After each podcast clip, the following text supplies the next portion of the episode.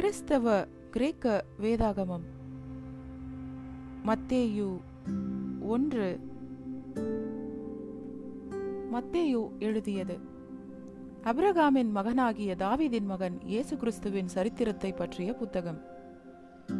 ஆபிரகாமின் மகன் ஈசாக்கு, ஈசாக்கின் மகன் யாக்கோபு, யாக்கோவின் மகன்கள் யூதாவும் யூதாவின் சகோதரர்களும், யூதாவுக்கும் தாமாருக்கும் பிறந்த மகன்கள் பாரேஸ், சேராகு, பாரேஸின் மகன் எஸ்ரோன், எஸ்ரோனின் மகன் ராம், ராமின் மகன் அமினதாப், அமினதாபின் மகன் நகசோன், நகசோனின் மகன் சல்மோன், சல்மோனுக்கும் ராக்காவுக்கும் பிறந்த மகன் போவாஸ், போவாஸுக்கும் ரூத்துக்கும் பிறந்த மகன் ஓபேத், ஓபேதின் மகன் ஈசாய், ஈசாயின் மகன் ராஜாவாகிய தாவீது, தாவீதுக்கும் உரியாவின் மனைவிக்கும் பிறந்த மகன் சாலமோன், சாலமோனின் மகன் ரேகோபேயாம், ரேகோபேயாமின் மகன் அபியா, அபியாவின் மகன் ஆசா, ஆசாவின் மகன் யோசபாத், யோசபாத்தின் மகன் யோராம், யோராமின் மகன்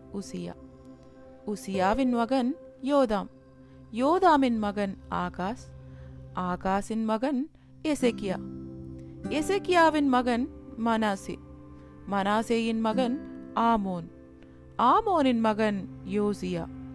யூதர்கள் பாபிலோனுக்கு சிறைப்பிடிக்கப்பட்டு போன காலத்தில் யோசியாவுக்கு பிறந்த மகன்கள் எகோனியாவும் எகோனியாவின் சகோதரர்களும் பாபிலோனுக்கு சிறைப்பிடிக்கப்பட்டு போன பின்பு எகோனியாவுக்கு பிறந்த மகன் சலாத்தியேல், சலாத்தியேலின் மகன் செருபாபேல், செருபாபேலின் மகன் அபியூத், அபியூத்தின் மகன் எலியாக்கீம், எலியாக்கீமின் மகன் ஆசோர், ஆசோரின் மகன் சாதோக், சாதோக்கின் மகன் ஆகீம், ஆகீமின் மகன் எலியூத், எலியூத்தின் மகன் எலேயாசார், எலேயாசாரின் மகன் மாத்தான், மாத்தானின் மகன் யாக்கோபு, யாக்கோபின் மகன் யோசேபு. இந்த யோசேபு தான் மரியாளின் கணவர். இந்த மரியாளுக்குத்தான் இயேசு பிறந்தார். இவர் கிறிஸ்து என்று அழைக்கப்படுகிறார். இப்படி ஆபிரகாம் முதல் தாவீது வரை பதினாலு தலைமுறைகள், தாவீது முதல் பாபிலோனுக்கு சிறைப்பிடிக்கப்பட்டு போன யூதர்கள் வரை பதினாலு தலைமுறைகள், பாபிலோனுக்கு சிறைப்பிடிக்கப்பட்டு போன யூதர்கள் முதல் கிறிஸ்து வரை பதினாலு தலைமுறைகள். இயேசு கிறிஸ்து பிறந்த விவரம் இதுதான். அவருடைய அம்மா மரியாள் யோசேபுக்கு நிச்சயிக்கப்பட்டிருந்தாள். அவர்களுக்கு கல்யாணமாவதற்கு முன்பே கடவுளுடைய சக்தியின் மூலம் மரியாள் கர்ப்பமானாள். ஆனால் அவளுடைய கணவரான யோசேபு நீதிமானாக இருந்ததால் எல்லார் முன்னாலும் அவளை அவமானப்படுத்த விரும்பவில்லை. அதனால் அவளை இரகசியமாக விவாகரத்து செய்ய நினைத்தார். இந்த விஷயங்களை பற்றி யோசித்த பின்பு அவர் தூங்கிவிட்டார். அப்போது யெகோவாவின் தூதர் அவருடைய கனவில் வந்து, யோசேபே, தாவீதின் மகனே, உன் மனைவி மரியாளை வீட்டுக்கு கூட்டிக் கொண்டு வர பயப்படாதே. கடவுளுடைய சக்தியின் மூலம்தான் அவள் கர்ப்பமாயிருக்கிறாள். அவளுக்கு ஒரு மகன் பிறப்பார். அவருக்கு இயேசு என்று நீ பெயர் வைக்க வேண்டும். ஏனென்றால் அவர் தன்னுடைய மக்களை பாவத்திலிருந்து மீட்பார் என்று சொன்னார். யெகோவா தன்னுடைய தீர்க்கதரிசியின் மூலம் சொன்னது நிறைவேற வேண்டும் என்பதற்காகவே இதெல்லாம் நடந்தது. இதோ, ஒரு கன்னிப்பெண் கர்ப்பமாகி ஒரு மகனை பெற்றெடுப்பாள். அவனுக்கு இம்மானுவேல் என்று பெயர் வைப்பார்கள் என்று அவர் சொல்லியிருந்தார். இம்மானுவேல் என்றால் கடவுள் நம்மோடு இருக்கிறார் என்று அர்த்தம். யோசேபு தூங்கி எழுந்த பின்பு யெகோவாவின் தூதர் சொன்னபடி தன்னுடைய மனைவியை வீட்டுக்கு கூட்டிக் கொண்டு வந்தார். ஆனால் அவளுக்கு ஒரு மகன் பிறக்கும் வரை அவளோடு அவர் உறவு கொள்ளவில்லை. அந்த மகனுக்கு இயேசு என்று பெயர் வைத்தார்.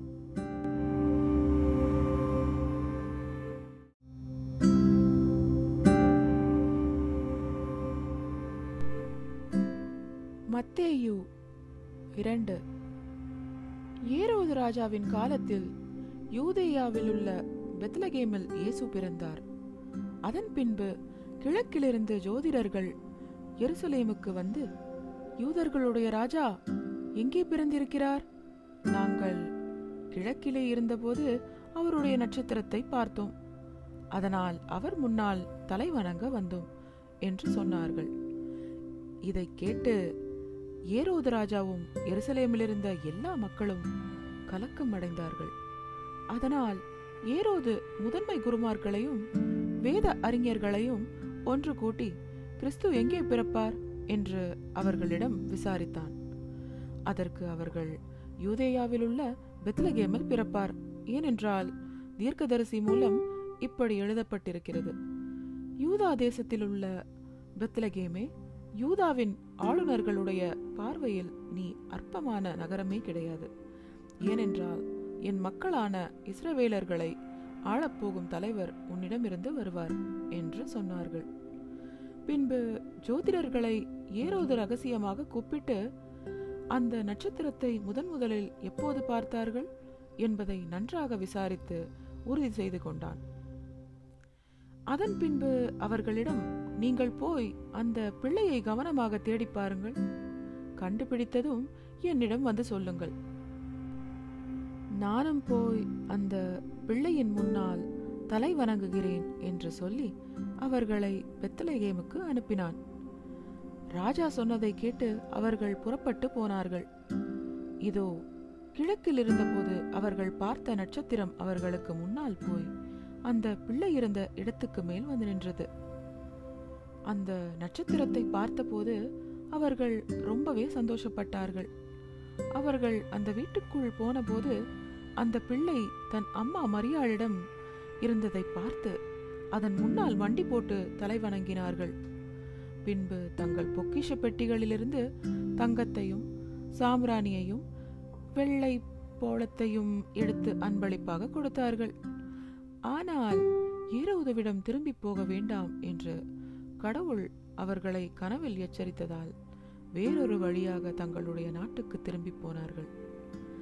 அவர்கள் திரும்பி போன பின்பு யெகோவாவின் தூதர் யோசேப்பின் கனவில் வந்து, எழுந்திரு, பிள்ளையையும் அதன் அம்மாவையும் கூட்டிக் கொண்டு எகிப்துக்கு ஓடிப்போ, நான் சொல்லும் வரை அங்கேயே இரு, ஏனென்றால் பிள்ளையை கொல்வதற்காக ஏரோது அதை தேடப்போகிறான் என்று சொன்னார். அதனால் யோசேபு எழுந்து பிள்ளையையும் அதன் அம்மாவையும் கூட்டிக் கொண்டு ராத்திரியோடு ராத்திரியாக எகிப்துக்கு புறப்பட்டு போனார். ஏரோது சாகும் வரை அங்கேயே இருந்தார். எகிப்திலிருந்து என் மகனை கூட்டிக் கொண்டு வந்தேன் என்று தீர்க்கதரிசி மூலம் யெகோவா சொன்னது நிறைவேறும்படியே அப்படி நடந்தது. ஜோதிடர்கள் தன்னை தந்திரமாக ஏமாற்றிவிட்டார்கள் என்பது தெரிந்தும் ஏரோது பயங்கரமாக கோபப்பட்டான்.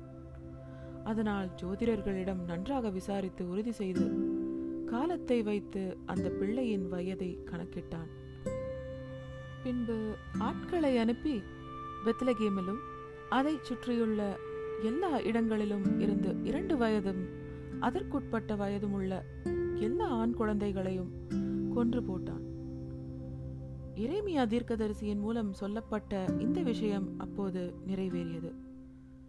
ராமாவில் அழுகை சத்தமும் பயங்கர புலம்பல் சத்தமும் கேட்டது. ராகேல் தன்னுடைய பிள்ளைகளுக்காக அழுது கொண்டிருந்தாள். யாராலும் அவளை சமாதானப்படுத்த முடியவில்லை, ஏனென்றால் அவளுடைய பிள்ளைகள் அவளோடு இல்லை. ஏரோது இறந்த பின்பு யெகோவாவின் தூதர் எகிப்திலிருந்த யோசேபுக்கு கனவில் தோன்றி, நீ எழுந்து பிள்ளையையும் அதன் அம்மாவையும் கூட்டிக் கொண்டு இஸ்ரவேல் தேசத்துக்கு போ, இந்த பிள்ளையை கொல்ல பார்த்தவர்கள் இறந்து விட்டார்கள் என்று சொன்னார். அதனால் அவர் எழுந்து பிள்ளையையும் அதன் அம்மாவையும் கூட்டிக் கொண்டு இஸ்ரவேல் தேசத்துக்கு போனார். ஆனால் ஏரோதுவுக்கு பதிலாக அவனுடைய மகன் அர்கெலாயு யூதாவில் ஆட்சி செய்கிறான் என்பதை கேள்விப்பட்டு அங்கே போக பயந்தார். அதோடு கடவுள் அவரை கனவில் எச்சரித்ததால் கலிலேயா பகுதிக்கு போய் நாசரேத் என்ற ஊரில் குடியேறினார். அவர் நாசரேத்தூரார் என அழைக்கப்படுவார் என்று தீர்க்கதரிசிகளின் மூலம் சொல்லப்பட்டது நிறைவேறும்படியே அப்படி நடந்தது.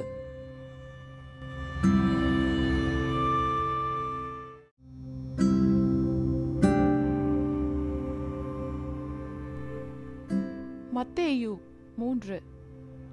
அந்த காலத்தில் யோவான் ஸ்நானகர் யூதேயாவின் வனாந்தரத்துக்கு வந்து மனம் திருந்துங்கள், பரலோக அரசாங்கம் நெருங்கி வந்துவிட்டது என்று பிரசங்கித்துக் கொண்டிருந்தார்.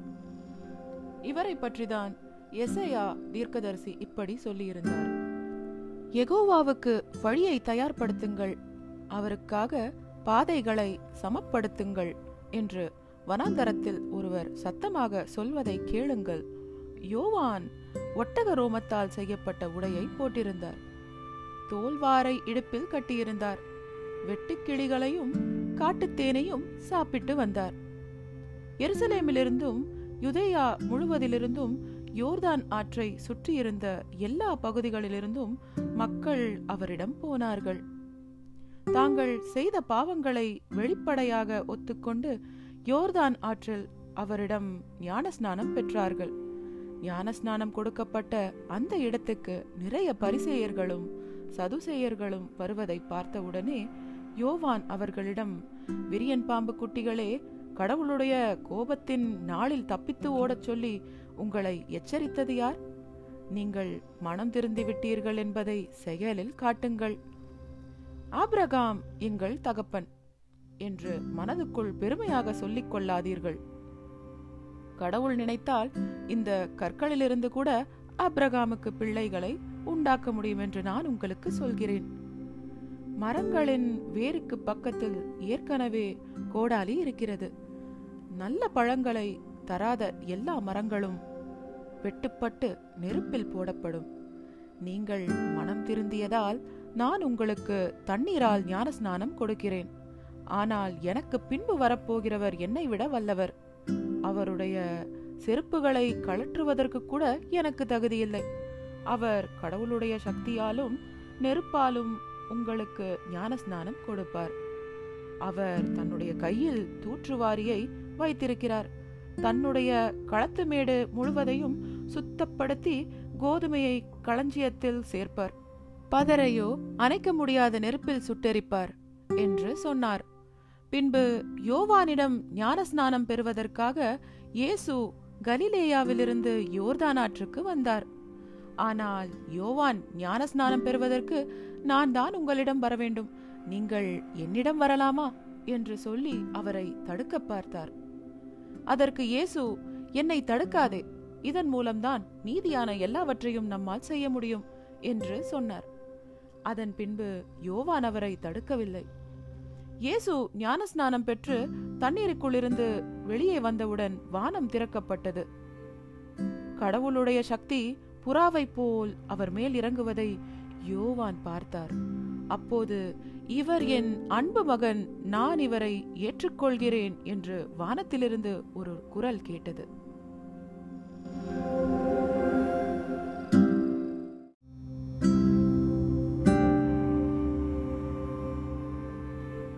மத்தேயு நான்கு. பின்பு கடவுளுடைய சக்தி இயேசுவை வனாந்தரத்துக்கு வழிநடத்தியது. அங்கே பிசாசு அவரை சோதித்தான். அவர் நாற்பது நாட்கள் இரவும் பகலும் விரதம் இருந்த பின்பு அவருக்கு பசி எடுத்தது. அப்போது அந்த சோதனைக்காரன் அவரிடம் வந்து, நீ கடவுளுடைய மகனாக இருந்தால் இந்த கற்களை ரொட்டிகளாக்கும்படி சொல் என்றான். அதற்கு இயேசு, உணவால் மட்டுமல்ல, யெகோவாவின் வாயிலிருந்து வருகிற ஒவ்வொரு வார்த்தையாலும் மனுஷன் உயிர் வாழ்வான் என எழுதப்பட்டிருக்கிறது என்று சொன்னார். பின்பு பிசாசு அவரை பரிசுத்த நகரத்துக்கு கொண்டு போய் ஆலயத்தின் உயரமான இடத்தில் அவரை நிற்க வைத்து, நீ கடவுளுடைய மகனாக இருந்தால் கீழே குதி, அவர் உன்னை குறித்து தன்னுடைய தூதர்களுக்கு கட்டளை கொடுப்பார், உன் பாதம் கல்லில் மோதாதபடி அவர்கள் உன்னை தங்கள் கைகளில் சுமந்து கொண்டு போவார்கள் என எழுதப்பட்டிருக்கிறதே என்று சொன்னான். அதற்கு இயேசு, உன் கடவுளாகிய யெகோவாவை சோதித்து பார்க்க கூடாது எனவும் எழுதப்பட்டிருக்கிறதே என்று சொன்னார். மறுபடியும் பிசாசு அவரை மிக மிக உயரமான ஒரு மலைக்கு கொண்டு போய், இந்த உலகத்தில் இருக்கிற எல்லா ராஜ்யங்களையும் அவற்றின் மகிமையையும் அவருக்கு காட்டி, நீ ஒவ்வொரு தடவை என் முன் விழுந்து என்னை வணங்கினால் இவை எல்லாவற்றையும் உனக்கு தருவேன் என்று சொன்னான். அதற்கு இயேசு, அப்பாலே போ சாத்தானே, உன் கடவுளாகிய யெகோவாவை மட்டுமே வணங்க வேண்டும், அவர் ஒருவருக்குதான் பரிசுத்த சேவை செய்ய வேண்டும் என எழுதப்பட்டிருக்கிறதே என்று சொன்னார். அப்போது பிசாசு அவரை விட்டு போனான். பின்பு தேவதூதர்கள் வந்து அவருக்கு பணிவிடை செய்ய ஆரம்பித்தார்கள். யோவான் கைது செய்யப்பட்டதை இயேசு கேள்விப்பட்டு கலிலேயாவுக்கு புறப்பட்டு போனார். அதன் பின்பு நாசரேத்தை விட்டு கப்பர்நகூமுக்கு போய் அங்கே குடியிருந்தார். அது செபுலோன் நப்தலி பகுதிகளில் இருக்கிற கடலோர நகரம். செபுலோன் தேசமே, நப்தலி தேசமே, கடலுக்கு போகும் வழியில் இருக்கிற இடங்களே, யோர்தானுக்கு மேற்கே இருக்கிற பகுதிகளே, மற்ற தேசத்தார் குடியிருக்கிற கலிலேயாவை இருட்டில் இருந்த ஜனங்கள் பெரிய வெளிச்சத்தை பார்த்தார்கள். மரணத்தின் நிழல் படிந்த பகுதிகளில் வாழ்கிறவர்கள் மேல் வெளிச்சம் பிரகாசித்தது என்று எசையா தீர்க்கதரிசியின் மூலம் சொல்லப்பட்டது நிறைவேறும்படியே அப்படி நடந்தது. அந்த சமயத்திலிருந்து இயேசு, மனம் திருந்துங்கள், பரலோக அரசாங்கம் நெருங்கி வந்துவிட்டது என்று பிரசங்கிக்க ஆரம்பித்தார். கலிலேயா கடலோரமாக அவர் நடந்து போனபோது பேதுரு என்ற சீமோனையும் அவருடைய சகோதரன் அந்திரேயாவையும் பார்த்தார். அவர்கள் இரண்டு பேரும் கடலில் வலை வீசிக் கொண்டிருந்தார்கள், ஏனென்றால் அவர்கள் மீனவர்கள். இயேசு அவர்களிடம், என் பின்னால் வாருங்கள், உங்களை மனுஷர்களை பிடிப்பவர்களாக ஆக்குவேன் என்று சொன்னார். அவர்கள் உடனடியாக வலைகளை விட்டுவிட்டு அவர் பின்னால் போனார்கள். அங்கிருந்து அவர் போனபோது சகோதரர்களாக இருந்த இன்னும் இரண்டு பேரை பார்த்தார். அவர்கள்தான் செபெதேயுவின் மகன்களான யாக்கோபும் யோவானும். அவர்கள் தங்களுடைய அப்பாவோடு படகில் வலைகளை பழுது பார்த்து கொண்டிருந்தார்கள். அவர்கள் உடனடியாக படகையும் தங்களுடைய அப்பாவையும் விட்டுவிட்டு அவர் பின்னால் போனார்கள். பின்பு அவர் கலிலேயா முழுவதும் போய் அங்கிருந்த ஜெபக்கூடங்களில் கற்பித்தார். கடவுளுடைய அரசாங்கத்தை பற்றிய நல்ல செய்தியை பிரசங்கித்தார். அதோடு மக்களுக்கு இருந்த எல்லா விதமான நோய்களையும் உடல் பலவீனங்களையும் குணமாக்கினார். அவரை பற்றிய பேச்சு சீரியா முழுவதும் பரவியது. பலவிதமான வியாதிகளாலும் வலிகளாலும் அவதிப்பட்டு கொண்டிருந்த நோயாளிகளையும் பேய் பிடித்தவர்களையும் காக்காய் வலிப்பால் கஷ்டப்பட்டவர்களையும் பக்கவாதத்தால் பாதிக்கப்பட்டவர்களையும் மக்கள் அவரிடம் கொண்டு வந்தார்கள். அவர்களை அவர் குணமாக்கினார். அதனால் கலிலேயா, தெக்கப்போலி, எருசலேம், யூதேயா ஆகிய இடங்களிலிருந்தும் யோர்தானுக்கு கிழக்கிலிருந்தும் மக்கள் கூட்டம் கூட்டமாக வந்து அவருக்கு பின்னால் போனார்கள்.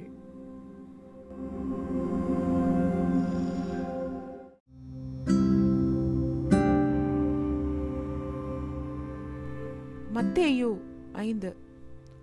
அவர் மக்கள் கூட்டத்தை பார்த்தபோது மலை மேல் ஏறினார்.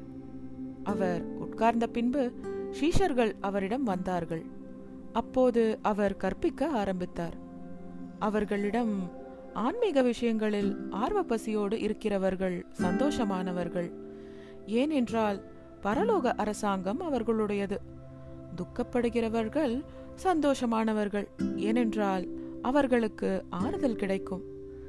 சாந்தமாக இருப்பவர்கள் சந்தோஷமானவர்கள், ஏனென்றால் பூமி அவர்களுக்கு சொந்தமாகும். நீதியின் மேல் பசிதாகமுள்ளவர்கள் சந்தோஷமானவர்கள், ஏனென்றால் அவர்களுக்கு நீதி கிடைக்கும். இரக்கம் காட்டுகிறவர்கள் சந்தோஷமானவர்கள், ஏனென்றால் அவர்களுக்கு இரக்கம் கிடைக்கும். சுத்தமான இதயம் உள்ளவர்கள் சந்தோஷமானவர்கள், ஏனென்றால் அவர்கள் கடவுளை பார்ப்பார்கள். சமாதானம் பண்ணுகிறவர்கள் சந்தோஷமானவர்கள், ஏனென்றால் அவர்கள் கடவுளுடைய பிள்ளைகள் என்று அழைக்கப்படுவார்கள். நீதியாக நடப்பதால் துன்புறுத்தப்படுகிறவர்கள் சந்தோஷமானவர்கள், ஏனென்றால் பரலோக அரசாங்கம் அவர்களுடையது. நீங்கள் என் சீஷர்கள் என்பதற்காக மக்கள் உங்களை பற்றி கேவலமாக பேசும்போதும், இல்லாததையும் பொல்லாததையும் சொல்லும் போதும், உங்களை துன்புறுத்தும் போதும் சந்தோஷப்படுங்கள், மகிழ்ச்சியில் துள்ளி குதியுங்கள், ஏனென்றால் பரலோகத்தில் உங்களுக்கு மிகப்பெரிய பலன் கிடைக்கும். உங்களுக்கு முன்பிருந்த தீர்க்கதரிசிகளை அவர்கள் அப்படித்தான் துன்புறுத்தினார்கள். நீங்கள் பூமிக்கு உப்பாக இருக்கிறீர்கள், உப்பு அதன் சுவையை இழந்தால் அதற்கு எப்படி மறுபடியும் சுவை சேர்க்க முடியும்?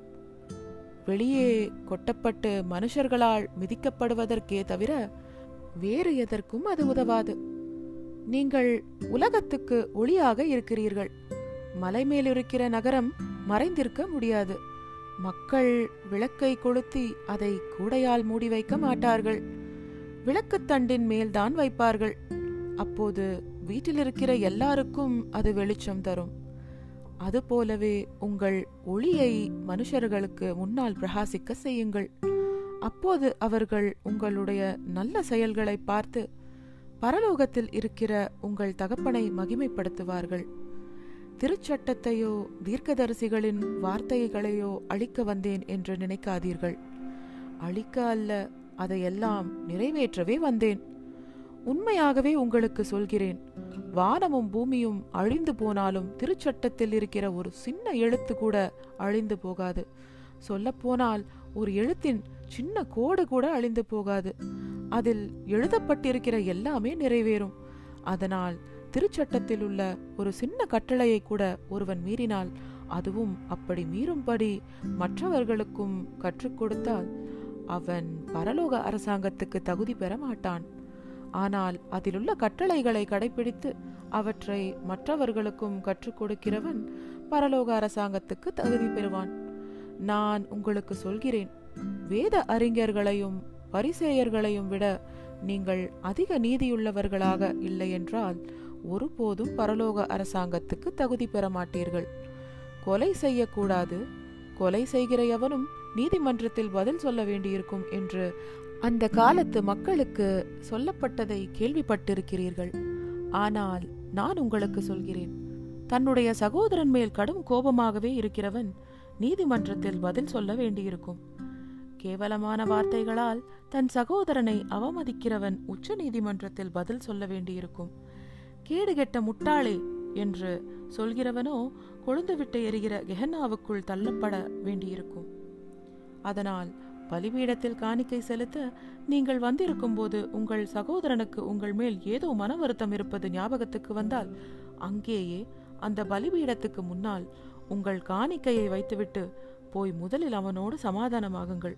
பின்பு வந்து உங்கள் காணிக்கையை செலுத்துங்கள்.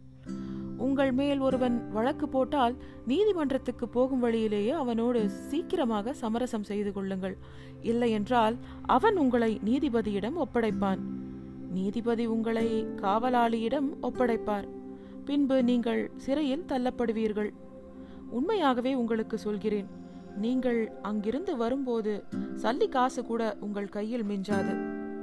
மனத்துணைக்கு துரோகம் செய்யக்கூடாது என்று சொல்லப்பட்டதை நீங்கள் கேள்விப்பட்டிருக்கிறீர்கள்.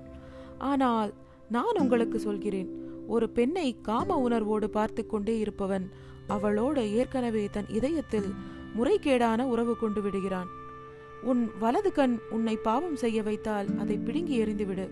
உன் முழு உடலும் கெஹனாவுக்குள் வீசப்படுவதை விட உன் உறுப்புகளில் ஒன்றை இழப்பதே மேல்.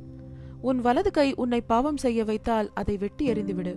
உன் முழு உடலும் கெஹனாவுக்குள் தள்ளப்படுவதை விட உன் உறுப்புகளில் ஒன்றை இழப்பதே மேல்.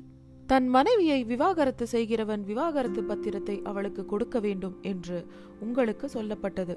ஆனால் நான் உங்களுக்கு சொல்கிறேன், பாலியல் முறைகேட்டை தவிர வேறெந்த காரணத்துக்காகவும் தன் மனைவியை விவாகரத்து செய்கிறவன் வேறொருவனோடு முறைகேடான உறவு கொள்ள அவளுக்கு சந்தர்ப்பம் அளித்து விடுகிறான். அப்படி விவாகரத்து செய்யப்பட்ட பெண்ணை கல்யாணம் செய்கிறவன் அவளோடு முறைகேடான உறவு கொள்கிறான். அதோடு நீ சத்தியம் செய்தால் அதை நிறைவேற்றாமல் இருக்கக்கூடாது. யெகோவாவிடம் நேர்ந்து கொண்டதை நீ செலுத்த வேண்டும் என்று அந்த காலத்து மக்களுக்கு சொல்லப்பட்டதை நீங்கள் கேள்விப்பட்டிருக்கிறீர்கள். ஆனால் நான் உங்களுக்கு சொல்கிறேன், நீங்கள் சத்தியமே செய்ய வேண்டாம். பரலோகத்தின் மீது சத்தியம் செய்ய வேண்டாம், ஏனென்றால் அது கடவுளுடைய சிம்மாசனம். பூமியின் மீதும் சத்தியம் செய்ய வேண்டாம், ஏனென்றால் அது அவருடைய கால்மனை. எருசலேமின் மீதும் சத்தியம் செய்ய வேண்டாம், ஏனென்றால் அது மகாராஜாவின் நகரம். உங்கள் தலையின் மீதும் சத்தியம் செய்ய வேண்டாம், ஏனென்றால் உங்கள் தலையில் இருக்கிற ஒரு முடியை கூட உங்களால் வெள்ளையாக்கவோ கருப்பாக்கவோ முடியாது. நீங்கள் ஆம் என்று சொல்வது ஆம் என்றே இருக்கட்டும், இல்லை என்று சொல்வது இல்லை என்றே இருக்கட்டும். இதற்கு மிஞ்சி சொல்லப்படும் எதுவும் பொல்லாதவனிடமிருந்தே வருகிறது. கண்ணுக்கு கண் பல்லுக்கு பல் என்று சொல்லப்பட்டதை நீங்கள் கேள்விப்பட்டிருக்கிறீர்கள். ஆனால் நான் சொல்கிறேன், அக்கிரமக்காரனோடு சண்டைக்கு நிற்காதீர்கள். யாராவது உங்களை வலது கன்னத்தில் அறைந்தால் அவனுக்கு இன்னொரு கன்னத்தையும் காட்டுங்கள். ஒருவன் உங்கள் மேல் வழக்கு போட்டு உங்கள் உள்ளங்கியை எடுத்துக்கொள்ள விரும்பினால் உங்கள் மேலங்கியையும் அவனுக்கு கொடுத்து விடுங்கள். அதிகாரத்தில் இருக்கிற ஒருவர் ஏதோ ஒரு வேலைக்காக ஒரு மைல் தூரம் வர சொல்லி உங்களை கட்டாயப்படுத்தினால் அவருடன் இரண்டு மைல் தூரம் போங்கள். உங்களிடம் கேட்கிறவருக்கு கொடுங்கள். கடன் வாங்க வருகிறவரை பார்த்து முகத்தை திருப்பிக் கொள்ளாதீர்கள். மற்றவர்கள் மேல் அன்பு காட்ட வேண்டும், ஆனால் எதிரியை வெறுக்க வேண்டும் என்று சொல்லப்பட்டதை கேள்விப்பட்டிருக்கிறீர்கள். ஆனால் நான் சொல்கிறேன், உங்கள் எதிரிகளிடம் தொடர்ந்து அன்பு காட்டுங்கள். உங்களை துன்புறுத்துகிறவர்களுக்காக தொடர்ந்து ஜெபம் செய்யுங்கள். இப்படி செய்யும்போது உங்களுடைய பரலோக தகப்பனுக்கு பிள்ளைகளாக இருப்பீர்கள். ஏனென்றால் அவர் நல்லவர்களுக்கும் கெட்டவர்களுக்கும் சூரியனை உதிக்க வைக்கிறார், நீதிமான்களுக்கும் அநீதிமான்களுக்கும் மழையை பெய்ய வைக்கிறார். உங்கள் மேல் அன்பு காட்டுகிறவர்களிடம் மட்டுமே நீங்கள் அன்பு காட்டினால் என்ன பிரயோஜனம்? வரி வசூலிப்பவர்களும் அப்படித்தானே செய்கிறார்கள். உங்கள் சகோதரர்களுக்கு மட்டுமே வாழ்த்து சொன்னால் அதில் என்ன விசேஷம்? உலக மக்களும் அப்படித்தானே செய்கிறார்கள். அதனால் உங்கள் பரலோக தகப்பன் பரிபூரணராக இருப்பது போலவே நீங்களும் பரிபூரணராக இருக்க வேண்டும் என்றார்.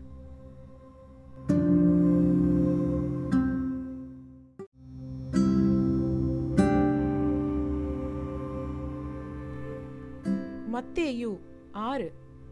பின்பு அவர் மற்றவர்கள் பார்க்க வேண்டும் என்பதற்காக அவர்கள் முன்னால் நீதியான செயல்களை செய்யாதீர்கள். அப்படி செய்தால் உங்கள் பரலோக தகப்பனிடமிருந்து உங்களுக்கு எந்த பலனும் கிடைக்காது.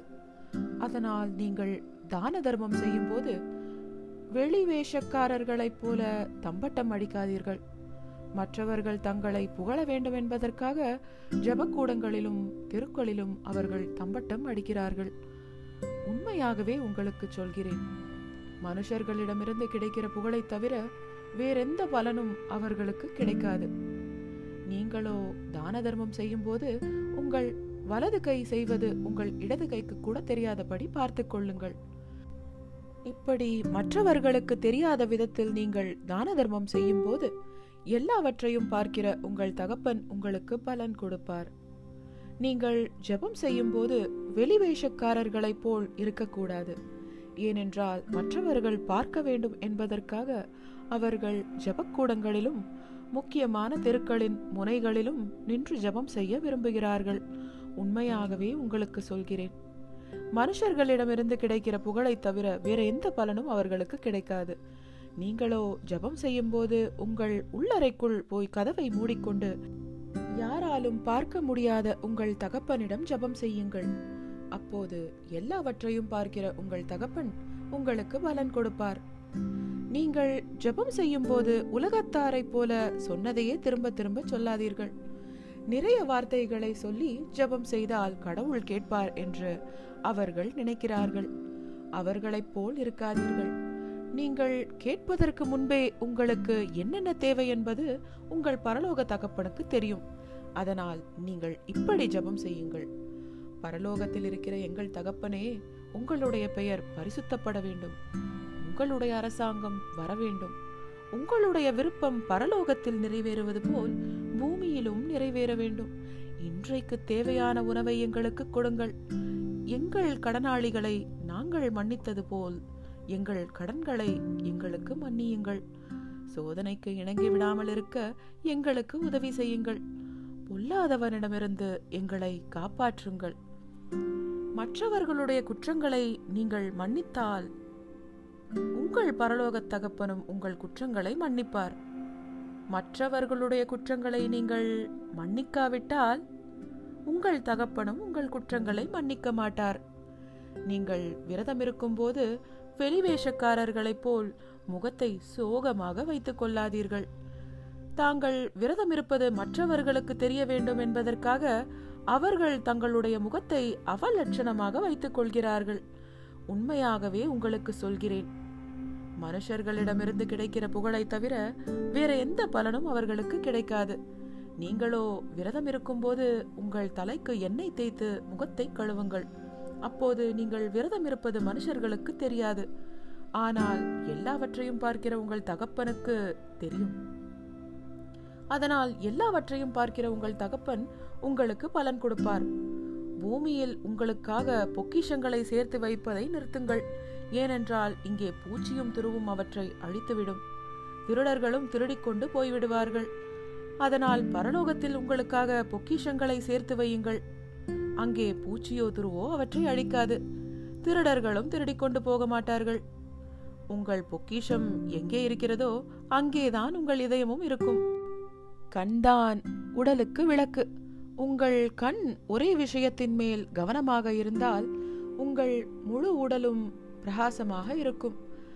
ஆனால் உங்கள் கண் எல்லாவற்றையும் பொறாமையோடு பார்த்து கொண்டிருந்தால் உங்கள் முழு உடலும் இருளாக இருக்கும்.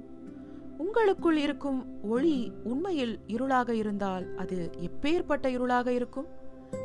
யாராலும் இரண்டு எஜமான்களுக்கு அடிமையாக இருக்க முடியாது, ஏனென்றால் அவன் ஒருவரை வெறுத்து மற்றவரிடம் அன்பு காட்டுவான், அல்லது ஒருவரிடம் ஒட்டிக்கொண்டு மற்றவரை அலட்சியம் செய்வான். நீங்கள் ஒரே நேரத்தில் கடவுளுக்கும் செல்வத்துக்கும் அடிமையாக இருக்க முடியாது. அதனால் நான் உங்களுக்கு சொல்கிறேன், எதை சாப்பிடுவது, எதை குடிப்பது என்று உங்கள் உயிருக்காகவும், எதை உடுத்திக்கொள்வது என்று உங்கள் உடலுக்காகவும் கவலைப்படுவதை நிறுத்துங்கள். உணவை விட உயிரும், உடையை விட உடலும் அதிக முக்கியம் இல்லையா? வானத்து பறவைகளை கூர்ந்து கவனியுங்கள், அவை விதைப்பதும் இல்லை, அறுவடை செய்வதும் இல்லை, களஞ்சியங்களில் சேர்த்து வைப்பதும் இல்லை, ஆனால் உங்கள் பரலோக தகப்பன் அவற்றுக்கு உணவு கொடுக்கிறார். அவற்றை விட நீங்கள் அதிக மதிப்புள்ளவர்கள் இல்லையா? கவலைப்படுவதால் உங்களில் யாராவது தன்னுடைய வாழ்நாளில் ஒரு நொடியை கூட்ட முடியுமா? உடைக்காகவும் ஏன் கவலைப்படுகிறீர்கள்? காட்டுப்பூக்கள் வளருவதை கவனித்து பாருங்கள், அவை உழைப்பதும் இல்லை, நூல் நூற்பதும் இல்லை. ஆனால் நான் உங்களுக்கு சொல்கிறேன், செல்வ சீமானாக இருந்த சாலமோன் கூட இந்த பூக்களில் ஒன்றை போல் உடுத்தியதில்லை. விசுவாசத்தில் குறைவுபட்டவர்களே, இன்றைக்கு இருந்து நாளைக்கு இல்லாமல் போகும். காட்டு செடிகளுக்கே இவ்வளவு அழகான உடையை கடவுள் கொடுத்திருக்கிறார் என்றால் உங்களுக்கு கொடுக்க மாட்டாரா? அதனால் எதை சாப்பிடுவோம், எதை குடிப்போம், எதை உடுத்துவோம் என்று ஒருபோதும் கவலைப்படாதீர்கள். இவற்றையெல்லாம் பெறுவதற்கு உலகத்தார்தான் அலைந்து திரிகிறார்கள். இவையெல்லாம் உங்களுக்கு தேவை என்று உங்கள் பரலோக தகப்பனுக்கு தெரியும். அதனால் எப்போதுமே கடவுளுடைய அரசாங்கத்துக்கும் அவருடைய நீதி நெறிகளுக்கும் முதலிடம் கொடுங்கள். அப்போது இவற்றையெல்லாம் அவர் உங்களுக்கு கொடுப்பார். நாளைக்காக ஒருபோதும் கவலைப்படாதீர்கள். நாளைக்கு நாளைய கவலைகள் இருக்கும், அந்தந்த நாளைக்கு அதனதன் பாடுகள் போதும் என்றார்.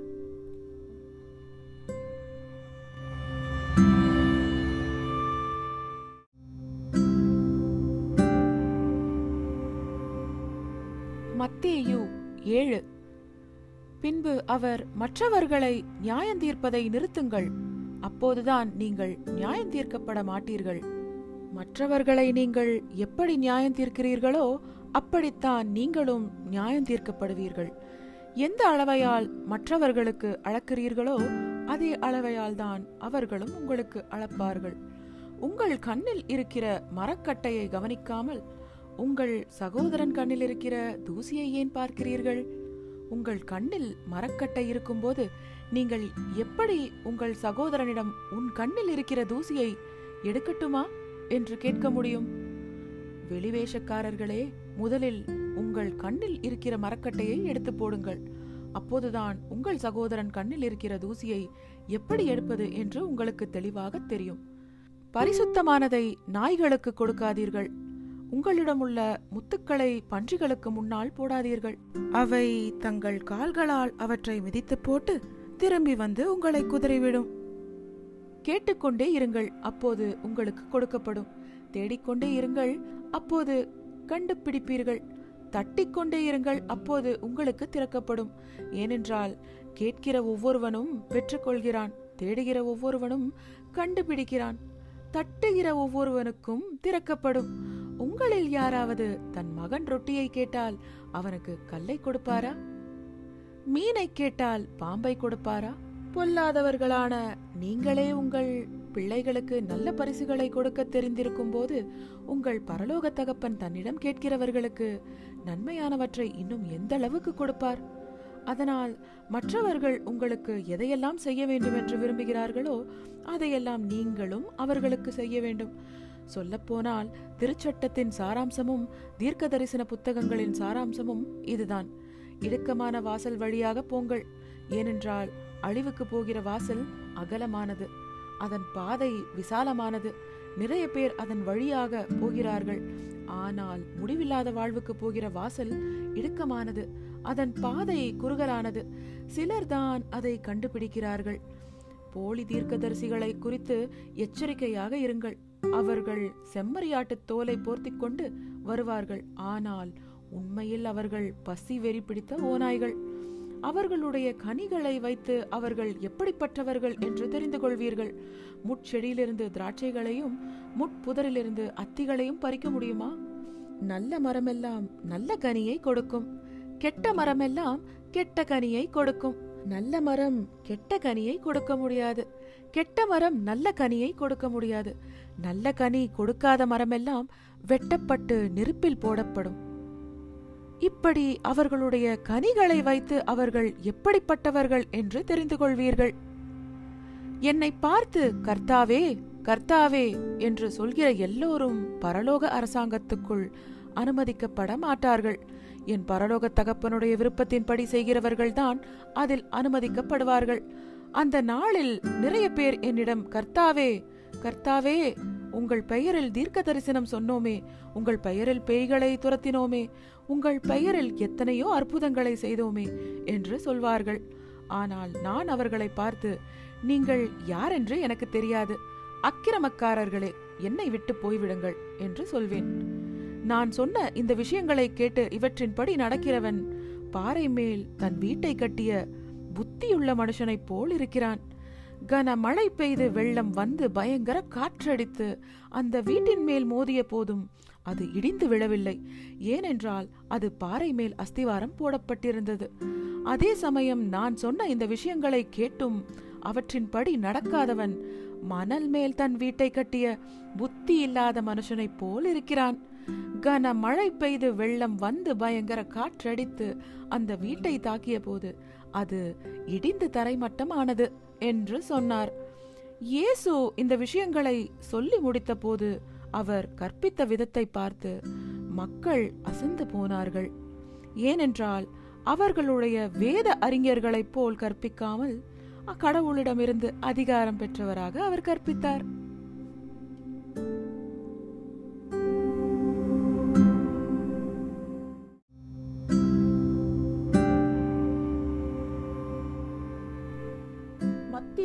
எட்டு. மலையிலிருந்து அவர் கீழே இறங்கி வந்ததும் மக்கள் கூட்டம் கூட்டமாக அவர் பின்னால் போனார்கள். அப்போது தொழு நோயாளி ஒருவன் வந்து அவர் முன்னால் தலை வணங்கி, ஐயா, உங்களுக்கு விருப்பம் இருந்தால் என்னை சுத்தமாக்க முடியும் என்று சொன்னான்.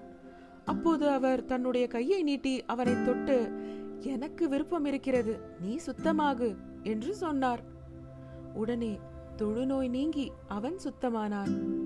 பின்பு இயேசு, இதை பற்றி யாரிடமும் சொல்லாதே, ஆனால் குருமாரிடம் போய் உன்னை காட்டி மோசே கட்டளையிட்ட காணிக்கையை கொடு, நீ குணமானதற்கு அத்தாட்சியாக அது அவர்களுக்கு இருக்கும் என்று சொன்னார். அவர் கப்பர்நகூமுக்குள் போன போது படை அதிகாரி ஒருவர் அவரிடம் வந்து, ஐயா, என் வேலைக்காரன் பக்கவாதத்தால் ரொம்ப அவதிப்படுகிறான், வீட்டில் படுத்த படுக்கையாக கிடக்கிறான் என்று சொல்லி கெஞ்சினார். அப்போது இயேசு, நான் அங்கே வரும்போது அவனை குணப்படுத்துகிறேன் என்று சொன்னார். அதற்கு அந்த படை அதிகாரி, ஐயா, நீங்கள் என் வீட்டுக்குள் அடியெடுத்து வைப்பதற்கு எனக்கு எந்த தகுதியும் இல்லை, அதனால் நீங்கள் ஒரு வார்த்தை சொல்லுங்கள், என் வேலைக்காரன் குணமாகி விடுவான். நான் அதிகாரம் உள்ளவர்களின் கீழ் வேலை செய்தாலும் என் அதிகாரத்துக்கு கீழும் படை வீரர்கள் இருக்கிறார்கள். நான் அவர்களில் ஒருவனிடம் போ என்றால் போகிறான், இன்னொருவனிடம் வா என்றால் வருகிறான். என் அடிமையிடம் இதை செய், என்றால் செய்கிறான் என்றார்.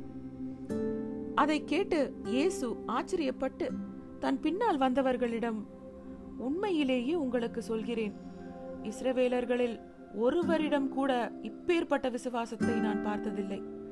நான் உங்களுக்கு சொல்கிறேன், கிழக்கிலிருந்தும் மேற்கிலிருந்தும் நிறைய பேர் வந்து பரலோக அரசாங்கத்தில் ஆபிரகாமுடனும் ஈசாக்குடனும் யாக்கோபுடனும் விருந்து சாப்பிட உட்கார்வார்கள்.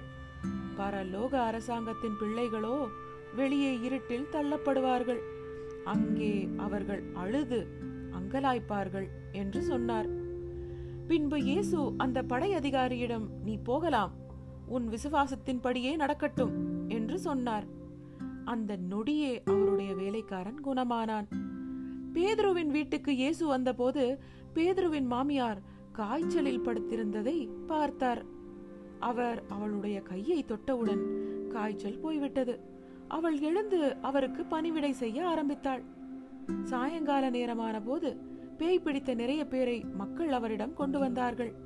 அவர் ஒரு வார்த்தை சொன்னதும் அந்த பேய்கள் அவர்களை விட்டு ஓடிவிட்டன. எல்லா நோயாளிகளையும் அவர் குணமாக்கினார். அவர் நம்முடைய வியாதிகளை தாங்கிக் கொண்டு நம் நோய்களை சுமந்தார் என்று எசையா தீர்க்கதரிசி மூலம் சொல்லப்பட்டது நிறைவேறும்படியே அப்படி நடந்தது. மக்கள் கூட்டம் தன்னை சூழ்ந்து கொண்டதை இயேசு பார்த்தபோது படகை அக்கறைக்கு ஓட்டச் சொல்லி சீஷர்களுக்கு கட்டளை கொடுத்தார். அப்போது வேத அறிஞன் ஒருவன் அவரிடம் வந்து, போதகரே, நீங்கள் எங்கே போனாலும் நான் உங்கள் பின்னால் வருவேன் என்று சொன்னான். அதற்கு இயேசு அவனிடம், குள்ள நரிகளுக்கு குழிகளும் பறவைகளுக்கு கூடுகளும் இருக்கின்றன, ஆனால் மனிதகுமாரனுக்கு தலை சாய்க்க இடமில்லை என்று சொன்னார். பின்பு மற்றொரு சீஷன் அவரிடம், எஜமானே, முதலில் நான் போய் என்னுடைய அப்பாவை அடக்கம் செய்துவிட்டு வருகிறேன், எனக்கு அனுமதி கொடுங்கள் என்று கேட்டான். அதற்கு இயேசு அவனிடம், இறந்தவர்கள் இறந்தவர்களை அடக்கம் செய்யட்டும், நீ என்னை தொடர்ந்து பின்பற்றி வா என்று சொன்னார். பின்பு அவர் ஒரு படகில் ஏறிய போது சீஷர்களும் அவரோடு ஏறினார்கள். அப்போது கடலில் பயங்கர புயல் காற்று வீசியது. பெரிய அலைகள் அடித்ததால் படகு தண்ணீரால் நிரம்ப ஆரம்பித்தது. அவரோ தூங்கிக் கொண்டிருந்தார். சீஷர்கள் வந்து அவரை எழுப்பி, எஜமானே, காப்பாற்றுங்கள், நாம் சாகப் போகிறோம் என்று சொன்னார்கள். ஆனால் அவர், விசுவாசத்தில் குறைவுபடுகிறவர்களே, ஏன் இப்படி பயப்படுகிறீர்கள் என்று கேட்டார். பின்பு எழுந்து காற்றையும் கடலையும் அதட்டினார். அப்போது மிகுந்த அமைதி உண்டானது. அவர்கள் பிரமித்து போய், இவர் உண்மையில் யார்? காற்றும் கடலும் கூட இவருக்கு அடங்கிவிடுகின்றனவே என்று சொன்னார்கள். அக்கரையில் இருக்கிற கதரையினர் பகுதிக்கு அவர் வந்தபோது பேய் பிடித்த இரண்டு பேர் கல்லறைகளின் நடுவிலிருந்து அவருக்கு எதிரே வந்தார்கள். அவர்கள் பயங்கர வெறித்தனமாக நடந்து கொண்டதால் அந்த வழியில் போவதற்கு யாருக்குமே தைரியம் வரவில்லை. அவர்கள் இரண்டு பேரும் அவரை பார்த்து, கடவுளுடைய மகனே, உங்களுக்கும் எங்களுக்கும் என்ன சம்பந்தம்? நேரம் வருவதற்கு முன்பே எங்களை பாடுபடுத்த வந்துவிட்டீர்களா என்று கத்தினார்கள். அங்கிருந்து வெகு தூரத்தில் ஏராளமான பன்றிகள் கூட்டமாக மேய்ந்து கொண்டிருந்தன. அதனால் அந்த பேய்கள் அவரிடம், நீங்கள் எங்களை விரட்ட நினைத்தால் அந்த பன்றிகளுக்குள் எங்களை அனுப்பிவிடுங்கள் என்று கெஞ்ச ஆரம்பித்தன. அப்போது அவர், போங்கள் என்று சொன்னார். உடனே அவை வெளியேறி அந்த பன்றிகளுக்குள் புகுந்து கொண்டன. அப்போது அந்த பன்றிகள் எல்லாம் ஓட்டமாக ஓடி செங்குத்தான பாறையிலிருந்து கடலுக்குள் குதித்து செத்து போயின. பன்றிகளை மேய்த்து கொண்டிருந்த ஆட்கள் நகரத்துக்குள் ஓடிப்போய் பேய் பிடித்த ஆட்களை பற்றியும் நடந்த எல்லா விஷயங்களை பற்றியும் சொன்னார்கள். அப்போது நகரத்தில் இருந்த எல்லாருமே இயேசுவை சந்திக்க புறப்பட்டார்கள். அவரை சந்தித்ததும் தாங்கள் பகுதியை விட்டு போகச் சொல்லி அவரிடம் கெஞ்சி கேட்டார்கள்.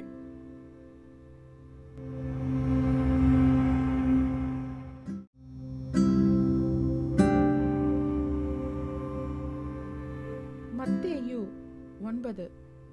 அதனால் அவர் படகில் ஏறி கடலை கடந்து தன்னுடைய சொந்த ஊருக்கு போனார். அப்போது சிலர் பக்கவாதத்தால் பாதிக்கப்பட்ட ஒருவனை படுக்கையோடு அவரிடம் தூக்கி கொண்டு வந்தார்கள். இயேசு அவர்களுடைய விசுவாசத்தை பார்த்து பக்கவாதத்தால் பாதிக்கப்பட்டவனிடம், மகனே, தைரியமாயிரு, உன் பாவங்கள் மன்னிக்கப்பட்டு விட்டன என்று சொன்னார்.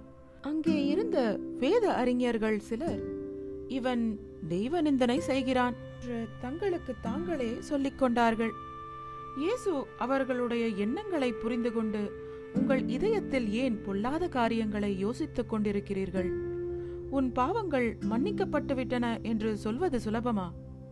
அல்லது எழுந்து நட என்று சொல்வது சுலபமா? ஆனாலும் பூமியில் பாவங்களை மன்னிக்கிற அதிகாரம் மனிதகுமாரனுக்கு இருக்கிறது என்பதை நீங்கள் தெரிந்து கொள்வதற்காக என்று சொல்லிவிட்டு, பக்கவாதத்தால் பாதிக்கப்பட்டவனிடம், எழுந்து உன் படுக்கையை எடுத்துக்கொண்டு வீட்டுக்கு போ என்று சொன்னார். அவனும் எழுந்து தன்னுடைய வீட்டுக்கு போனான். இதை பார்த்ததும் அங்கிருந்த மக்கள் பயந்து போனார்கள். இப்படிப்பட்ட அதிகாரத்தை மனிதர்களுக்கு கொடுத்த கடவுளை அவர்கள் மகிமைப்படுத்தினார்கள். அதன் பின்பு இயேசு அங்கிருந்து போய்கொண்டிருந்த போது, வரி வசூலிக்கும் அலுவலகத்தில் மத்தேயு என்ற ஒருவர் உட்கார்ந்திருப்பதை பார்த்தார். அவரிடம், என்னை பின்பற்றி வா என்று சொன்னார். உடனே மத்தேயு எழுந்து அவரை பின்பற்றி போனார். அவருடைய வீட்டில் இயேசு சாப்பிட்டுக் கொண்டிருந்த போது, வரி வசூலிப்பவர்கள் பலரும் பாவிகள் பலரும் அங்கே வந்து அவரோடும் அவருடைய சீஷர்களோடும் சேர்ந்து சாப்பிட ஆரம்பித்தார்கள். இதை பார்த்த பரிசேயர்கள் அவருடைய சீஷர்களிடம், உங்கள் போதகர் ஏன் வரி வசூலிப்பவர்களோடும் பாவிகளோடும் சேர்ந்து சாப்பிடுகிறார் என்று கேட்டார்கள். அது அவருடைய காதில் விழுந்த போது, ஆரோக்கியமாக இருக்கிறவர்களுக்கு மருத்துவர் தேவையில்லை, நோயாளிகளுக்குத்தான் தேவை. அதனால் பலியை அல்ல, இரக்கத்தை தான் நான் விரும்புகிறேன் என்று சொல்லப்பட்டதன் அர்த்தத்தை நீங்கள் போய் கற்றுக்கொள்ளுங்கள். நீதிமான்களை அல்ல, பாவிகளைத்தான் நான் அழைக்க வந்தேன் என்று சொன்னார். பின்பு யோவானுடைய சீஷர்கள் அவரிடம் வந்து, நாங்களும் பரிசேயர்களும் தவறாமல் விரதம் இருக்கிறோம், ஆனால் உங்களுடைய சீஷர்கள் ஏன் விரதம் இருப்பதில்லை என்று கேட்டார்கள்.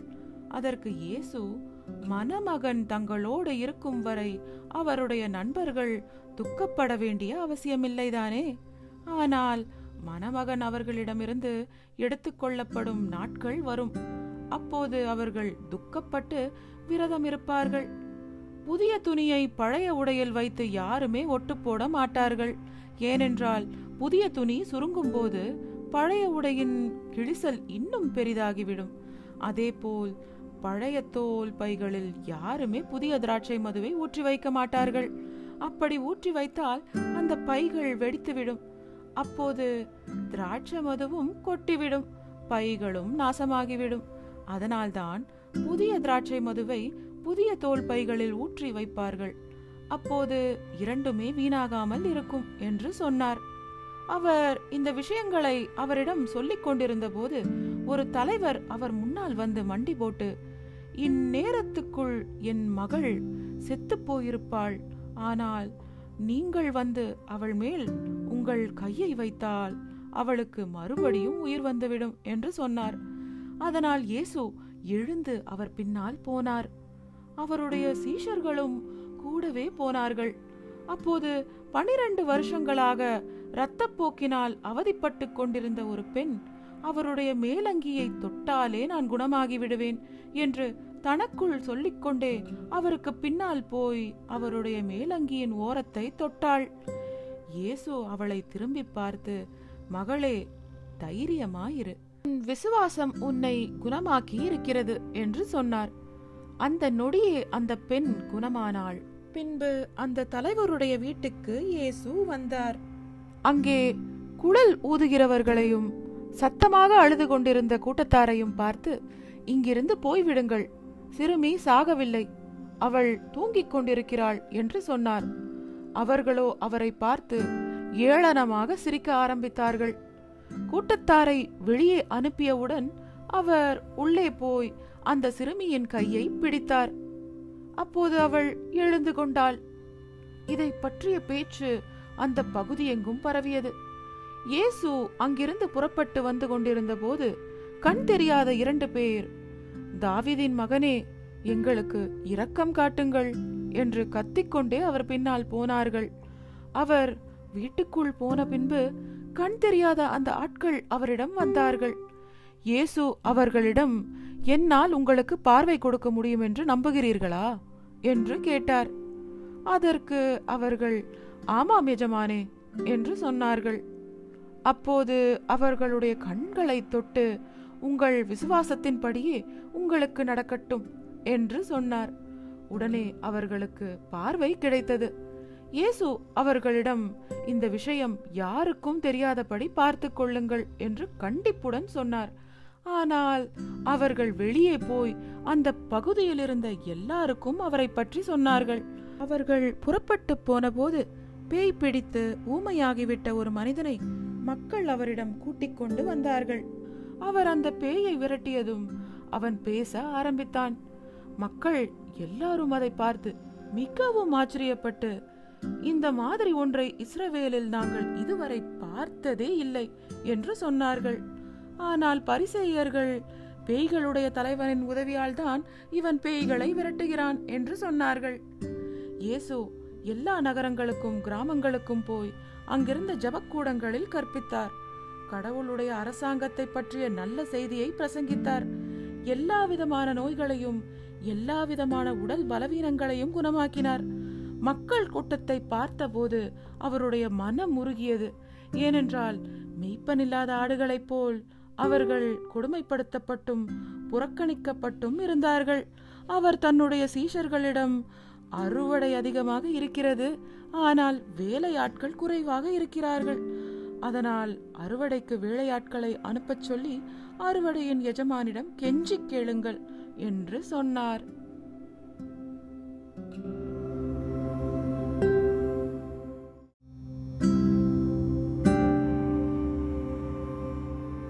மத்தேயு பத்து.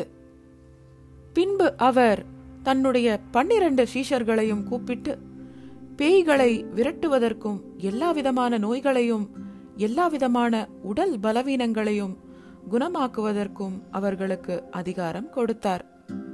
அந்த பன்னிரண்டு அப்போஸ்தலர்களின் பெயர்கள் இவைதான்: பேதுரு என்ற சீமோன், இவருடைய சகோதரர் அந்திரேயா, செபெதேயுவின் மகன் யாக்கோபு, இவருடைய சகோதரர் யோவான், பிலிப்பு, பர்தலோமேயு, தோமா, வரி வசூலிப்பவரான மத்தேயு, அல்பேயுவின் மகன் யாக்கோபு, ததேயு.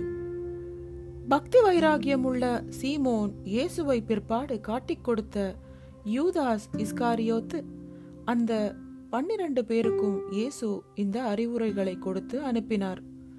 மற்ற தேசத்தாரின் பகுதிக்குள் போகாதீர்கள், சமாரியர்களுடைய எந்த நகரத்துக்குள்ளும் நுழையாதீர்கள், வழி தவறிப்போன ஆடுகளைப் போல் இருக்கிற இஸ்ரவேல் தேசத்தாரிடமே போங்கள், அப்படி போகும்போது பரலோக அரசாங்கம் நெருங்கி வந்துவிட்டது என்று பிரசங்கியுங்கள், நோயாளிகளை குணப்படுத்துங்கள், இறந்தவர்களை உயிரோடு எழுப்புங்கள், தொழு நோயாளிகளை சுத்தமாக்குங்கள், பேய்களை விரட்டுங்கள், இலவசமாக பெற்றீர்கள் இலவசமாக கொடுங்கள், தங்கம் வெள்ளி அல்லது செம்பு காசுகளை உங்களோடு கொண்டு போகாதீர்கள், பயணத்துக்காக உணவுப் பையையோ இரண்டு உடைகளையோ செருப்புகளையோ தடியையோ வாங்கி கொண்டு போகாதீர்கள், ஏனென்றால் வேலை செய்கிறவன் தன் உணவை பெற தகுதியுள்ளவனாக இருக்கிறான்.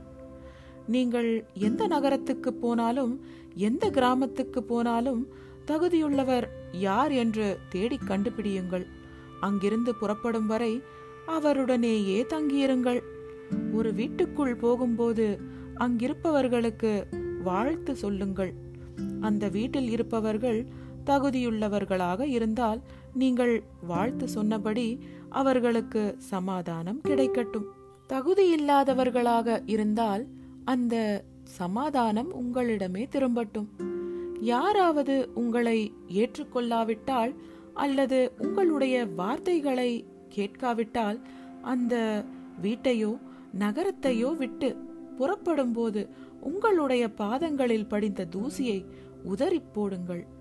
உண்மையாகவே உங்களுக்கு சொல்கிறேன், நியாயந்தீர்ப்பு நாளில் சோதோம் கொமோரா நகரங்களுக்கு கிடைக்கும் தண்டனையை விட அந்த நகரத்துக்கு கிடைக்கும் தண்டனை பயங்கரமாக இருக்கும். இதோ ஓநாய்கள் நடுவில் ஆடுகளை அனுப்புவது போல் உங்களை அனுப்புகிறேன். அதனால் பாம்புகளைப் போல் ஜாக்கிரதையாகவும் புறாக்களைப் போல் கள்ளம் கபடம் இல்லாமலும் நடந்து கொள்ளுங்கள். எச்சரிக்கையாக இருங்கள். ஏனென்றால் மனுஷர்கள் உங்களை உள்ளூர் நீதிமன்றங்களுக்கு கொண்டு போய் நிறுத்துவார்கள். தங்களுடைய ஜபக்கூடங்களில் உங்களை முள் சாட்டையால் அடிப்பார்கள். அது மட்டுமல்ல, நீங்கள் என்னுடைய சீஷர்களாக இருப்பதால் உங்களை ஆளுநர்களுக்கும் ராஜாக்களுக்கும் முன்னால் நிறுத்துவார்கள். அப்போது நீங்கள் அவர்களுக்கும் மற்ற தேசத்து மக்களுக்கும் சாட்சி கொடுக்க முடியும். ஆனாலும் அவர்கள் உங்களை அதிகாரிகள் முன் நிறுத்தும் போது எப்படி பேசுவது என்றோ என்ன பேசுவது என்றோ கவலைப்படாதீர்கள். நீங்கள் என்ன பேச வேண்டுமோ அது அந்த நேரத்தில் உங்களுக்கு அருளப்படும். அப்போது நீங்களாகவே பேச மாட்டீர்கள். உங்கள் பரலோக தகப்பனுடைய சக்தி உங்களை பேச வைக்கும். சகோதரனின் சாவுக்கு சகோதரனும் பிள்ளையின் சாவுக்கு அப்பாவும் காரணமாக இருப்பார்கள். பெற்றோருக்கு எதிராக பிள்ளைகள் எழும்பி அவர்களுடைய சாவுக்கு காரணமாவார்கள். நீங்கள் என் சீஷர்களாக இருப்பதால் எல்லா மக்களும் உங்களை வெறுப்பார்கள்.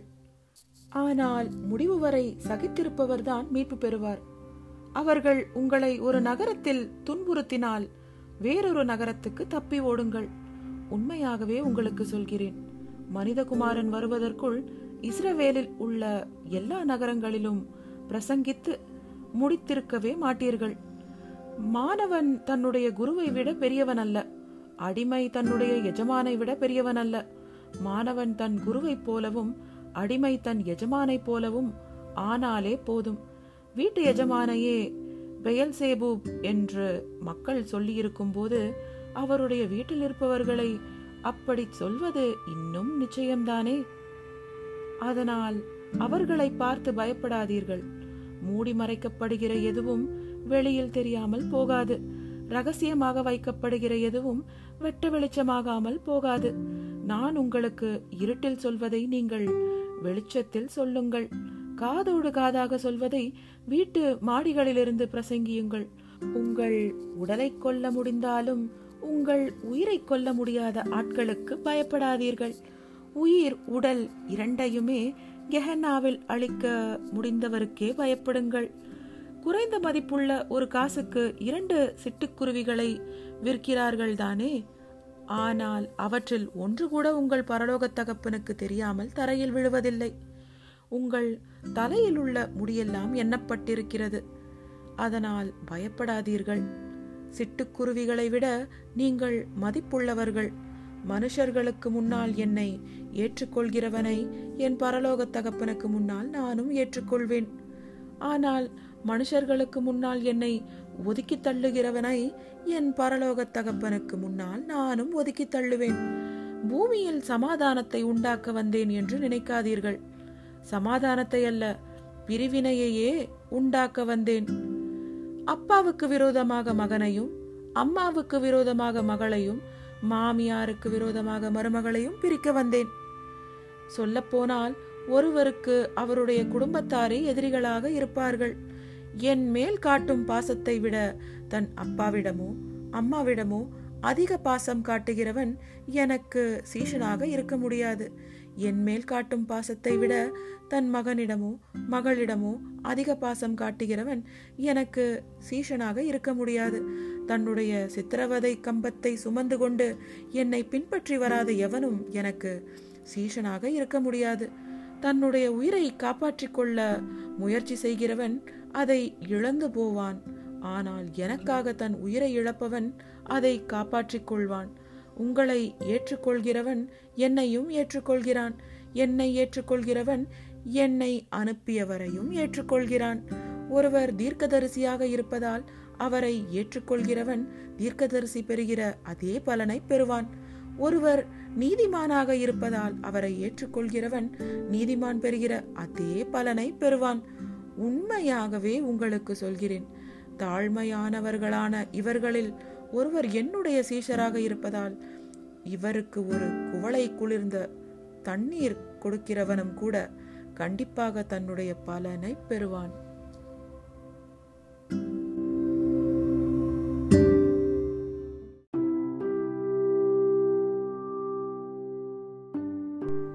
மத்தேயு பதினொன்று. இயேசு தன்னுடைய பனிரண்டு சீஷர்களுக்கு அறிவுரைகளை கொடுத்து முடித்த பின்பு சுற்றியுள்ள நகரங்களில் கற்பிப்பதற்கும் பிரசங்கிப்பதற்கும் அங்கிருந்து புறப்பட்டு போனார்.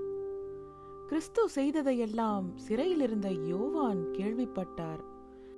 அதனால் தன்னுடைய சீஷர்களை அவரிடம் அனுப்பி, வரவேண்டியவர் நீங்கள்தானா, அல்லது வேறொருவரையும் நாங்கள் எதிர்பார்க்க வேண்டுமா என்று கேட்டார். அதற்கு இயேசு அந்த சீஷர்களிடம், நீங்கள் கேட்பதையும் பார்ப்பதையும் யோவானிடம் போய் சொல்லுங்கள். பார்வையில்லாதவர்கள் பார்க்கிறார்கள், நடக்க முடியாதவர்கள் நடக்கிறார்கள், தொழுநோயாளிகள் சுத்தமாகிறார்கள், காது கேட்காதவர்கள் கேட்கிறார்கள், இறந்தவர்கள் உயிரோடு எழுப்பப்படுகிறார்கள், ஏழைகளுக்கு நல்ல செய்தி சொல்லப்படுகிறது. எந்த சந்தேகத்துக்கும் இடம் கொடுக்காமல் என்னை நம்புகிறவன் சந்தோஷமானவன் என்று சொன்னார். அவர்கள் திரும்பி போன பின்பு இயேசு அந்த கூட்டத்தாரிடம் யோவானை பற்றி பேச ஆரம்பித்தார். அவர்களிடம், எதை பார்க்க வனாந்தரத்துக்கு போனீர்கள்? காற்றில் அசைந்தாடும் நாணலையா? இல்லையென்றால் வேறு எதை பார்க்க போனீர்கள்? விலை உயர்ந்த உடை உடுத்திய மனுஷனையா? விலை உயர்ந்த உடை உடுத்தியவர்கள் ராஜாக்களுடைய அரண்மனைகளில் தானே இருக்கிறார்கள். இல்லையென்றால் வேறு எதற்காக போனீர்கள்? ஒரு தீர்க்கதரிசியை பார்ப்பதற்காகவா? ஆம், நான் உங்களுக்கு சொல்கிறேன், ஒரு தீர்க்கதரிசியை விட மேலானவரை பார்க்கவே போனீர்கள். இதோ, நான் என்னுடைய தூதுவரை உனக்கு முன்னால் அனுப்புகிறேன். அவர் உனக்கு முன்னால் போய் உன் பாதையை தயார்படுத்துவார் என்று இவரை பற்றிதான் எழுதப்பட்டிருக்கிறது. உண்மையாகவே உங்களுக்கு சொல்கிறேன், மனுஷராக பிறந்தவர்களில் யோவான் ஸ்நானகரை விட உயர்ந்தவர் யாருமில்லை. ஆனால் பரலோக அரசாங்கத்தில் தாழ்ந்தவராக இருக்கிறவர் அவரை விட உயர்ந்தவராக இருக்கிறார். யோவான் ஸ்நானகரின் காலத்திலிருந்து இன்று வரை பரலோக அரசாங்கமே மக்கள் தீவிரமாக அடைய முயலுகிற லட்சியமாக இருக்கிறது. அப்படி தீவிரமாக அடைய முயலுகிறவர்கள் அதை அடைகிறார்கள். ஏனென்றால் தீர்க்க தரிசன புத்தகங்களும் சரி, திருச்சட்டமும் சரி, யோவானின் காலம் வரை தீர்க்க தரிசனங்களை அறிவித்தன. வரவேண்டிய எலியா அவர்தான் என்பதை ஏற்றுக்கொள்ள மனம் இருந்தால் ஏற்றுக்கொள்ளுங்கள். காதுள்ளவன் கவனித்து கேட்கட்டும். இந்த தலைமுறையை நான் யாருக்கு ஒப்பிடுவேன்? சந்தையில் உட்கார்ந்திருக்கிற பிள்ளைகளுக்கு ஒப்பிடுவேன். அவர்கள் தங்களோடு விளையாடுகிற பிள்ளைகளை பார்த்து, உங்களுக்காக குழல் ஊதினோம், ஆனால் நீங்கள் நடனமாடவில்லை, புலம்பி அழுதோம், ஆனால் நீங்கள் நெஞ்சில் அடித்துக்கொண்டு அழவில்லை என்று சொல்கிறார்கள். அதேபோல் யோவான் சாப்பிடவும் இல்லை, குடிக்கவும் இல்லை, ஆனாலும் அவருக்கு பேய் பிடித்திருக்கிறது என்று மக்கள் சொல்கிறார்கள். மனிதகுமாரனோ சாப்பிடுகிறார், குடிக்கிறார், இருந்தாலும் மக்கள் அவரை பெருந்தீனிக்காரன், குடிகாரன், வரி வசூலிப்பவர்களுக்கும் பாவிகளுக்கும் நண்பன் என்று சொல்கிறார்கள். ஆனால் ஒருவர் செய்கிற நீதியான செயல்கள் அவர் ஞானமுள்ளவர் என்பதை நிரூபிக்கும் என்றார். அவர் எந்த நகரங்களில் பெரும்பாலான அற்புதங்களை செய்திருந்தாரோ அந்த நகரங்களில் இருந்தவர்கள் திருந்தவில்லை. அதனால் அவர்களை அவர் கண்டித்து, கோராசினே, உனக்கு கேடுதான் வரும், பெத்சாயிதாவே, உனக்கு கேடுதான் வரும், உங்களுடைய நகரங்களில் செய்யப்பட்ட அற்புதங்கள் தீருவிலும் சீதோனிலும் செய்யப்பட்டிருந்தால் அங்கிருக்கிறவர்கள் எப்போதோ துக்கத்துணியை உடுத்தி சாம்பலில் உட்கார்ந்து மனம் திருந்தி இருப்பார்கள். அதனால் நான் உங்களுக்கு சொல்கிறேன், நியாயம் தீர்ப்பு நாளில் தீருவுக்கும் சீதோனுக்கும் கிடைக்கும் தண்டனையை விட உங்களுக்கு கிடைக்கும் தண்டனை பயங்கரமாக இருக்கும். கப்பர்நகூமே, நீ வானம் வரை உயர்த்தப்படுவாய் என்றா நினைக்கிறாய்? நீ கல்லறை வரை தாழ்த்தப்படுவாய். உன்னுடைய நகரத்தில் செய்யப்பட்ட அற்புதங்கள் சோதோமில் செய்யப்பட்டிருந்தால் அந்த நகரம் இன்று வரை இருந்திருக்கும். அதனால் நியாயந்தீர்ப்பு நாளில் சோதோம் நகரத்துக்கு கிடைக்கும் தண்டனையை விட உனக்கு கிடைக்கும் தண்டனை பயங்கரமாக இருக்கும் என்று நான் உனக்கு சொல்கிறேன் என்றார். பின்பு இயேசு, தகப்பனே, பரலோகத்துக்கும் பூமிக்கும் எஜமானே, எல்லார் முன்னாலும் நான் உங்களை புகழ்கிறேன். ஏனென்றால் இந்த விஷயங்களை நீங்கள் ஞானிகளுக்கும் அறிவாளிகளுக்கும் மறைத்து சிறு பிள்ளைகளுக்கு வெளிப்படுத்தி இருக்கிறீர்கள். தகப்பனே, அப்படி செய்வதுதான் உங்களுடைய விருப்பமாக இருந்தது என்று சொன்னார். பின்பு அவர், என் தகப்பன் எல்லாவற்றையும் என்னிடம் ஒப்படைத்திருக்கிறார். தகப்பனை தவிர வேறு யாருக்கும் மகனை முழுமையாக தெரியாது. மகனுக்கும் மகன் யாருக்கு அவரை வெளிப்படுத்த விரும்புகிறாரோ அவருக்கும் தவிர வேறு யாருக்கும் தகப்பனை முழுமையாக தெரியாது. உழைத்து களைத்து போனவர்களே, பாரமான சுமையை சுமக்கிறவர்களே, நீங்கள் எல்லோரும் என்னிடம் வாருங்கள். நான் உங்களுக்கு புத்துணர்ச்சி கொடுப்பேன். நான் சாந்தமும் மனத்தாழ்மையுமாக இருக்கிறேன். அதனால் என் நுகத்தடியை உங்கள் தோள் மேல் ஏற்றுக்கொண்டு என்னிடமிருந்து கற்றுக்கொள்ளுங்கள். அப்போது உங்களுக்கு புத்துணர்ச்சி கிடைக்கும். ஏனென்றால் என்னுடைய நுகத்தடி மென்மையாகவும் என்னுடைய சுமை லேசாகவும் இருக்கிறது என்று சொன்னார்.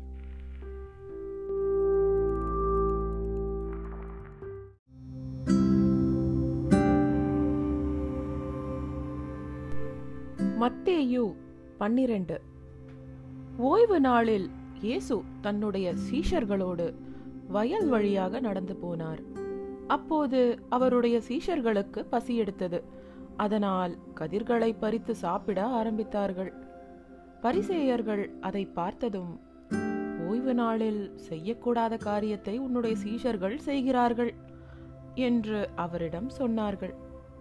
அதற்கு அவர், தாவீதுக்கும் அவருடைய ஆட்களுக்கும் பசி எடுத்த போது அவர் என்ன செய்தார் என்று நீங்கள் வாசிக்கவில்லையா?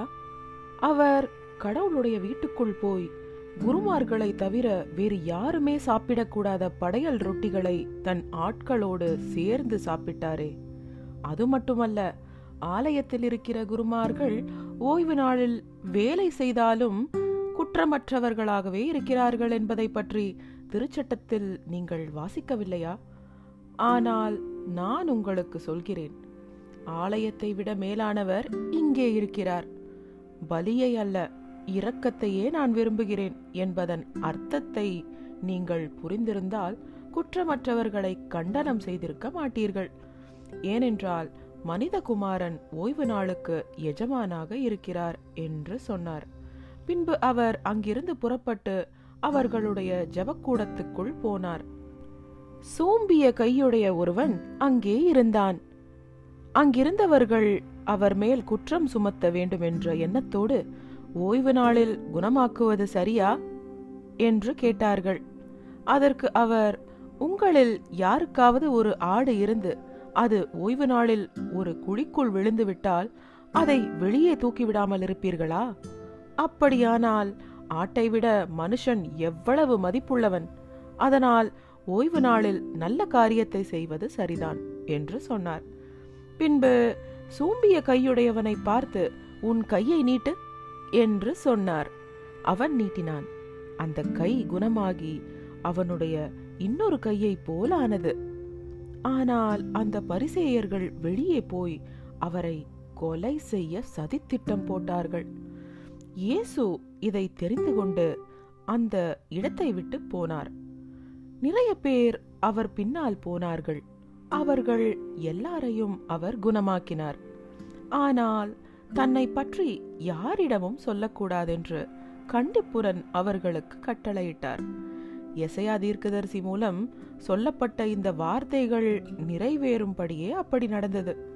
இதோ, இவர்தான் நான் தேர்ந்தெடுத்திருக்கிற என்னுடைய அன்பு ஊழியர், இவரை நான் ஏற்றுக்கொள்கிறேன், என்னுடைய சக்தியை இவருக்கு தருவேன். எது நியாயம் என்பதை எல்லா தேசத்து மக்களுக்கும் இவர் தெளிவாக காட்டுவார். இவர் வாக்குவாதம் செய்ய மாட்டார், குரலை உயர்த்தி பேச மாட்டார். முக்கிய தெருக்களில் இவருடைய குரலை யாரும் கேட்க மாட்டார்கள். நியாயத்தை நிலைநாட்டும் வரை நசுங்கிய எந்த நாணலையும் இவர் ஒடிக்க மாட்டார். மங்கி எறிகிற எந்த திரியையும் அணைக்க மாட்டார். உண்மையில் எல்லா மக்களும் இவருடைய பெயரில் நம்பிக்கையோடு இருப்பார்கள். பின்பு பேய் பிடித்த ஒருவனை அவரிடம் கொண்டு வந்தார்கள். அவனால் பார்க்கவோ பேசவோ முடியவில்லை. அவனை அவர் குணமாக்கியவுடன் அவனால் பார்க்கவும் பேசவும் முடிந்தது. அப்போது மக்கள் எல்லாரும் பிரமித்து போய், ஒருவேளை இவர்தான் தாவீதின் மகனோ என்று பேசிக்கொள்ள ஆரம்பித்தார்கள். அதை கேட்ட பரிசேயர்கள், பேய்களுடைய தலைவனான பெயல்செபு உதவியால் தான் இவன் பேய்களை விரட்டுகிறான் என்று சொன்னார்கள். அவர்களுடைய யோசனைகளை அவர் தெரிந்து கொண்டு, ஒரு ராஜ்யத்துக்குள் பிரிவினைகள் இருந்தால் அந்த ராஜ்யம் நிலைக்காது, ஒரு ஊருக்குள் அல்லது வீட்டுக்குள் பிரிவினைகள் இருந்தால் அதுவும் நிலைக்காது, அதேபோல் சாத்தானை சாத்தானே விரட்டினால் அவன் தனக்கு விரோதமாகவே பிரிவினைகள் உண்டாக்குகிறான் என்று அர்த்தம். அப்படியானால் அவனுடைய ராஜ்யம் எப்படி நிலைக்கும்? நான் பெயல்செபு உதவியால் பேய்களை விரட்டுகிறேன் என்றால் உங்களுடைய சீஷர்கள் யாருடைய உதவியால் அவற்றை விரட்டுகிறார்கள்? அதனால் உங்களுடைய சீஷர்களே நீங்கள் சொல்வது தவறு என்று நிரூபிக்கிறார்கள். நான் கடவுளுடைய சக்தியால் தான் பேய்களை விரட்டுகிறேன் என்றால் கடவுளுடைய அரசாங்கம் வந்துவிட்டதை நீங்கள் கவனிக்கவில்லை என்றுதான் அர்த்தம். ஒரு பலசாலியை முதலில் கட்டி போடவில்லை என்றால் ஒருவன் எப்படி அவனுடைய வீட்டுக்குள் புகுந்து பொருள்களை கொள்ளையடிக்க முடியும்? அவனை கட்டி போட்ட பின்புதான் வீட்டை கொள்ளையடிக்க முடியும். என் பக்கம் இல்லாதவன் எனக்கு விரோதமாக இருக்கிறான், என்னோடு சேர்ந்து மக்களை கூட்டி சேர்க்காதவன் அவர்களை சிதறிப்போக வைக்கிறான். அதனால் நான் உங்களுக்கு சொல்கிறேன், எல்லா விதமான பாவமும் நிந்தனையும் மனுஷர்களுக்கு மன்னிக்கப்படும், ஆனால் கடவுளுடைய சக்திக்கு விரோதமான நிந்தனை மன்னிக்கப்படாது. உதாரணமாக, மனிதகுமாரனுக்கு விரோதமாக யாராவது ஒரு வார்த்தை பேசினால் அது அவனுக்கு மன்னிக்கப்படும், ஆனால் கடவுளுடைய சக்திக்கு விரோதமாக யாராவது பேசினால் அது அவனுக்கு மன்னிக்கப்படாது. இந்த காலத்திலும் சரி, இனி வரும் காலத்திலும் சரி, மன்னிக்கப்படாது. நீங்கள் நல்ல மரமாக இருந்தால் நல்ல கனியை கொடுப்பீர்கள், கெட்ட மரமாக இருந்தால் கெட்ட கனியை கொடுப்பீர்கள். ஒரு மரம் எப்படிப்பட்டது என்பதை அதன் கனியை வைத்தே தெரிந்து கொள்ளலாம். விரியன் பாம்பு குட்டிகளே, பொல்லாதவர்களான உங்களால் எப்படி நல்ல விஷயங்களை பேச முடியும்? இதயத்தில் நிறைந்திருப்பதையே வாய் பேசுகிறது. நல்ல மனுஷன் தன் இதயத்தில் நிறைந்திருக்கிற நல்ல விஷயங்களையே பேசுகிறான். கெட்ட மனுஷனோ தன் இதயத்தில் நிறைந்திருக்கிற கெட்ட விஷயங்களையே பேசுகிறான். நான் உங்களுக்கு சொல்கிறேன், மனுஷர்கள் தாங்கள் பேசுகிற ஒவ்வொரு வீணான வார்த்தைக்கும் நியாய தீர்ப்பு நாளில் கணக்கு கொடுக்க வேண்டும். ஏனென்றால் உங்களுடைய வார்த்தைகளை வைத்தே நீங்கள் நீதிமான்களா குற்றவாளிகளா என்பதை கடவுள் நியாயம் தீர்ப்பார் என்று சொன்னார்.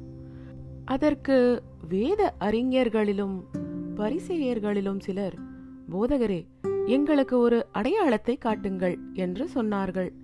அப்போது அவர், விசுவாச துரோகம் செய்கிற பொல்லாத தலைமுறையினர் ஒரு அடையாளத்தை எதிர்பார்த்து கொண்டே இருக்கிறார்கள், ஆனால் யோனா தீர்க்கதரிசியின் அடையாளத்தை தவிர வேறெந்த அடையாளமும் அவர்களுக்கு கொடுக்கப்படாது. ராத்திரி பகலாக மூன்று நாட்களுக்கு யோனா ஒரு பெரிய மீனின் வயிற்றுக்குள் இருந்தது போலவே மனிதகுமாரனும் ராத்திரி பகலாக மூன்று நாட்களுக்கு கல்லறைக்குள் இருப்பார். நியாயந்தீர்ப்பின் போது நினிவே மக்கள் இந்த தலைமுறையினரோடு எழுந்து வந்து இவர்களை கண்டனம் செய்வார்கள். ஏனென்றால் யோனா பிரசங்கித்த விஷயங்களை கேட்டு அவர்கள் மனம் திருந்தினார்கள். ஆனால் இதோ, யோனாவை விட பெரியவர் ஒருவர் இங்கே இருக்கிறார். நியாய தீர்ப்பின் போது தென் தேசத்து ராணி இந்த தலைமுறையினரோடு எழுந்து வந்து இவர்களை கண்டனம் செய்வாள். ஏனென்றால் அவள் சாலமோனின் ஞானத்தை கேட்க பூமியின் தொலைதூர பகுதியிலிருந்து வந்தாள். ஆனால் இதோ, சாலமோனை விட பெரியவர் ஒருவர் இங்கே இருக்கிறார். ஒரு பேய் ஒரு மனுஷனை விட்டு போகும்போது ஓய்வெடுக்க இடம் தேடி வறண்ட இடங்கள் வழியாக அலைந்து திரிகிறது. ஆனால் எந்த இடமும் கிடைக்காமல் நான் விட்டு வந்த என் வீட்டுக்கே திரும்பி போவேன் என்று சொல்கிறது. அது திரும்பி போகும்போது அந்த வீடு காலியாகவும் நன்றாக பெருக்கி அலங்கரிக்கப்பட்டும் இருப்பதை பார்க்கிறது. பின்பு மறுபடியும் போய் தன்னை விட பொல்லாத ஏழு பேய்களை கூட்டிக் கொண்டு வருகிறது. அந்த பேய்கள் உள்ளே புகுந்து அங்கேயே குடியிருக்கின்றன.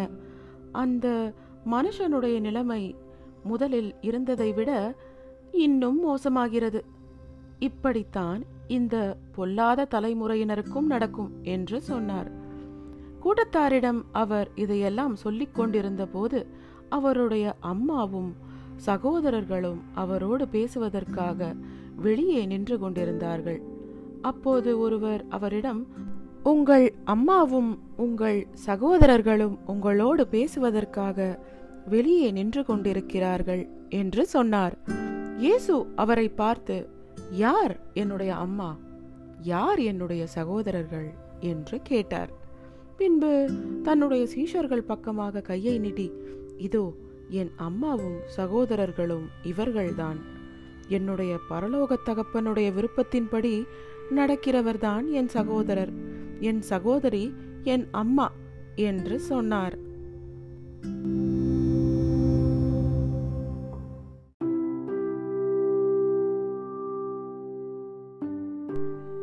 மத்தேயு பதிமூன்று.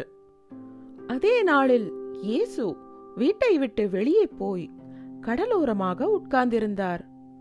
மக்கள் கூட்டம் கூட்டமாக அங்கே திரண்டு வந்ததால் அவர் ஒரு படகில் ஏறி உட்கார்ந்தார். அந்த மக்கள் எல்லாரும் கடற்கரையில் நின்று கொண்டிருந்தார்கள். அப்போது உவமைகள் மூலம் அவர்களுக்கு நிறைய விஷயங்களை சொன்னார். இதோ, விதைக்கிறவன் ஒருவன் விதைக்கப் போனான். அவன் தூவிய சில விதைகள் பாதையோரத்தில் விழுந்தன. பறவைகள் வந்து அவற்றை கொத்தி தின்றன. வேறு சில விதைகள் மண் அதிகமாக இல்லாத பாறை நிலத்தில் விழுந்தன. அவை உடனே முளைத்த போதிலும் மண் ஆழமாக இல்லாததால் வேர் பிடிக்கவில்லை. அதனால் வெயில் வந்தபோது அவை வாடி வதங்கி காய்ந்து போயின. இன்னும் சில விதைகள் முட்செடிகள் இருக்கிற நிலத்தில் விழுந்தன. அந்த முட்செடிகள் பெரிதாக வளர்ந்து அவற்றை நெருக்கி போட்டன. மற்ற விதைகளோ நல்ல நிலத்தில் விழுந்து விளைச்சல் தர ஆரம்பித்தன. அவற்றில் சில நூறு மடங்காகவும் வேறு சில அறுபது மடங்காகவும் இன்னும் சில முப்பது மடங்காகவும் பலன் தந்தன. காதுள்ளவன் கவனித்து கேட்கட்டும் என்று சொன்னார். சீஷர்கள் அவரிடம் வந்து, ஏன் அவர்களிடம் உவமைகளால் பேசுகிறீர்கள் என்று கேட்டார்கள். அதற்கு அவர், பரலோக அரசாங்கத்தை பற்றிய பரிசுத்த ரகசியங்களை புரிந்து கொள்ளும் பாக்கியம் உங்களுக்கு கொடுக்கப்பட்டிருக்கிறது, ஆனால் அவர்களுக்கு கொடுக்கப்படவில்லை. இருக்கிறவனுக்கு அதிகமாக கொடுக்கப்படும், அவன் ஏராளமாக பெற்றுக்கொள்வான். ஆனால் இல்லாதவனிடமிருந்து இருப்பதும் எடுத்துக்கொள்ளப்படும். அவர்கள் பார்த்தும் பார்க்காதவர்களாகவும், கேட்டும் கேட்காதவர்களாகவும், புரிந்து கொள்ளாதவர்களாகவும் இருக்கிறார்கள். அதனால்தான் நான் அவர்களிடம் உவமைகளின் மூலம் பேசுகிறேன். எசையா சொன்ன இந்த தீர்க்க தரிசனம் அவர்களிடம் நிறைவேறுகிறது. காதால் கேட்டாலும் ஒருபோதும் புரிந்து கொள்ள மாட்டீர்கள், கண்ணால் பார்த்தாலும் ஒருபோதும் உணர்ந்து கொள்ள மாட்டீர்கள். இந்த ஜனங்கள் கண்களால் பார்க்காமலும் காதுகளால் கேட்காமலும் இதயத்தால் உணராமலும் என்னிடம் திரும்பி வராமலும் நான் அவர்களை குணப்படுத்தாமலும் இருக்கும்படி அவர்களுடைய இதயம் இறுகி போயிருக்கிறது. இவர்கள் தங்கள் காதால் மந்தமாய் கேட்கிறார்கள், தங்கள் கண்களை மூடிக்கொண்டிருக்கிறார்கள். ஆனால் உங்களுடைய கண்கள் பார்ப்பதாலும் உங்களுடைய காதுகள் கேட்பதாலும் நீங்கள் சந்தோஷமானவர்கள். உண்மையாகவே உங்களுக்கு சொல்கிறேன், நிறைய தீர்க்கதரிசிகளும் நீதிமான்களும் நீங்கள் பார்க்கிறவற்றை பார்க்க ஆசைப்பட்டும் பார்க்கவில்லை, நீங்கள் கேட்கிறவற்றை கேட்க ஆசைப்பட்டும் கேட்கவில்லை. இப்போது விதைக்கிறவனை பற்றிய உவமையின் அர்த்தத்தை கவனித்து கேளுங்கள். பாதையோர நிலத்தைப் போல் இருப்பவர் பரலோக அரசாங்கத்தை பற்றிய செய்தியை கேட்டும் அதனுடைய அர்த்தத்தை புரிந்து கொள்வதில்லை.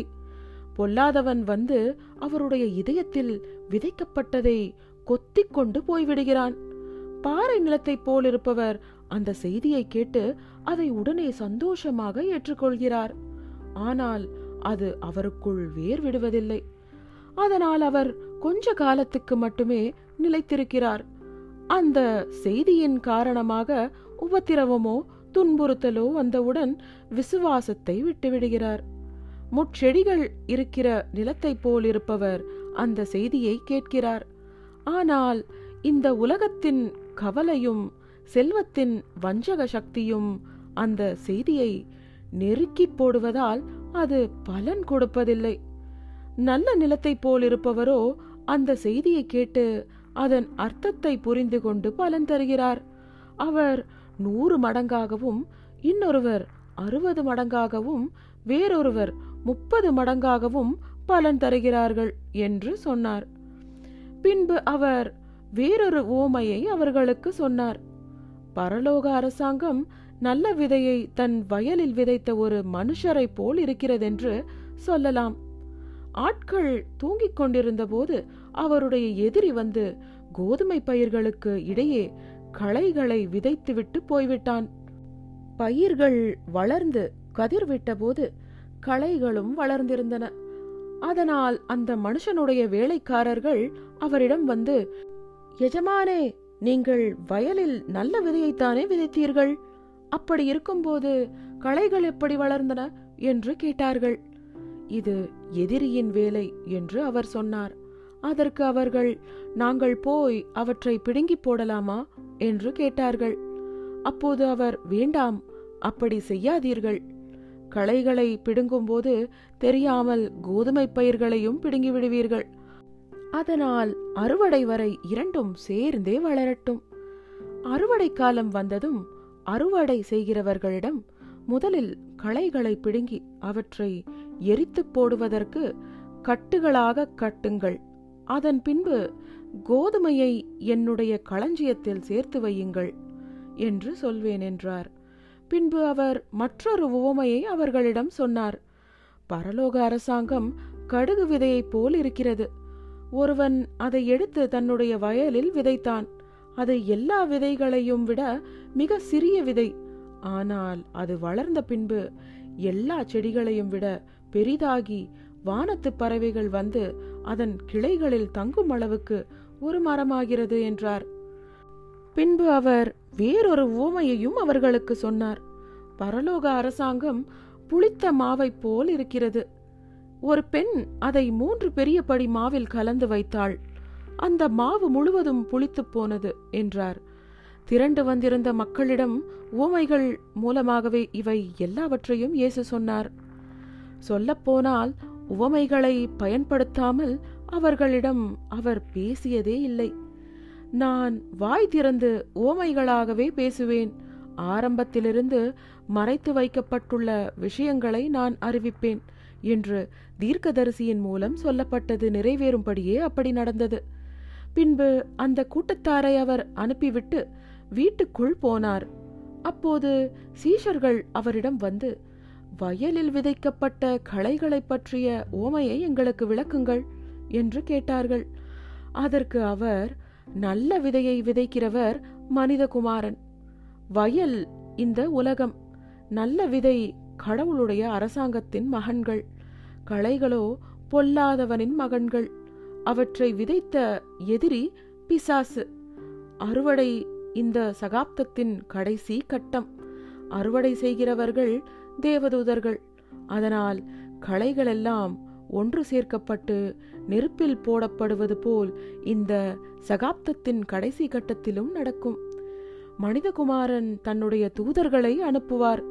மற்றவர்களை பாவம் செய்ய வைக்கிற எல்லாரையும், அக்கிரமம் செய்கிற எல்லாரையும் அவருடைய அரசாங்கத்திலிருந்து அவர்கள் பிரித்தெடுத்து கொழுந்து விட்டு எரியும் சூளையில் வீசிவிடுவார்கள். அங்கே அவர்கள் அழுது அங்கலாய்ப்பார்கள். அந்த சமயத்தில் நீதிமான்கள் தங்களுடைய தகப்பனின் அரசாங்கத்தில் சூரியனைப் போல் பிரகாசிப்பார்கள். காதுள்ளவன் கவனித்து கேட்கட்டும். பரலோக அரசாங்கம் நிலத்தில் புதைத்து வைக்கப்பட்ட பொக்கிஷத்தை போல் இருக்கிறது. அதை ஒரு மனுஷன் கண்டுபிடித்து மறுபடியும் அங்கே மறைத்து வைக்கிறான். பின்பு சந்தோஷத்தோடு போய் தன்னிடம் இருந்த எல்லாவற்றையும் விற்று அந்த நிலத்தை வாங்குகிறான். பரலோக அரசாங்கம் அருமையான முத்துக்களை தேடி பயணம் செய்கிற வியாபாரியை போல் இருக்கிறது. விலை உயர்ந்த ஒரு முத்தை கண்டுபிடித்ததும் அவன் போய் தன்னிடம் இருந்த எல்லாவற்றையும் உடனடியாக விற்று அதை வாங்கி கொண்டான். அதோடு பரலோக அரசாங்கம் கடலில் வீசப்பட்டு எல்லா வகையான மீன்களையும் வாரிக்கொள்கிற இழுவலையை போல் இருக்கிறது. வலை நிறைந்ததும் மீனவர்கள் அதை கடற்கரைக்கு இழுத்து கொண்டு வந்து அங்கே உட்கார்ந்து நல்ல மீன்களை கூடைகளில் சேகரிப்பார்கள். ஆகாதவற்றையோ தூக்கி எறிவார்கள். அப்படியே இந்த சகாப்தத்தின் கடைசி கட்டத்திலும் நடக்கும். தேவதூதர்கள் புறப்பட்டு போய் நீதிமான்களின் நடுவிலிருந்து பொல்லாதவர்களை தனியாக பிரித்து கொழுந்துவிட்டு எரியும் சூளையில் அவர்களை வீசிவிடுவார்கள். அங்கே அவர்கள் அழுது அங்கலாய்ப்பார்கள் என்று சொன்னார். பின்பு இவை எல்லாவற்றின் அர்த்தத்தையும் நீங்கள் புரிந்து கொண்டீர்களா என்று கேட்டார்.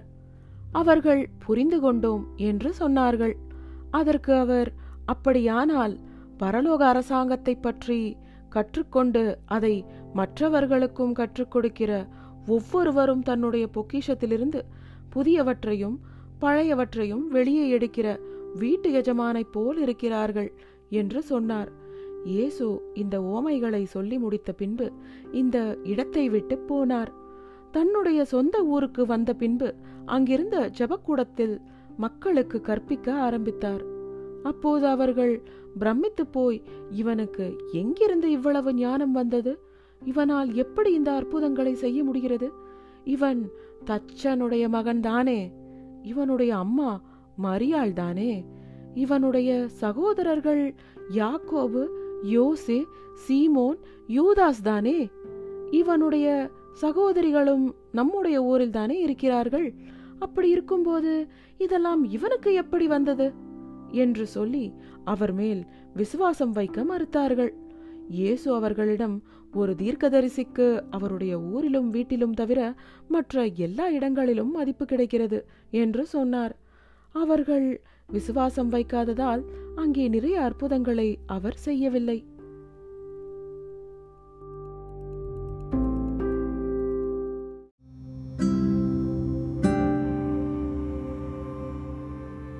மத்தேயு பதினான்கு. அந்த சமயத்தில் இயேசுவை பற்றிய செய்தியை மாகாண அதிபதி ஏரோது கேள்விப்பட்டான். அவன் தன்னுடைய வேலையாட்களிடம், இவர் யோவான் ஸ்நானகர்தான். இவர் உயிரோடு எழுப்பப்பட்டிருக்கிறார். அதனால்தான் இவரால் அற்புதங்களை செய்ய முடிகிறது என்று சொன்னான். ஏரோது தன்னுடைய சகோதரன் பிலிப்புவின் மனைவி ஏரோதியாளை பிரியப்படுத்துவதற்காக யோவானை பிடித்து சங்கிலியால் கட்டி சிறையில் அடைத்திருந்தான். ஏனென்றால் யோவான் அவனிடம், நீங்கள் அவளை வைத்திருப்பது சரியல்ல என்று நிறைய தடவை சொல்லியிருந்தார். அதனால் ஏரோது அவரை கொல்ல நினைத்தான். ஆனால் மக்கள் அவரை ஒரு தீர்க்கதரிசி என்று நம்பியதால் அவர்களுக்கு பயந்தான். ஏரோதுவின் பிறந்த நாள் கொண்டாட்டத்தில் ஏரோதியாளின் மகள் அங்கிருந்த விருந்தாளிகள் முன்னால் நடனமாடினாள். அதை பார்த்து ஏரோது மனம் குளிர்ந்து போனான். அதனால் அவள் என்ன கேட்டாலும் தருவதாக ஆணையிட்டு கொடுத்தான். அப்போது அவள் தன்னுடைய அம்மா தூண்டிவிட்டபடியே, யோவான் ஸ்நானகரின் தலையை ஒரு தட்டில் வைத்து எனக்கு கொடுங்கள் என்று சொன்னாள். அதை கேட்டு ராஜா துக்கமடைந்தான்.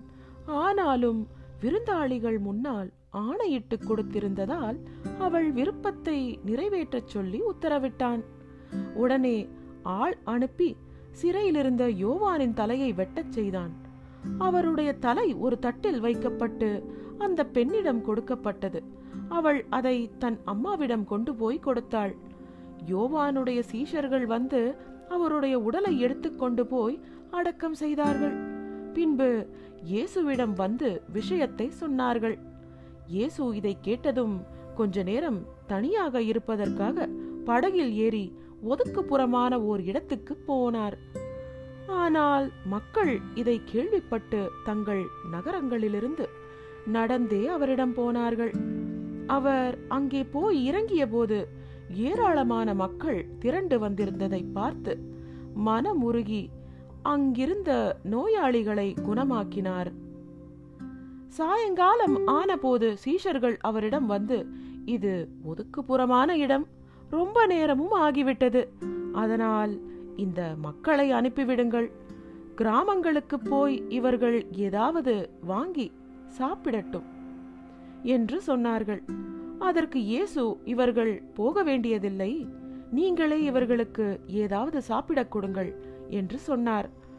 அதற்கு அவர்கள், ஐந்து ரொட்டிகளையும் இரண்டு மீன்களையும் தவிர எங்களிடம் வேறொன்றும் இல்லை என்று சொன்னார்கள். அப்போது அவர், அவற்றை என்னிடம் கொண்டு வாருங்கள் என்று சொன்னார். அதன் பின்பு புல்தரையில் உட்காரும்படி கூட்டத்தாரிடம் சொல்லிவிட்டு அந்த ஐந்து ரொட்டிகளையும் இரண்டு மீன்களையும் எடுத்து வானத்தை பார்த்து ஜெபம் செய்தார். பின்பு ரொட்டிகளை பிட்டு சீஷர்களிடம் கொடுத்தார். அவர்கள் அதை கூட்டத்தாருக்கு கொடுத்தார்கள். எல்லாரும் திருப்தியாக சாப்பிட்டார்கள். மீதி இருந்த ரொட்டி துண்டுகளை பன்னிரண்டு கூடைகள் நிறைய அவர்கள் சேகரித்தார்கள். இத்தனைக்கும் பெண்களையும் சின்ன பிள்ளைகளையும் தவிர சுமார் ஐயாயிரம் ஆண்கள் சாப்பிட்டிருந்தார்கள். பின்பு கூட்டத்தாரை அவர் அனுப்ப ஆரம்பித்தார். அதோடு உடனடியாக படகில் ஏறி தனக்கு முன்பே அக்கறைக்கு போகும்படி சீஷர்களை அனுப்பினார். கூட்டத்தாரை அனுப்பிய பின்பு ஜபம் செய்வதற்காக தனியே ஒரு மலைக்கு அவர் போனார். பொழுது சாய்ந்த போது அவர் அங்கே தனியாக இருந்தார். இதற்குள் படகு கரையிலிருந்து ரொம்ப தூரம் போயிருந்தது. எதிர்காற்று வீசியதால் அது அலைகளினால் அலைக்கழிக்கப்பட்டது. நான்காம் ஜாமத்தில் அவர்களை நோக்கி அவர் கடல் மேல் நடந்து வந்தார். அவர் கடல் மேல் நடந்து வருவதை சீஷர்கள் பார்த்தபோது கலக்கமடைந்தார்கள். ஏதோ மாய உருவம் என்று சொல்லி அலறினார்கள். உடனே இயேசு அவர்களிடம், தைரியமாக இருங்கள், நான் தான், பயப்படாதீர்கள் என்று சொன்னார். அப்போது பேதுரு அவரிடம், எஜமானே, நீங்களா? அப்படியானால் நானும் தண்ணீர் மேல் நடந்து உங்களிடம் வருவதற்கு கட்டளையிடுங்கள் என்று சொன்னார். அதற்கு அவர், வா என்று சொன்னார். பேதுருவும் படகிலிருந்து இறங்கி தண்ணீர் மேல் நடந்து இயேசுவை நோக்கி போனார். ஆனால் புயல் காற்றை பார்த்ததும் பயந்து போய் தண்ணீரில் மூழ்க ஆரம்பித்தார். அப்போது, எஜமானே, என்னை காப்பாற்றுங்கள் என்று அலறினார். உடனே இயேசு தன் கையை நீட்டி அவரை பிடித்துக்கொண்டு, விசுவாசத்தில் குறைவுபட்டவனே, ஏன் சந்தேகப்பட்டாய் என்று கேட்டார். அவர்கள் படகில் ஏறிய பிறகு புயல் காற்று அடங்கியது. படகில் இருந்தவர்கள் அவர் முன்னால் தலை வணங்கி, நீங்கள் உண்மையிலேயே கடவுளுடைய மகன்தான் என்று சொன்னார்கள். பின்பு அவர்கள் கடலை கடந்து கெனேசிரேத்துக்கு வந்து சேர்ந்தார்கள். அந்த பகுதியில் இருந்த ஆட்கள் அவரை அடையாளம் கண்டுகொண்டதும் சுற்று வட்டாரத்தில் இருந்த எல்லா இடங்களுக்கும் செய்தி அனுப்பினார்கள். அதனால் நோயாளிகள் எல்லாரையும் மக்கள் அவரிடம் கூட்டிக் கொண்டு வந்தார்கள். அவருடைய மேலங்கியின் ஓரத்தையாவது தொட அனுமதிக்கும்படி அவரிடம் கெஞ்சி கேட்டார்கள். அப்படி தொட்ட அத்தனை பேரும் முழுமையாக குணமானார்கள்.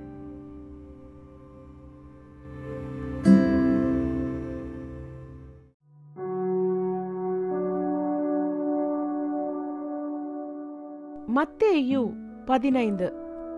பின்பு எருசலேமிலிருந்து பரிசேயர்களும் வேத அறிஞர்களும் இயேசுவிடம் வந்து, உன்னுடைய சீஷர்கள் ஏன் முன்னோர்களின் பாரம்பரியத்தை மீறுகிறார்கள்?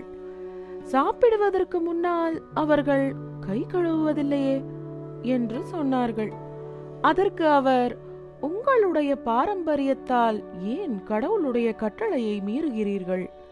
உதாரணமாக, உங்கள் அப்பாவுக்கும் அம்மாவுக்கும் மதிப்பு கொடுக்க வேண்டும் என்றும், அப்பாவையோ அம்மாவையோ கேவலமாக பேசுகிற எவனும் கொல்லப்பட வேண்டும் என்றும் கடவுள் சொன்னார். ஆனால் ஒருவன் தன் அப்பாவிடமோ அம்மாவிடமோ, என்னிடம் இருப்பதையெல்லாம் ஏற்கனவே கடவுளுக்கு அர்ப்பணித்து விட்டேன், அதனால் உங்களுக்கு என்னால் உதவி செய்ய முடியாது என்று சொல்லிவிட்டால், அதன் பின் அவன் தன்னுடைய அப்பாவுக்கு மதிப்பு கொடுக்க வேண்டியதே இல்லை என்று நீங்கள் சொல்கிறீர்கள். இப்படி உங்களுடைய பாரம்பரியத்தால் கடவுளுடைய வார்த்தையை மதிப்பற்றதாக்கி விடுகிறீர்கள்.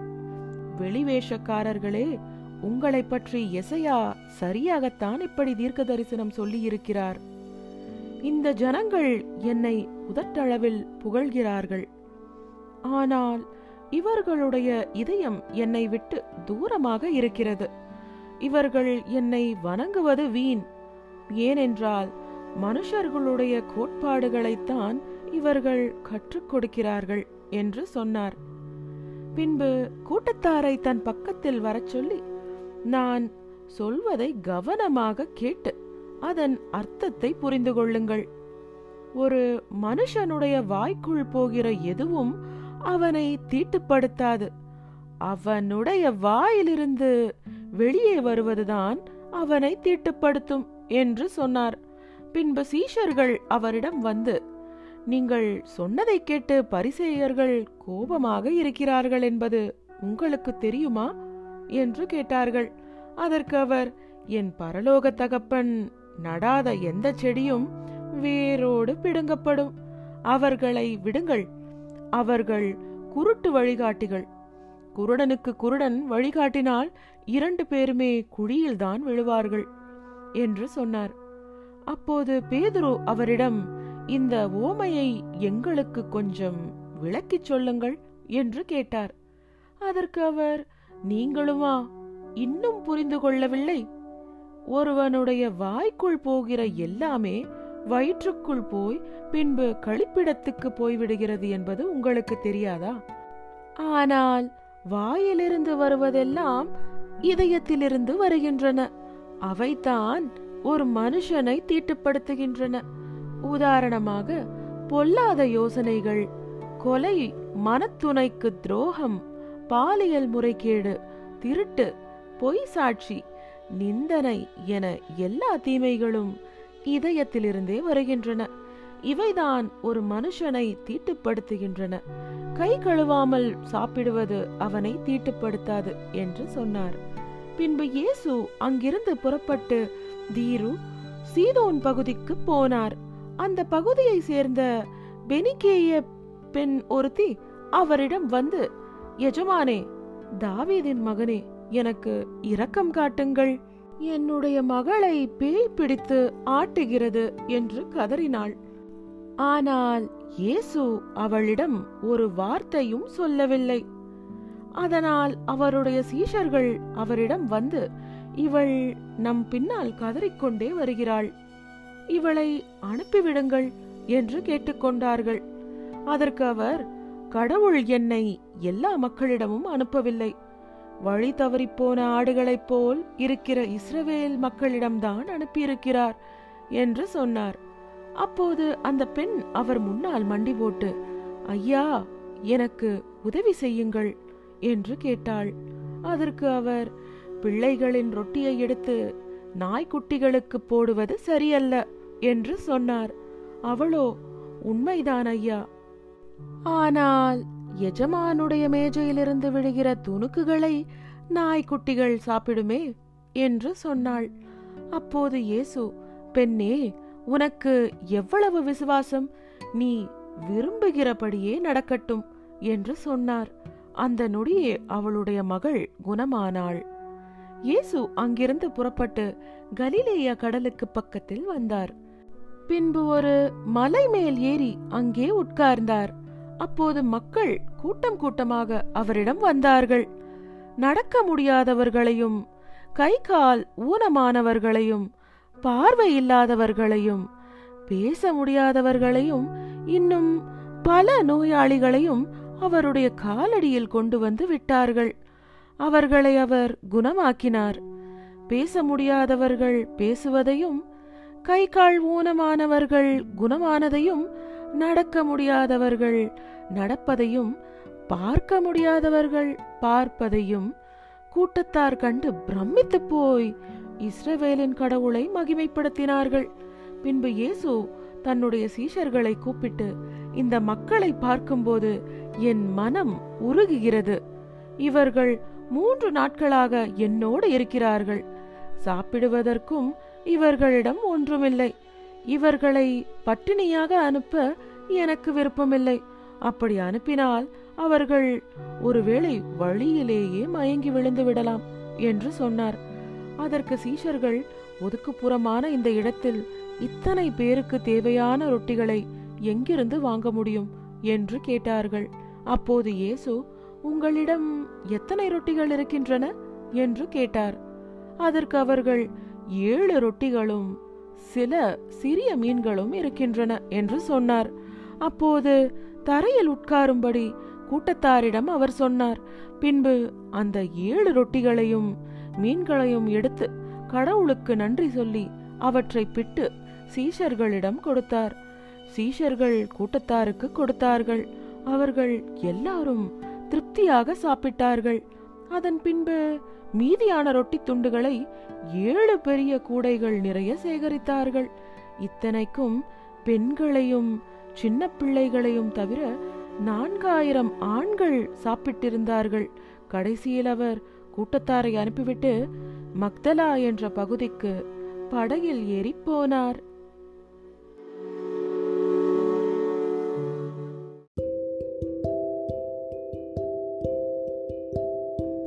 மத்தேயு பதினாறு. பரிசேயர்களும் சதுசேயர்களும் அவரை சோதிப்பதற்காக அவரிடம் வந்து வானத்திலிருந்து ஓர் அடையாளத்தை காட்டச் சொல்லி கேட்டார்கள். அதற்கு அவர், சாயங்கால நேரத்தில் வானம் சிவந்திருக்கிறது, அதனால் வானிலை நன்றாக இருக்கும் என்று சொல்கிறீர்கள். காலை நேரத்தில் வானம் சிவந்து மேகமூட்டமாக இருக்கிறது, இன்றைக்கு காற்றுடன் கூடிய மழை வரும் என்று சொல்கிறீர்கள்.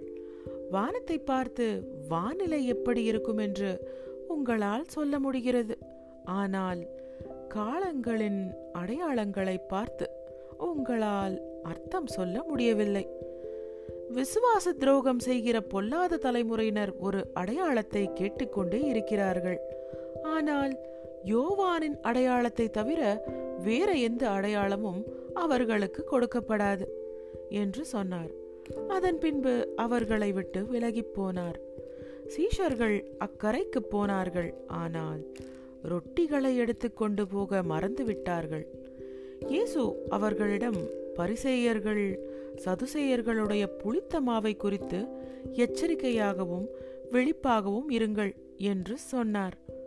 அப்போது அவர்கள், நாம் ரொட்டியை எடுக்காமல் வந்துவிட்டோமே என்று ஒருவருக்கொருவர் பேசிக்கொண்டார்கள். இயேசு இதை தெரிந்து கொண்டு, விசுவாசத்தில் குறைவுபடுகிறவர்களே, ரொட்டியை கொண்டு வராததை பற்றி ஏன் பேசிக்கொண்டிருக்கிறீர்கள்? இன்னுமா உங்களுக்கு புரியவில்லை?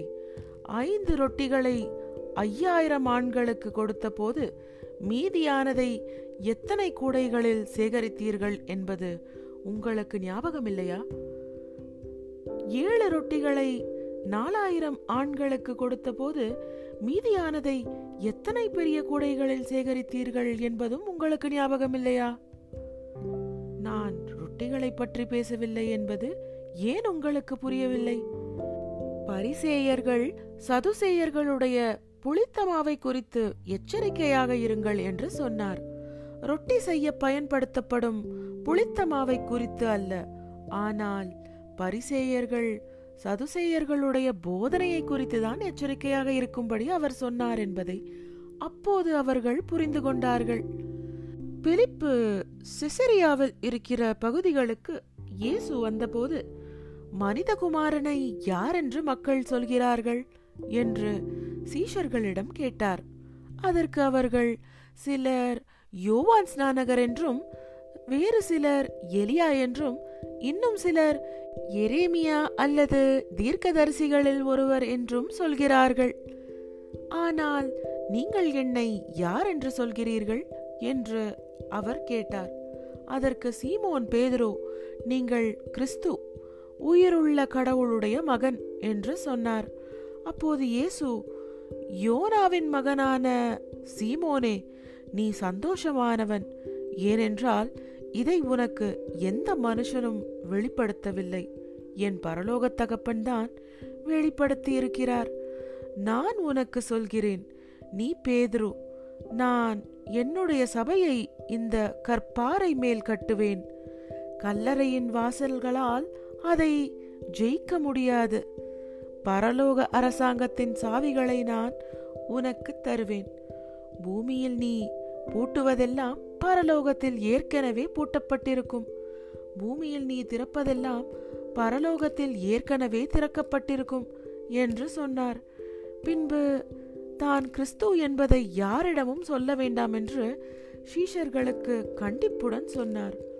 அன்று முதல் இயேசு தன்னுடைய சீஷர்களிடம் தான் எருசலேமுக்கு போய் பெரியோர்களாலும் முதன்மை குருமார்களாலும் வேத அறிஞர்களாலும் பல பாடுகள் பட்டு கொலை செய்யப்பட வேண்டும், பின்பு மூன்றாம் நாளில் உயிரோடு எழுப்பப்பட வேண்டும் என்பதை விளக்கிச் சொல்ல ஆரம்பித்தார். அப்போது பேதுரு அவரை தனியாக கூட்டிக் கொண்டு போய், எஜமானே, இந்த கஷ்டங்கள் உங்களுக்கு வேண்டாம், இதெல்லாம் உங்களுக்கு நடக்கவே நடக்காது என்று அதட்டலாக சொன்னார். ஆனால் இயேசு திரும்பிக் கொண்டு, என் பின்னால் போ சாத்தானே, நீ எனக்கு முட்டுக்கட்டையாக இருக்கிறாய், நீ கடவுளைப் போல் யோசிக்காமல் மனுஷர்களைப் போல் யோசிக்கிறாய் என்று பேதுருவிடம் சொன்னார். பின்பு இயேசு தன்னுடைய சீஷர்களிடம், யாராவது என்னை பின்பற்றி வர விரும்பினால் அவர் தன்னையே துறந்து தன் சித்திரவதை கம்பத்தை சுமந்து கொண்டு தொடர்ந்து என் பின்னால் வர வேண்டும். தன்னுடைய உயிரை காப்பாற்றிக் கொள்ள நினைக்கிறவன் அதை இழந்து போவான், ஆனால் எனக்காக தன் உயிரை இழப்பவன் அதை காப்பாற்றிக் கொள்வான். சொல்லப்போனால் ஒருவர் இந்த உலகத்தில் இருக்கிற எல்லாவற்றையும் சம்பாதித்தாலும் தன் உயிரை இழந்துவிட்டால் என்ன பிரயோஜனம்? உயிருக்கு ஈடாக ஒருவரால் எதை கொடுக்க முடியும்? மனிதகுமாரன் தன்னுடைய தகப்பனின் மகிமையில் தன்னுடைய தூதர்களோடு வருவார். அப்போது அவரவருடைய நடத்தைக்கு ஏற்றபடி அவரவருக்கு பலன் கொடுப்பார். உண்மையாகவே உங்களுக்கு சொல்கிறேன், இங்கே நிற்கிறவர்களில் சிலர் மனிதகுமாரன் ராஜ அதிகாரத்தில் வருவதை பார்ப்பதற்கு முன்னால் சாகவே மாட்டார்கள் என்று சொன்னார்.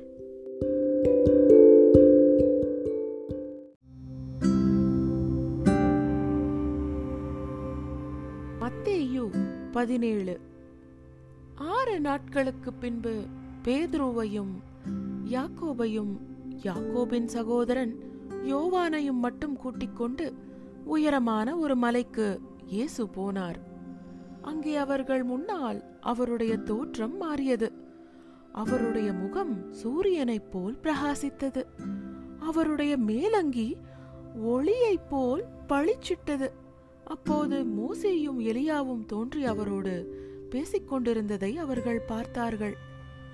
உடனே பேதுரு, எஜமானே, இங்கே இருப்பது எங்கள் பாக்கியம், நீங்கள் விரும்பினால் உங்களுக்கு ஒன்றும் மோசேக்கு ஒன்றும் ஏலியாக்கு ஒன்றுமாக மூன்று கூடாரங்களை போடுகிறேன் என்று இயேசுவிடம் சொன்னார். அவர் பேசிக்கொண்டிருந்த போதே பிரகாசமான ஒரு மேகம் அவர்கள் மேல் நிழலிட்டது. அப்போது இவர் என் அன்பு மகன், நான் இவரை ஏற்றுக்கொள்கிறேன், இவர் சொல்வதை கேளுங்கள் என்று அந்த மேகத்திலிருந்து ஒரு குரல் ஒலித்தது. இதை கேட்டதும் சீஷர்கள் மிகவும் பயந்து போய் சாஷ்டாங்கமாக விழுந்தார்கள். இயேசு அவர்கள் பக்கத்தில் வந்து அவர்களை தொட்டு, எழுந்திருங்கள், பயப்படாதீர்கள் என்று சொன்னார். அவர்கள் நிமிர்ந்து பார்த்தபோது இயேசுவை தவிர வேறு யாரையும் காணவில்லை. மலையிலிருந்து இறங்கி வந்து கொண்டிருந்த போது இயேசு அவர்களிடம், நீங்கள் பார்த்த இந்த தரிசனத்தை மனிதகுமாரன் உயிர்த்தெழுப்பப்படும் வரை யாரிடமும் சொல்லக்கூடாது என்று கட்டளையிட்டார். அப்போது சீஷர்கள் அவரிடம், அப்படியானால் எலியா முதலில் வரவேண்டும் என்று வேத அறிஞர்கள் ஏன் சொல்கிறார்கள் என்று கேட்டார்கள். அதற்கு அவர், எலியா வந்து எல்லாவற்றையும் சரிபடுத்துவார் என்பது உண்மைதான். இருந்தாலும் நான் உங்களுக்கு சொல்கிறேன், எலியா ஏற்கனவே வந்துவிட்டார். ஆனால் அவரை அவர்கள் அடையாளம் கண்டுகொள்ளாமல் தங்களுடைய இஷ்டப்படியெல்லாம் நடத்தினார்கள். இப்படித்தான் மனிதகுமாரனும் அவர்கள் கையில் பாடுகளை அனுபவிப்பார் என்று சொன்னார். யோவான் ஸ்நானகரை பற்றித்தான் அவர் சொல்கிறார் என்பதை சீஷர்கள் அப்போது புரிந்து கொண்டார்கள். கூட்டத்தாரை நோக்கி அவர்கள் போனபோது ஒருவன் அவர் முன்னால் வந்து மண்டி போட்டு, ஐயா, என் மகனுக்கு இரக்கம் காட்டுங்கள், அவன் காக்காய் வலிப்பினால் அவதிப்படுகிறான், அவனுடைய நிலைமை மோசமாக இருக்கிறது, அடிக்கடி தண்ணீரிலும் நெருப்பிலும் விழுந்து விடுகிறான், நான் அவனை உங்கள் சீஷர்களிடம் கூட்டிக் கொண்டு வந்தேன், ஆனால் அவர்களால் குணமாக்க முடியவில்லை என்று சொன்னான். அப்போது இயேசு, விசுவாசமில்லாத சீர்கெட்ட தலைமுறையே, நான் இன்னும் எத்தனை காலம்தான் உங்களோடு இருக்க வேண்டுமோ, எத்தனை காலம்தான் உங்களை சகித்து கொள்ள வேண்டுமோ என்று சொல்லிவிட்டு, அவனை என்னிடம் கொண்டு வாருங்கள் என்றார். பின்பு அந்த பையனை பிடித்திருந்த பேயை இயேசு அதட்டினார். அது அவனை விட்டு போனது. அந்த நொடியே அவன் குணமானான். அதன் பின்பு சீஷர்கள் இயேசுவிடம் தனியாக வந்து, எங்களால் ஏன் அந்த பேயை விரட்ட முடியவில்லை என்று கேட்டார்கள். அதற்கு அவர், உங்கள் விசுவாசம் குறைவாக இருப்பதுதான் அதற்கு காரணம். உண்மையாகவே உங்களுக்கு சொல்கிறேன், உங்களுக்கு கடுகளவு விசுவாசம் இருந்தால் கூட இந்த மலையை பார்த்து, இங்கிருந்து பெயர்ந்து அங்கே போ என்று சொன்னால் அது பெயர்ந்து போகும், உங்களால் முடியாத காரியம் ஒன்றுமே இருக்காது என்று சொன்னார். அவர்கள் கலிலேயாவில் கூடியிருந்த போது இயேசு அவர்களிடம், மனிதகுமாரன் காட்டிக் கொடுக்கப்பட்டு மக்களுடைய கையில் ஒப்படைக்கப்படுவார், அவர்கள் அவரை கொலை செய்வார்கள், ஆனால் மூன்றாம் நாளில் அவர் உயிரோடு எழுப்பப்படுவார் என்று சொன்னார். அதை கேட்டு அவர்கள் மிகவும் துக்கப்பட்டார்கள்.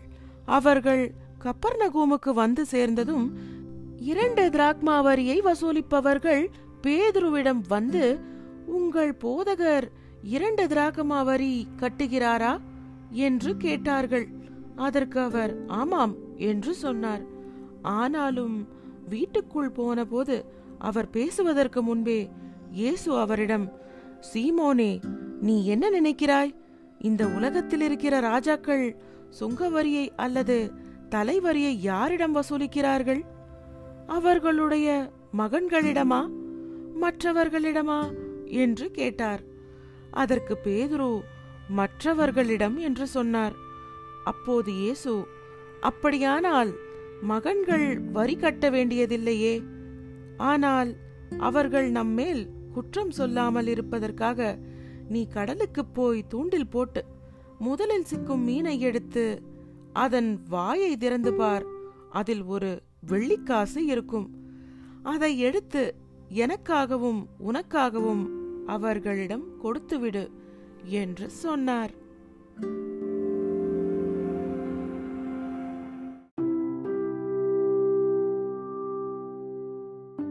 மத்தேயு பதினெட்டு. அந்த நேரத்தில் சீஷர்கள் இயேசுவின் பக்கம் வந்து, பரலோக அரசாங்கத்தில் உண்மையில் யார் மிக உயர்ந்தவராக இருப்பார் என்று கேட்டார்கள்.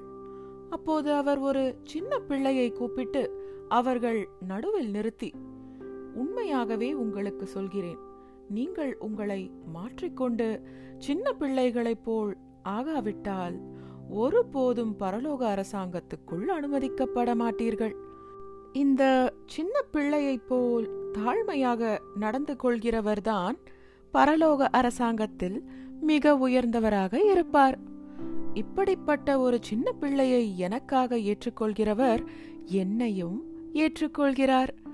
ஆனால் என்மேல் விசுவாசம் வைக்கிற இந்த சிறியவர்களில் ஒருவரை யாராவது பாவம் செய்ய வைத்தால் மாவு அரைக்கும் ஒரு பெரிய கல்லை அவனுடைய கழுத்தில் கட்டி ஆழமான கடலில் தள்ளிவிடுவதே அவனுக்கு நல்லது.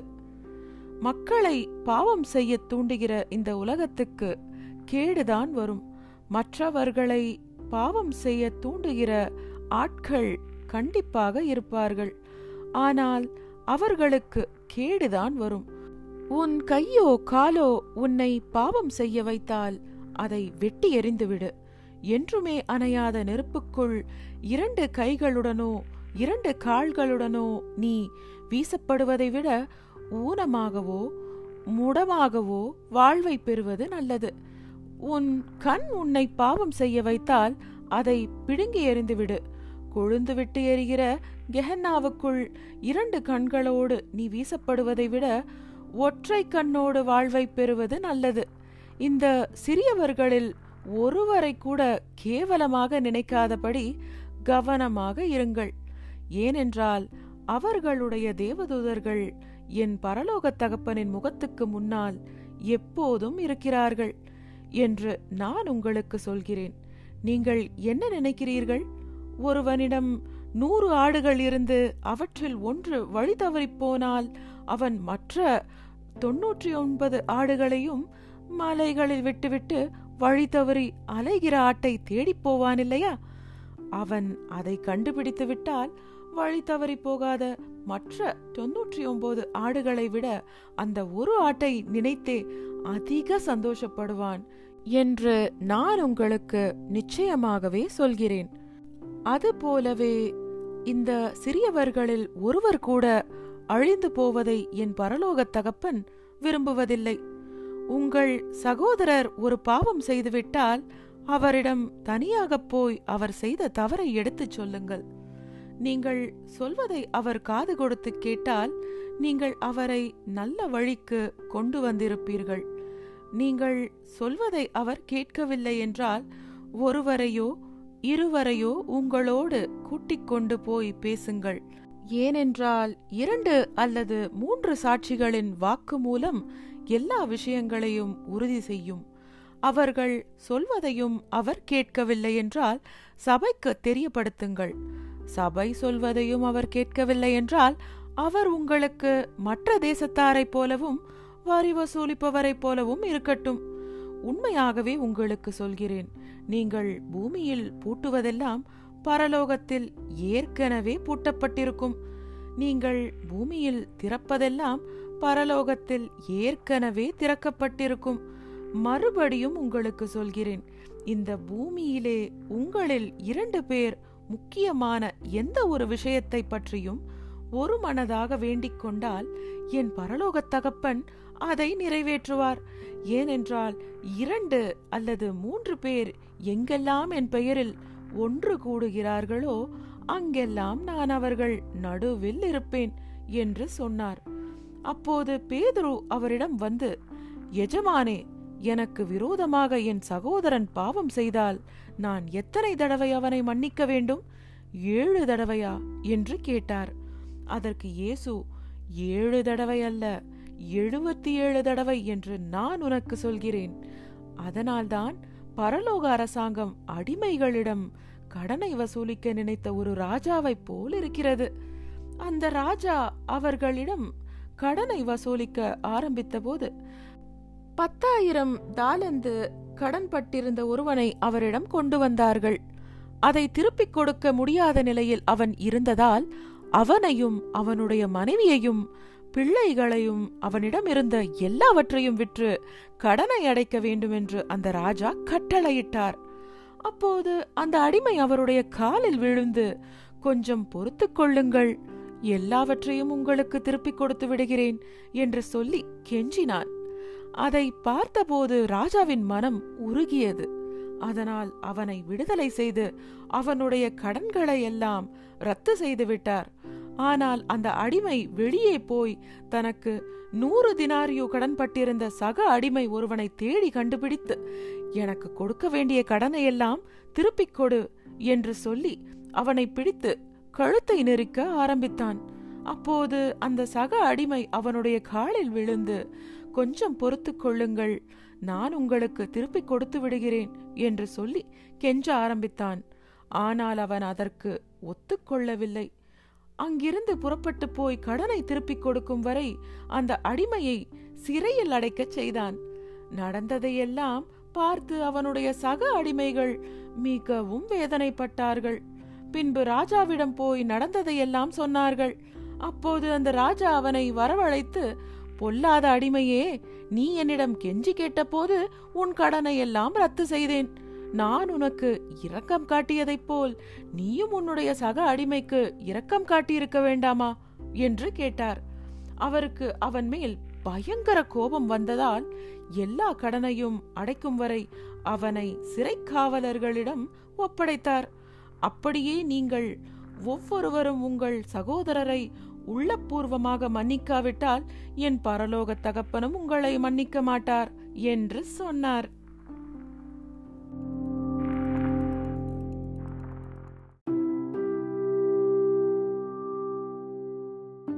மத்தேயு பதினெட்டு. அந்த நேரத்தில் சீஷர்கள் இயேசுவின் பக்கம் வந்து, பரலோக அரசாங்கத்தில் உண்மையில் யார் மிக உயர்ந்தவராக இருப்பார் என்று கேட்டார்கள். அப்போது அவர் ஒரு சின்ன பிள்ளையை கூப்பிட்டு அவர்கள் நடுவில் நிறுத்தி, உண்மையாகவே உங்களுக்கு சொல்கிறேன், நீங்கள் உங்களை மாற்றிக்கொண்டு சின்ன பிள்ளைகளைப் போல் ஆகாவிட்டால் ஒருபோதும் பரலோக அரசாங்கத்துக்குள் அனுமதிக்கப்பட மாட்டீர்கள். இந்த சின்ன பிள்ளையைப் போல் தாழ்மையாக நடந்து கொள்கிறவர்தான் பரலோக அரசாங்கத்தில் மிக உயர்ந்தவராக இருப்பார். இப்படிப்பட்ட ஒரு சின்ன பிள்ளையை எனக்காக ஏற்றுக்கொள்கிறவர் என்னையும் ஏற்றுக்கொள்கிறார். ஆனால் என்மேல் விசுவாசம் வைக்கிற இந்த சிறியவர்களில் ஒருவரை யாராவது பாவம் செய்ய வைத்தால், மாவு அரைக்கும் ஒரு பெரிய கல்லை அவனுடைய கழுத்தில் கட்டி ஆழமான கடலில் தள்ளிவிடுவதே அவனுக்கு நல்லது. மக்களை பாவம் செய்ய தூண்டுகிற இந்த உலகத்துக்கு கேடுதான் வரும். மற்றவர்களை பாவம் செய்ய தூண்டுகிற ஆட்கள் கண்டிப்பாக இருப்பார்கள், ஆனால் அவர்களுக்கு கேடுதான் வரும். உன் கையோ காலோ உன்னை பாவம் செய்ய வைத்தால் அதை வெட்டி எறிந்துவிடு. என்றுமே அணையாத நெருப்புக்குள் இரண்டு கைகளுடனோ இரண்டு கால்களுடனோ நீ வீசப்படுவதை விட ஊனமாகவோ முடமாகவோ வாழ்வை பெறுவது நல்லது. உன் கண் உன்னை பாவம் செய்ய வைத்தால் அதை பிடுங்கி எறிந்துவிடு. கொழுந்து விட்டு எறிகிற கெஹன்னாவுக்குள் இரண்டு கண்களோடு நீ வீசப்படுவதை விட ஒற்றை கண்ணோடு வாழ்வை பெறுவது நல்லது. இந்த சிறியவர்களில் ஒருவரை கூட கேவலமாக நினைக்காதபடி கவனமாக இருங்கள். ஏனென்றால் அவர்களுடைய தேவதூதர்கள் என் பரலோக தகப்பனின் முகத்துக்கு முன்னால் எப்போதும் இருக்கிறார்கள் என்று நான் உங்களுக்கு சொல்கிறேன். நீங்கள் என்ன நினைக்கிறீர்கள்? ஒருவனிடம் நூறு ஆடுகள் இருந்து அவற்றில் ஒன்று வழி தவறிப்போனால் அவன் மற்ற தொன்னூற்றி ஒன்பது ஆடுகளையும் மலைகளில் விட்டுவிட்டு வழி தவறி அலைகிற ஆட்டை தேடிப்போவான் இல்லையா? அவன் அதை கண்டுபிடித்து விட்டால் வழி தவறி போகாத மற்ற தொன்னூற்றி ஒன்பது ஆடுகளை விட அந்த ஒரு ஆட்டை நினைத்தே அதிக சந்தோஷப்படுவான் என்று நான் உங்களுக்கு நிச்சயமாகவே சொல்கிறேன். அதுபோலவே இந்த சிறியவர்களில் ஒருவர் கூட அழிந்து போவதை என் பரலோக தகப்பன் விரும்புவதில்லை. உங்கள் சகோதரர் ஒரு பாவம் செய்துவிட்டால் அவரிடம் தனியாக போய் அவர் செய்த தவறை எடுத்துச் சொல்லுங்கள். நீங்கள் சொல்வதை அவர் காது கொடுத்து கேட்டால் நீங்கள் அவரை நல்ல வழிக்கு கொண்டு வந்திருப்பீர்கள். நீங்கள் சொல்வதை அவர் கேட்கவில்லை என்றால் ஒருவரையோ இருவரையோ உங்களோடு கூட்டிக் கொண்டு போய் பேசுங்கள். ஏனென்றால் இரண்டு அல்லது மூன்று சாட்சிகளின் வாக்கு மூலம் எல்லா விஷயங்களையும் உறுதி செய்யும். அவர்கள் சொல்வதையும் அவர் கேட்கவில்லை என்றால் சபைக்கு தெரியப்படுத்துங்கள். சபை சொல்வதையும் அவர் கேட்கவில்லை என்றால் அவர் உங்களுக்கு மற்ற தேசத்தாரை போலவும் வரி வசூலிப்பவரை போலவும் இருக்கட்டும்.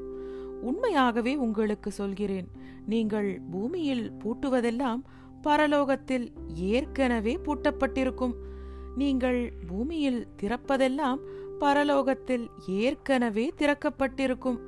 மறுபடியும் உங்களுக்கு சொல்கிறேன், இந்த பூமியிலே உங்களில் இரண்டு பேர் முக்கியமான எந்த ஒரு விஷயத்தை பற்றியும் ஒரு மனதாக வேண்டிக் கொண்டால் என் பரலோக தகப்பன் அதை நிறைவேற்றுவார். ஏனென்றால் இரண்டு அல்லது மூன்று பேர் எங்கெல்லாம் என் பெயரில் ஒன்று கூடுகிறார்களோ அங்கெல்லாம் நான் அவர்கள் நடுவில் இருப்பேன் என்று சொன்னார். அப்போது பேதுரு அவரிடம் வந்து, எஜமானே, எனக்கு விரோதமாக என் சகோதரன் பாவம் செய்தால் நான் எத்தனை தடவை அவனை மன்னிக்க வேண்டும்? ஏழு தடவையா என்று கேட்டார். அதற்கு இயேசு, ஏழு தடவை அல்ல, எழுபத்தி ஏழு தடவை என்று நான் உனக்கு சொல்கிறேன். அதனால்தான் பரலோக அரசாங்கம் அடிமைகளிடம் கடனை வசூலிக்க நினைத்த ஒரு ராஜாவை போல் இருக்கிறது. அந்த ராஜா அவர்களிடம் கடனை வசூலிக்க ஆரம்பித்த போது பத்தாயிரம் தாலந்து கடன்பட்டிருந்த ஒருவனை அவரிடம் கொண்டு வந்தார்கள்.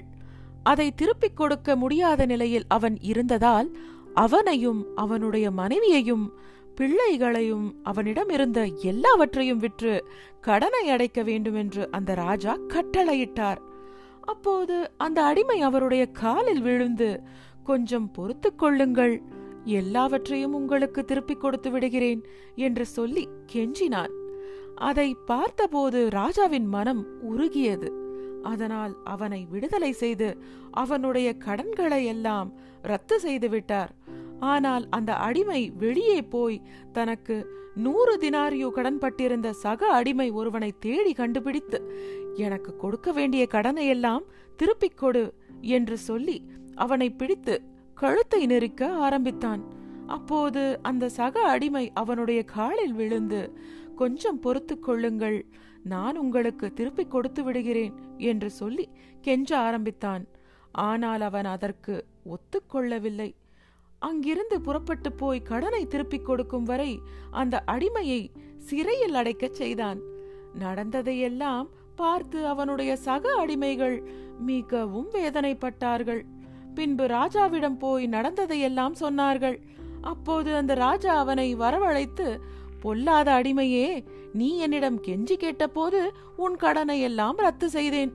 நான் உனக்கு இரக்கம் காட்டியதைப் போல் நீயும் உன்னுடைய சக அடிமைக்கு இரக்கம் காட்டியிருக்க வேண்டாமா என்று கேட்டார்.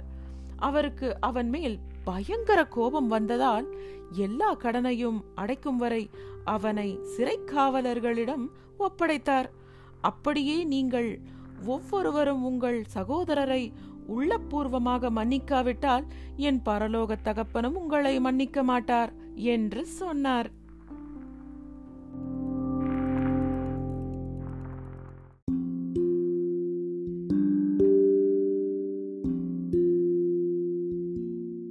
மத்தேயு பத்தொன்பது. இயேசு இந்த விஷயங்களை சொல்லி முடித்த பின்பு கலிலேயாவிலிருந்து புறப்பட்டு யோர்தானை கடந்து யூதேயாவின் எல்லைப் பகுதிகளுக்கு போனார். மக்கள் கூட்டம் கூட்டமாக அவரை பின்தொடர்ந்து போனார்கள். அங்கே அவர்களை அவர் குணமாக்கினார். அவரை சோதிப்பதற்காக பரிசேயர்கள் அவரிடம் வந்து, ஒருவன் தன்னுடைய மனைவியை எந்த காரணத்துக்கு வேண்டுமானாலும் விவாகரத்து செய்வது சரியா என்று கேட்டார்கள். அதற்கு அவர், கடவுள் ஆரம்பத்தில் மனுஷர்களை படைத்தபோது அவர்களை ஆணாகவும் பெண்ணாகவும் படைத்தார் என்பதை நீங்கள் வாசிக்கவில்லையா? இதன் காரணமாக மனிதன் தன்னுடைய அப்பாவையும் அம்மாவையும் விட்டு தன் மனைவியோடு சேர்ந்திருப்பான். அவர்கள் இரண்டு பேரும் ஒரே உடலாக இருப்பார்கள் என்று அவர் சொன்னதையும் நீங்கள் வாசிக்கவில்லையா? அதன்படி அவர்கள் இரண்டு பேராக இல்லாமல் ஒரே உடலாக இருப்பார்கள். அதனால் கடவுள் இணைத்து வைத்ததை எந்த மனிதனும் பிரிக்காமல் இருக்கட்டும் என்று சொன்னார். அப்படியானால் விவாகரத்து பத்திரத்தை கொடுத்து மனைவியை விவாகரத்து செய்யலாம் என மோசே ஏன் சொன்னார் என்று அவர்கள் கேட்டார்கள்.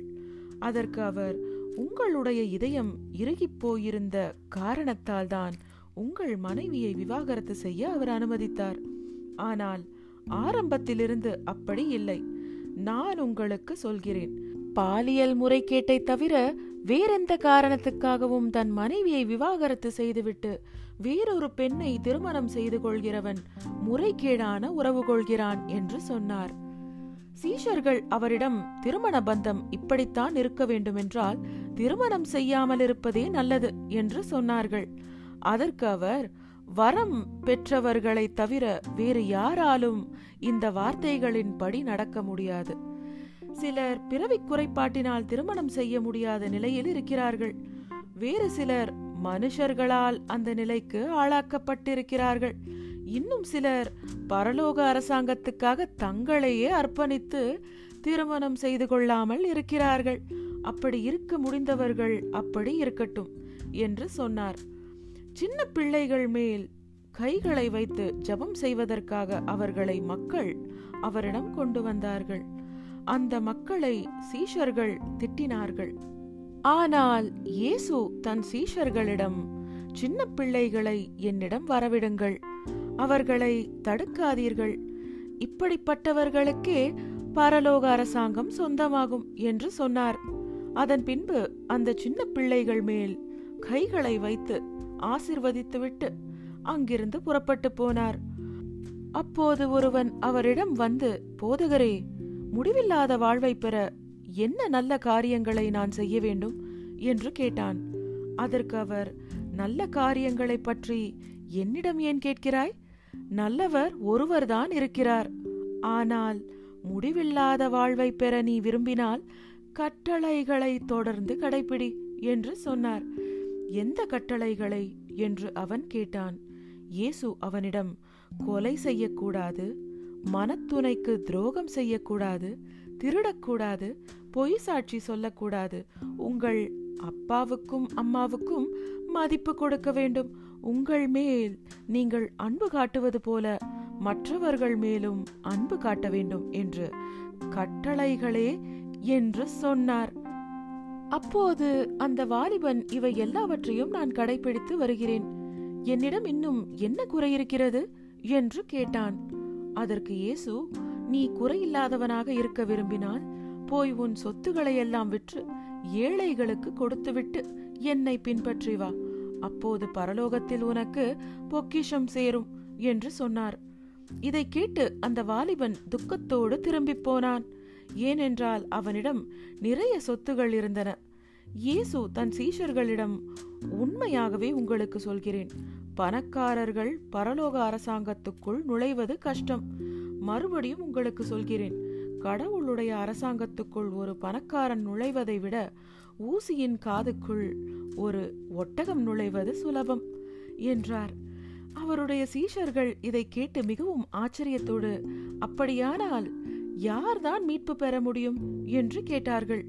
இயேசு நேராக அவர்களுடைய முகத்தை பார்த்து, மனுஷர்களால் இது முடியாது, ஆனால் கடவுளால் எல்லாமே செய்ய முடியும் என்று சொன்னார். அப்போது பேதுரு அவரிடம், இதோ நாங்கள் எல்லாவற்றையும் விட்டுவிட்டு உங்களை பின்பற்றி வந்திருக்கிறோமே, எங்களுக்கு என்ன கிடைக்கும் என்று கேட்டார். அதற்கு இயேசு, உண்மையாகவே உங்களுக்கு சொல்கிறேன், எல்லாம் புதிதாக்கப்படுகிற காலத்தில் மனிதகுமாரன் தன்னுடைய மகிமையான சிம்மாசனத்தில் உட்காரும் போது என்னை பின்பற்றி இருக்கிற நீங்களும் பன்னிரண்டு சிம்மாசனங்களில் உட்கார்ந்திருக்கிற இஸ்ரவேலின் பன்னிரண்டு கோத்திரங்களையும் நியாயந்தீர்ப்பீர்கள். என் பெயருக்காக வீடுகளையோ சகோதரர்களையோ சகோதரிகளையோ அப்பாவையோ அம்மாவையோ பிள்ளைகளையோ நிலங்களையோ தியாகம் செய்கிற எல்லாருக்கும் அதைவிட நூறு மடங்கு அதிகமாக கிடைக்கும். முடிவில்லாத வாழ்வும் கிடைக்கும். ஆனால் முந்தினவர்கள் பலர் பிந்தினவர்களாகவும் பிந்தினவர்கள் முந்தினவர்களாகவும் ஆவார்கள்.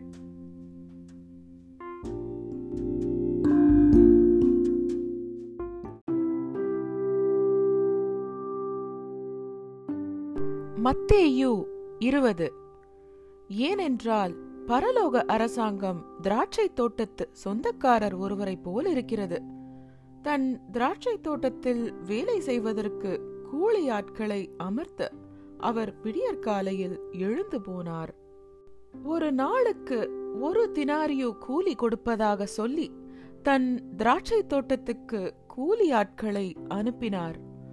சுமார் மூன்றாம் மணி நேரத்தில் அவர் மறுபடியும் வெளியே போன போது சந்தையில் வேறு சிலர் வேலையில்லாமல் நிற்பதை பார்த்தார். அவர்களிடம், நீங்களும் என் திராட்சை தோட்டத்துக்கு போங்கள், உங்களுக்கு நியாயமான கூலி கொடுக்கிறேன் என்று சொன்னார். அதன்படியே அவர்கள் போனார்கள். பின்பு மறுபடியும் சுமார் ஆறாம் மணி நேரத்திலும் ஒன்பதாம் மணி நேரத்திலும் அவர் வெளியே போய் இதே போல் செய்தார். கடைசியாக சுமார் பதினோராம் மணி நேரத்தில் அவர் வெளியே போய் இன்னும் சிலர் நிற்பதை பார்த்தார். அவர்களிடம், வேலை செய்யாமல் ஏன் நாள் முழுவதும் இங்கே நின்று கொண்டிருக்கிறீர்கள் என்று கேட்டார். அதற்கு அவர்கள், யாருமே எங்களுக்கு வேலை தரவில்லை என்று சொன்னார்கள்.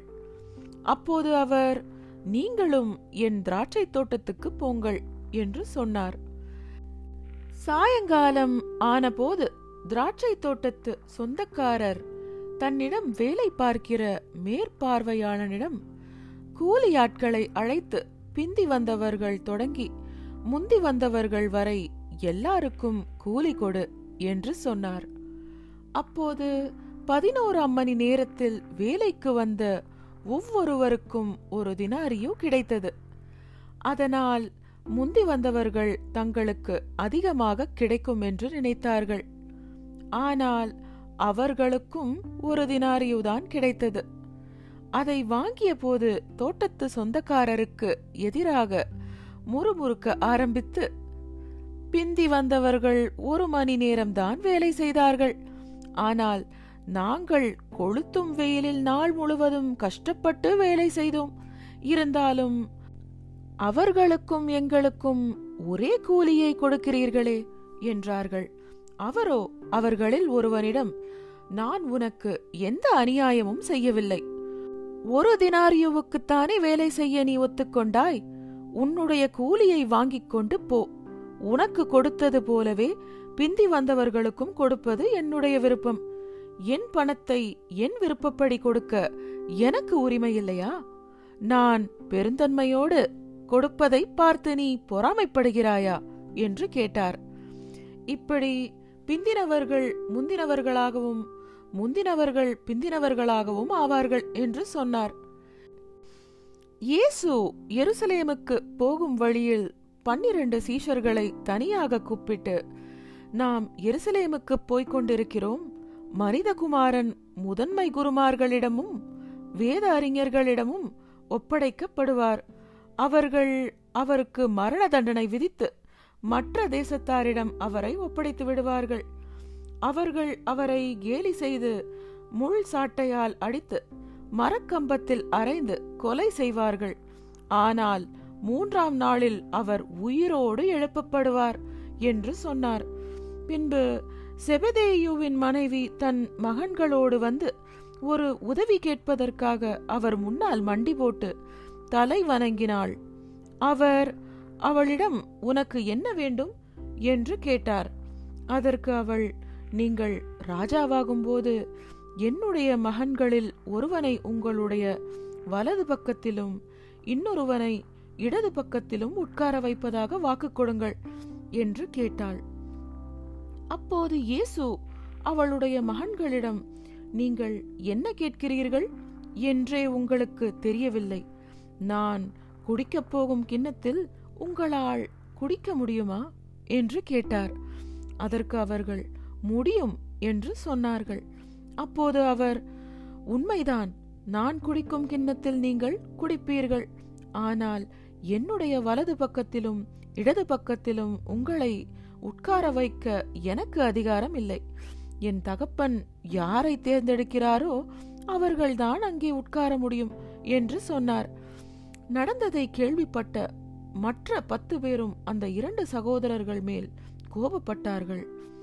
இயேசுவோ சீஷர்களை தன்னிடம் கூப்பிட்டு, மற்ற தேசத்து ஆட்சியாளர்கள் மக்களை அடக்கி ஆளுவதும் உயரதிகாரிகள் அவர்கள் மேல் அதிகாரம் செலுத்துவதும் உங்களுக்கு தெரியும், ஆனால் நீங்கள் அப்படி இருக்கக்கூடாது, உங்களில் உயர்ந்தவனாக இருக்க விரும்புகிறவன் உங்களுக்கு சேவை செய்கிறவனாக இருக்க வேண்டும், உங்களில் முதலாவதாக இருக்க விரும்புகிறவன் உங்களுக்கு அடிமையாக இருக்க வேண்டும். அப்படியே மனிதகுமாரனும் மற்றவர்களுடைய சேவையை பெறுவதற்கு வராமல் மற்றவர்களுக்கு சேவை செய்வதற்கும் பலருடைய உயிருக்கு ஈடாக தன்னுடைய உயிரை மீட்பு விலையாக கொடுப்பதற்குமே வந்தார் என்று சொன்னார். அவர்கள் எரிகோவை விட்டு போய்க் கொண்டிருந்த போது மக்கள் கூட்டமாக அவருக்கு பின்னால் போனார்கள். அப்போது பார்வையில்லாத இரண்டு பேர் பாதையோரம் உட்கார்ந்திருந்தார்கள். இயேசு அந்த வழியாக போகிறார் என்பதை கேள்விப்பட்டு, எஜமானே, தாவீதின் மகனே, எங்களுக்கு இரக்கம் காட்டுங்கள் என்று சத்தமாக சொன்னார்கள். ஆனால் கூட்டத்தார் அவர்களை அமைதியாக இருக்க சொல்லி அதட்டினார்கள். இருந்தாலும், எஜமானே, தாவீதின் மகனே, எங்களுக்கு இரக்கம் காட்டுங்கள் என்று இன்னும் சத்தமாக சொன்னார்கள். அதனால் இயேசு நின்று அவர்களை கூப்பிட்டு, உங்களுக்காக நான் என்ன செய்ய வேண்டும் என்று கேட்டார். அதற்கு அவர்கள், எஜமானே, தயவு செய்து எங்களுக்கு கண் பார்வை கொடுங்கள் என்று சொன்னார்கள். இயேசு மனம் உருகி அவர்களுடைய கண்களை தொட்டார். உடனே அவர்கள் பார்வை பெற்று அவரை பின்பற்றி போனார்கள்.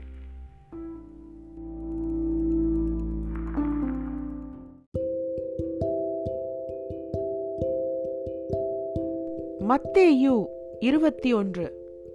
அவர்கள் எருசலேமை நெருங்கிய போது ஒலிவமலையில் இருக்கிற பெத்பகே கிராமத்துக்கு பக்கத்தில் வந்தார்கள். அப்போது இயேசு தன்னுடைய சீஷர்கள் இரண்டு பேரை அனுப்பி, அதோ அங்கே தெரிகிற அந்த கிராமத்துக்கு போங்கள். அங்கே போனவுடன் ஒரு கழுதையும் அதன் குட்டியும் கட்டி வைக்கப்பட்டிருப்பதை பார்ப்பீர்கள்.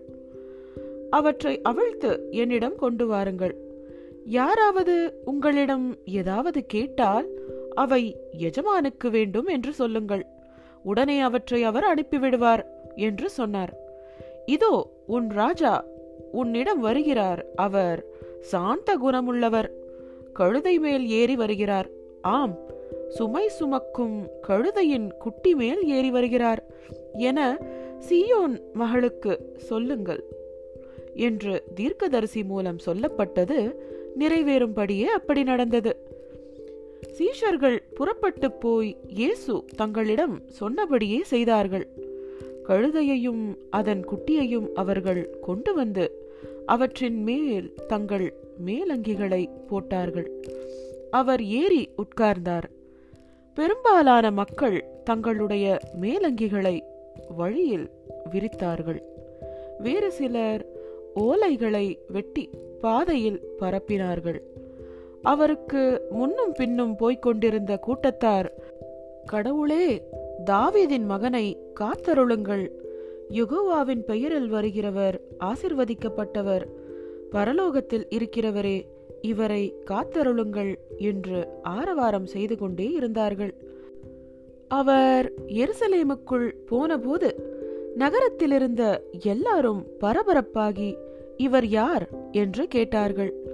அதற்கு அந்த கூட்டத்தார், இவர்தான் முன் அறிவிக்கப்பட்ட தீர்க்கதரிசியான இயேசு, கலிலேயாவில் உள்ள நாசரேத்தை சேர்ந்தவர் என்று சொன்னார்கள். பின்பு இயேசு ஆலயத்துக்குள் போய் அங்கே விற்றுக்கொண்டும் வாங்கிக் கொண்டும் இருந்த எல்லாரையும் வெளியே துரத்தினார். காசு மாற்றுபவர்களின் மேஜைகளையும் புறா விற்பவர்களின் இருக்கைகளையும் கவிழ்த்து போட்டார்.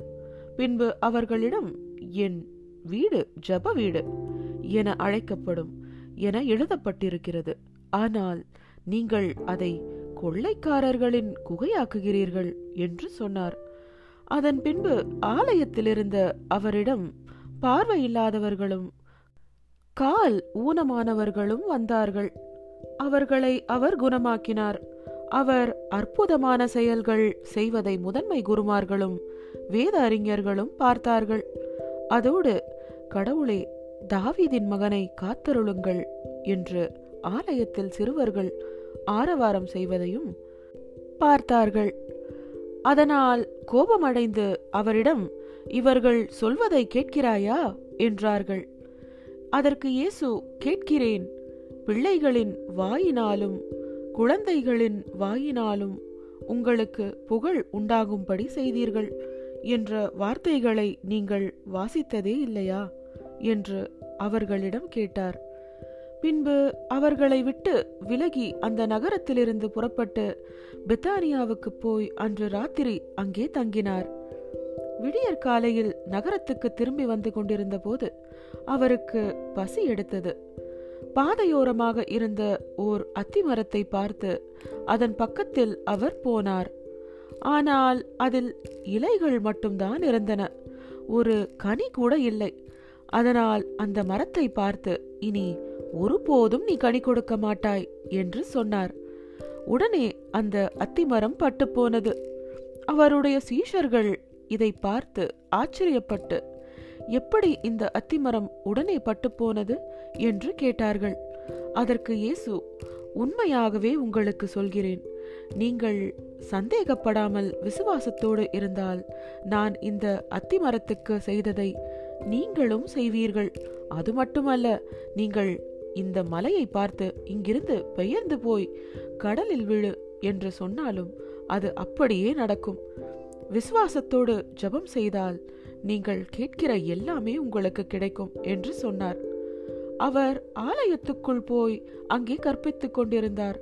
அப்போது முதன்மை குருமார்களும் பெரியோர்களும் அவரிடம் வந்து, எந்த அதிகாரத்தால் நீ இதையெல்லாம் செய்கிறாய்? உனக்கு இந்த அதிகாரத்தை கொடுத்தது யார் என்று கேட்டார்கள். அதற்கு இயேசு, நானும் உங்களிடம் ஒன்றை கேட்கிறேன், நீங்கள் பதில் சொன்னால் எந்த அதிகாரத்தால் இதையெல்லாம் செய்கிறேன் என்று நானும் உங்களுக்கு சொல்கிறேன். ஞானஸ்நானம் கொடுக்கிற அதிகாரத்தை யோவானுக்கு கொடுத்தது யார், கடவுளா மனுஷர்களா என்று கேட்டார். அப்போது அவர்கள், கடவுள் என்று சொன்னால் பின்பு ஏன் அவரை நம்பவில்லை என்று கேட்பான், மனுஷர்கள் என்று சொன்னால் ஜனங்களிடம் மாட்டிக்கொள்வோம், ஏனென்றால் யோவானை ஒரு தீர்க்கதரிசி என்று அவர்கள் எல்லாரும் நம்புகிறார்கள் என்று தங்களுக்குள்ளே பேசிக்கொண்டார்கள். அதனால் எங்களுக்கு தெரியாது என்று இயேசுவிடம் சொன்னார்கள். அதற்கு அவர், அப்படியானால் எந்த அதிகாரத்தால் இதையெல்லாம் செய்கிறேன் என்று நானும் உங்களுக்கு சொல்ல மாட்டேன் என்றார். பின்பு அவர், ஒருவருக்கு இரண்டு மகன்கள் இருந்தார்கள். அவர் தன்னுடைய முதல் மகனிடம் வந்து, மகனே, நீ இன்றைக்கு திராட்சை தோட்டத்துக்கு போய் வேலை செய் என்று சொன்னார். அதற்கு அவன், போக மாட்டேன் என்று சொன்னான். ஆனால் அதற்கு பின்பு மனம் வருந்தி அங்கே போனான். அவர் தன் இரண்டாவது மகனிடம் வந்து அதையே சொன்னார். அதற்கு அவன், போகிறேன் அப்பா என்று சொல்லிவிட்டு போகாமலேயே இருந்து விட்டான். இந்த இரண்டு பேரில் தங்களுடைய அப்பாவின் விருப்பப்படி நடந்து கொண்டது யார்? நீங்கள் என்ன நினைக்கிறீர்கள் என்று கேட்டார். அதற்கு அவர்கள், முதல் மகன்தான் என்று சொன்னார்கள். அப்போது அவர், உண்மையாகவே உங்களுக்கு சொல்கிறேன், வரி வசூலிப்பவர்களும் விலை மகள்களும் உங்களுக்கு முன்பே கடவுளுடைய அரசாங்கத்துக்குள் போய்கொண்டிருக்கிறார்கள். ஏனென்றால் நீதியான வழியை காட்ட யோவான் உங்களிடம் வந்தார், நீங்களோ அவரை நம்பவில்லை. ஆனால் வரி வசூலிப்பவர்களும் விலை மகள்களும் அவரை நம்பினார்கள். இதை பார்த்த பின்பும் கூட நீங்கள் மனம் வருந்தவில்லை, அவரை நம்பவும் இல்லை. இன்னொரு உவமையை கேளுங்கள். நில சொந்தக்காரர் ஒருவர் திராட்சை தோட்டம் போட்டு அதை சுற்றிலும் வேலியடைத்தார். அதில் திராட்சரச ஆலை அமைத்து காவலுக்கு ஒரு கோபுரத்தை கட்டினார். அதை தோட்டக்காரர்களிடம் குத்தகைக்கு விட்டுவிட்டு தூர தேசத்துக்கு போனார். அறுவடை காலம் வந்தபோது தனக்கு சேர வேண்டிய பங்கை வாங்கி வர சொல்லி தன்னுடைய அடிமைகளை அந்த தோட்டக்காரர்களிடம் அனுப்பினார். ஆனால் அந்த தோட்டக்காரர்கள் அவருடைய அடிமைகளை பிடித்து ஒருவனை அடித்தார்கள், மற்றொருவனை கொலை செய்தார்கள், இன்னொருவனை கல்லெறிந்து கொன்றார்கள். மறுபடியும் அவர் முதலில் அனுப்பியதை விட அதிகமான அடிமைகளை அனுப்பினார். அவர்களுக்கும் அதே போல் செய்தார்கள். என் மகனுக்கு மதிப்பு கொடுப்பார்கள் என்று நினைத்து கடைசியாக அவர் தன்னுடைய மகனையே அனுப்பினார். ஆனால் அந்த தோட்டக்காரர்கள் அவருடைய மகனை பார்த்தபோது, இவன்தான் வாரிசு, வாருங்கள் நாம் இவனை தீர்த்து கட்டிவிட்டு இவனுடைய சொத்தை எடுத்துக்கொள்ளலாம் என்று தங்களுக்குள் பேசிக்கொண்டார்கள். அதன்படியே அவருடைய மகனை பிடித்து திராட்சை தோட்டத்துக்கு வெளியே தள்ளி கொலை செய்தார்கள். அதனால் அந்த திராட்சை தோட்டத்தின் சொந்தக்காரர் வரும்போது அந்த தோட்டக்காரர்களை என்ன செய்வார் என்று கேட்டார். அதற்கு அவர்கள், அந்த அக்கிரமக்காரர்களை அடியோடு ஒழித்து கட்டி விடுவார், தனக்கு சேர வேண்டிய பங்கை சரியான சமயத்தில் கொடுக்கிற வேறு தோட்டக்காரர்களிடம் திராட்சை தோட்டத்தை குத்தகைக்கு கொடுத்து விடுவார் என்று சொன்னார்கள். அப்போது இயேசு, கட்டிடம் கட்டுகிறவர்கள் ஒதுக்கி தள்ளிய கல்லே மூளைக்கு தலைக்கல்லாக ஆனது, இது யெகோவாவின் செயல், இது நம்முடைய கண்களுக்கு அருமையாக இருக்கிறது என்று வேத வசனங்களில் நீங்கள் வாசித்ததே இல்லையா? அதனால்தான் நான் உங்களுக்கு சொல்கிறேன், கடவுளுடைய அரசாங்கத்தின் ஆசீர்வாதங்கள் உங்களிடமிருந்து பறிக்கப்பட்டு அதற்கேற்ற கனிகளை தருகிற ஒரு ஜனத்திடம் கொடுக்கப்படும். அதோடு இந்த கல்லின் மேல் விழுகிறவன் சின்ன பின்னமாவான், இது யார் மேல் விழுகிறதோ அவனை நசுக்கி போடும் என்று சொன்னார். முதன்மை குருமார்களும் பரிசேயர்களும் இந்த ஓமைகளை கேட்டபோது தங்களை மனதில் வைத்துதான் அவர் பேசுகிறார் என்று புரிந்து கொண்டார்கள். அதனால் அவரை பிடிக்க நினைத்தார்கள். ஆனாலும் அவரை ஒரு தீர்க்கதரிசி என்று மக்கள் நம்பியதால் அவர்களுக்கு பயந்தார்கள்.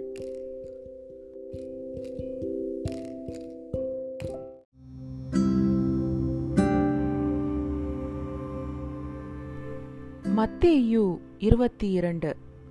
இயேசு மறுபடியும் உவமைகளை பயன்படுத்தி பேசினார்.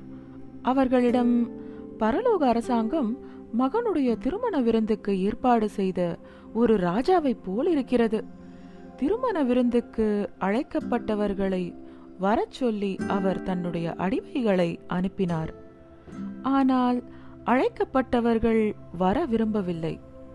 அவர் மறுபடியும் வேறு அடிமைகளை கூப்பிட்டு, அழைக்கப்பட்டவர்களிடம் நீங்கள் போய், இதோ நான் மதிய விருந்து ஏற்பாடு செய்திருக்கிறேன், காளைகளையும் கொழுத்த மிருகங்களையும் அடித்து சமைத்து வைத்திருக்கிறேன், எல்லாம் தயாராக இருக்கிறது, திருமண விருந்துக்கு வாருங்கள் என நான் அழைப்பதாக சொல்லுங்கள் என சொல்லி அனுப்பினார்.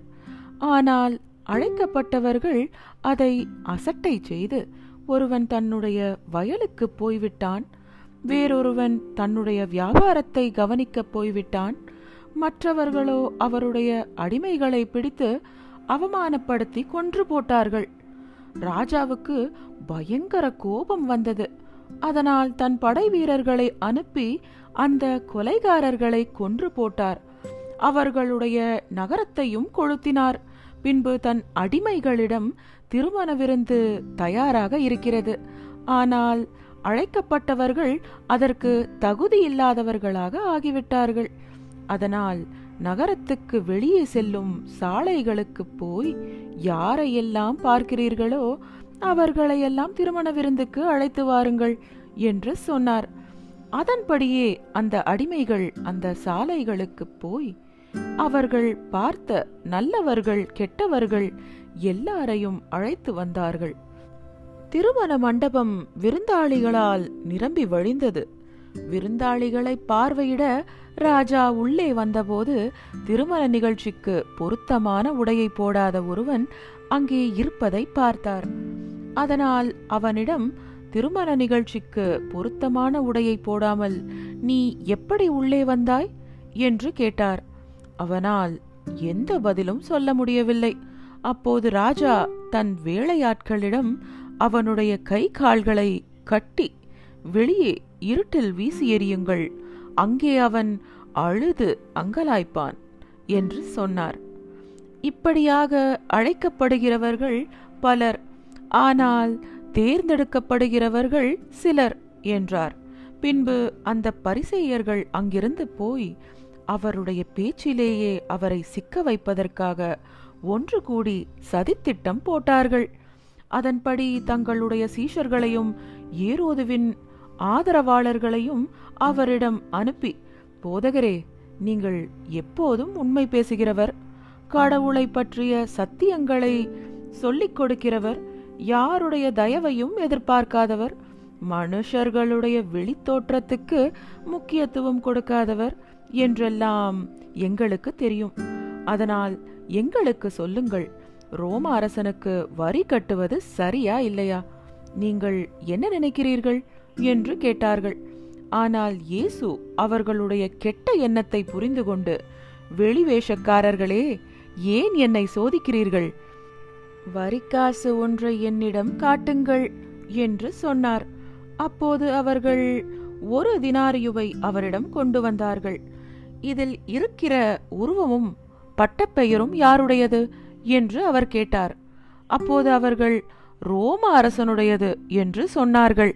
அதற்கு அவர், அப்படியானால் அரசனுடையதை அரசனுக்கும் கடவுளுடையதை கடவுளுக்கும் கொடுங்கள் என்று சொன்னார்.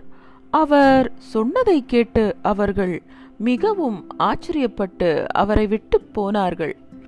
உயிர்த்தெழுதல் இல்லை என்று சொல்கிற சதுசேயர்கள் அன்று அவரிடம் வந்து, போதகரே, ஒருவன் பிள்ளைகள் இல்லாமல் இறந்து போனால் அவனுடைய மனைவியை அவனுடைய சகோதரன் திருமணம் செய்து கொண்டு அவனுக்காக வாரிசு உருவாக்க வேண்டும் என மோசே சொன்னார்.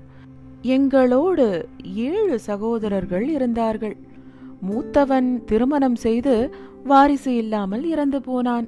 அதனால் அவனுடைய மனைவியை அவனுடைய சகோதரன் திருமணம் செய்து கொண்டான். இரண்டாம் மூன்றாம் சகோதரன் முதல் ஏழாம் சகோதரன் வரை அப்படியே நடந்தது. கடைசியில் அந்த பெண்ணும் இறந்து போனாள்.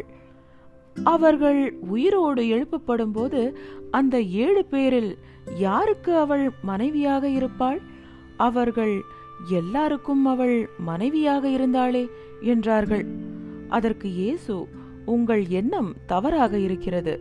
ஏனென்றால் உங்களுக்கு வேத வசனங்களும் தெரியவில்லை, கடவுளுடைய வல்லமையும் தெரியவில்லை. உயிரோடு எழுப்பப்படுகிற ஆண்களும் சரி பெண்களும் சரி திருமணம் செய்து கொள்ள மாட்டார்கள். அவர்கள் பரலோகத்திலுள்ள தேவதூதர்களைப் போல் இருப்பார்கள். இறந்தவர்கள் உயிரோடு எழுப்பப்படுவது சம்பந்தமாக கடவுள் உங்களுக்கு சொன்னதை நீங்கள் வாசித்ததில்லையா? நான் ஆபிரகாமின் கடவுளாகவும் ஈசாக்கின் கடவுளாகவும் யாக்கோபின் கடவுளாகவும் இருக்கிறேன் என்று அவர் சொன்னார் இல்லையா? அவர் இறந்தவர்களின் கடவுளாக அல்ல, உயிருள்ளவர்களின் கடவுளாக இருக்கிறார் என்று சொன்னார். அவருடைய போதனையை கேட்ட மக்கள் மலைத்து போனார்கள்.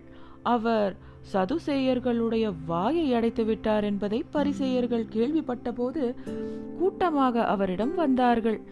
அவர்களில் திருச்சட்ட அறிஞன் ஒருவன் அவரை சோதிப்பதற்காக அவரிடம், போதகரே, திருச்சட்டத்திலேயே மிக முக்கியமான கட்டளை எது என்று கேட்டான். அதற்கு அவர், உன் கடவுளாகிய யெகோவா மேல் உன் முழு இதயத்தோடும் முழு மூச்சோடும் முழு மனதோடும் அன்பு காட்ட வேண்டும். இதுதான் மிக முக்கியமான கட்டளை, முதலாம் கட்டளை. இதோடு சம்பந்தப்பட்ட இரண்டாம் கட்டளை இதுதான், உன்மேல் நீ அன்பு காட்டுவது போல மற்றவர்கள் மேலும் அன்பு காட்ட வேண்டும். இந்த இரண்டு கட்டளைகள்தான் திருச்சட்டம் முழுவதுக்கும் தீர்க்கதரிசிகளின் புத்தகங்களுக்கும் அடிப்படையாக இருக்கின்றன என்று சொன்னார். பரிசேயர்கள் ஒன்று கூடியிருந்தபோது இயேசு அவர்களிடம், நீங்கள் கிறிஸ்துவை பற்றி என்ன நினைக்கிறீர்கள்? அவர் யாருடைய மகன் என்று கேட்டார். அதற்கு அவர்கள் தாவீதின் மகன் என்று சொன்னார்கள். அப்போது அவர், அப்படியானால் கடவுளுடைய சக்தியின் தூண்டுதலால் தாவீது அவரை எஜமான் என்று அழைத்தது எப்படி? யெகோவா என் எஜமானிடம், உன்னுடைய எதிரிகளை நான் உன் காலடியில் வீழ்த்தும் வரை நீ என் வலது பக்கத்தில் உட்கார்ந்திரு என்றார் என தாவீது சொன்னாரே. தாவீதே அவரை எஜமான் என்று அழைத்திருப்பதால் அவர் எப்படி இவருடைய மகனாக இருக்க முடியும் என்று அவர்களிடம் கேட்டார். யாராலும் ஒரு வார்த்தை கூட பதில் சொல்ல முடியவில்லை. அன்று முதல் அவரிடம் கேள்வி கேட்பதற்கு யாருக்குமே துணிச்சல் வரவில்லை.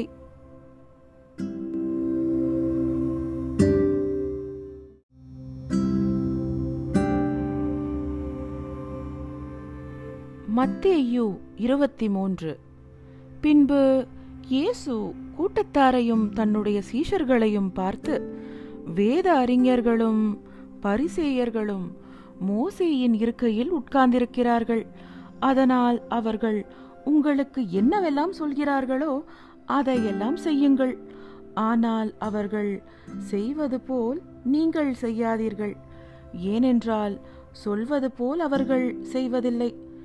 பாரமான சுமைகளை கட்டி மனுஷர்களுடைய தோள்களில் வைக்கிறார்கள், ஆனால் தங்களுடைய விரலினால் கூட அவற்றை தொடுவதற்கு அவர்கள் விரும்புவதில்லை. மனுஷர்கள் பார்க்க வேண்டும் என்பதற்காக தான் எல்லாவற்றையும் செய்கிறார்கள். தாங்கள் கட்டி இருக்கிற வேதாகம தாயத்துகளை அகலமாக்குகிறார்கள், தங்களுடைய அங்கிகளின் ஓரங்களை பெரிதாக்குகிறார்கள், விருந்துகளில் மிக முக்கியமான இடங்களிலும் ஜபக்கூடங்களில் முன்வரிசை இருக்கைகளிலும் உட்கார விரும்புகிறார்கள். அதோடு சந்தைகளில் மக்கள் தங்களுக்கு வணக்கம் சொல்ல வேண்டுமென்றும் தங்களை ரபி என்று அழைக்க வேண்டுமென்றும் விரும்புகிறார்கள். ஆனால் நீங்கள் ரபி என்று அழைக்கப்படாதீர்கள், ஒரே ஒருவர்தான் உங்கள் போதகர், நீங்கள் எல்லாரும் சகோதரர்கள். அது மட்டுமல்ல, பூமியில் இருக்கிற யாரையும் தந்தை என்று அழைக்காதீர்கள், பரலோகத்தில் இருக்கிற ஒருவர்தான் உங்கள் தந்தை, தலைவர் என்றும் அழைக்கப்படாதீர்கள், கிறிஸ்து ஒருவர்தான் உங்கள் தலைவர். உங்களில் யார் மிகவும் உயர்ந்தவராக இருக்கிறாரோ அவர் உங்களுக்கு சேவை செய்கிறவராக இருக்க வேண்டும். தன்னைத்தானே உயர்த்துகிறவன் தாழ்த்தப்படுவான், தன்னைத்தானே தாழ்த்துகிறவன் உயர்த்தப்படுவான்.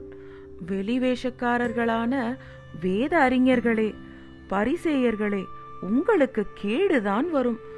மனுஷர்கள் போக முடியாதபடி பரலோக அரசாங்கத்தின் கதவை பூட்டி போடுகிறீர்கள், நீங்களும் அதில் போவதில்லை, போக முயற்சி செய்கிறவர்களையும் போக விடுவதில்லை. வெளிவேஷக்காரர்களான வேத அறிஞர்களே, பரிசேயர்களே, உங்களுக்கு கேடுதான் வரும்.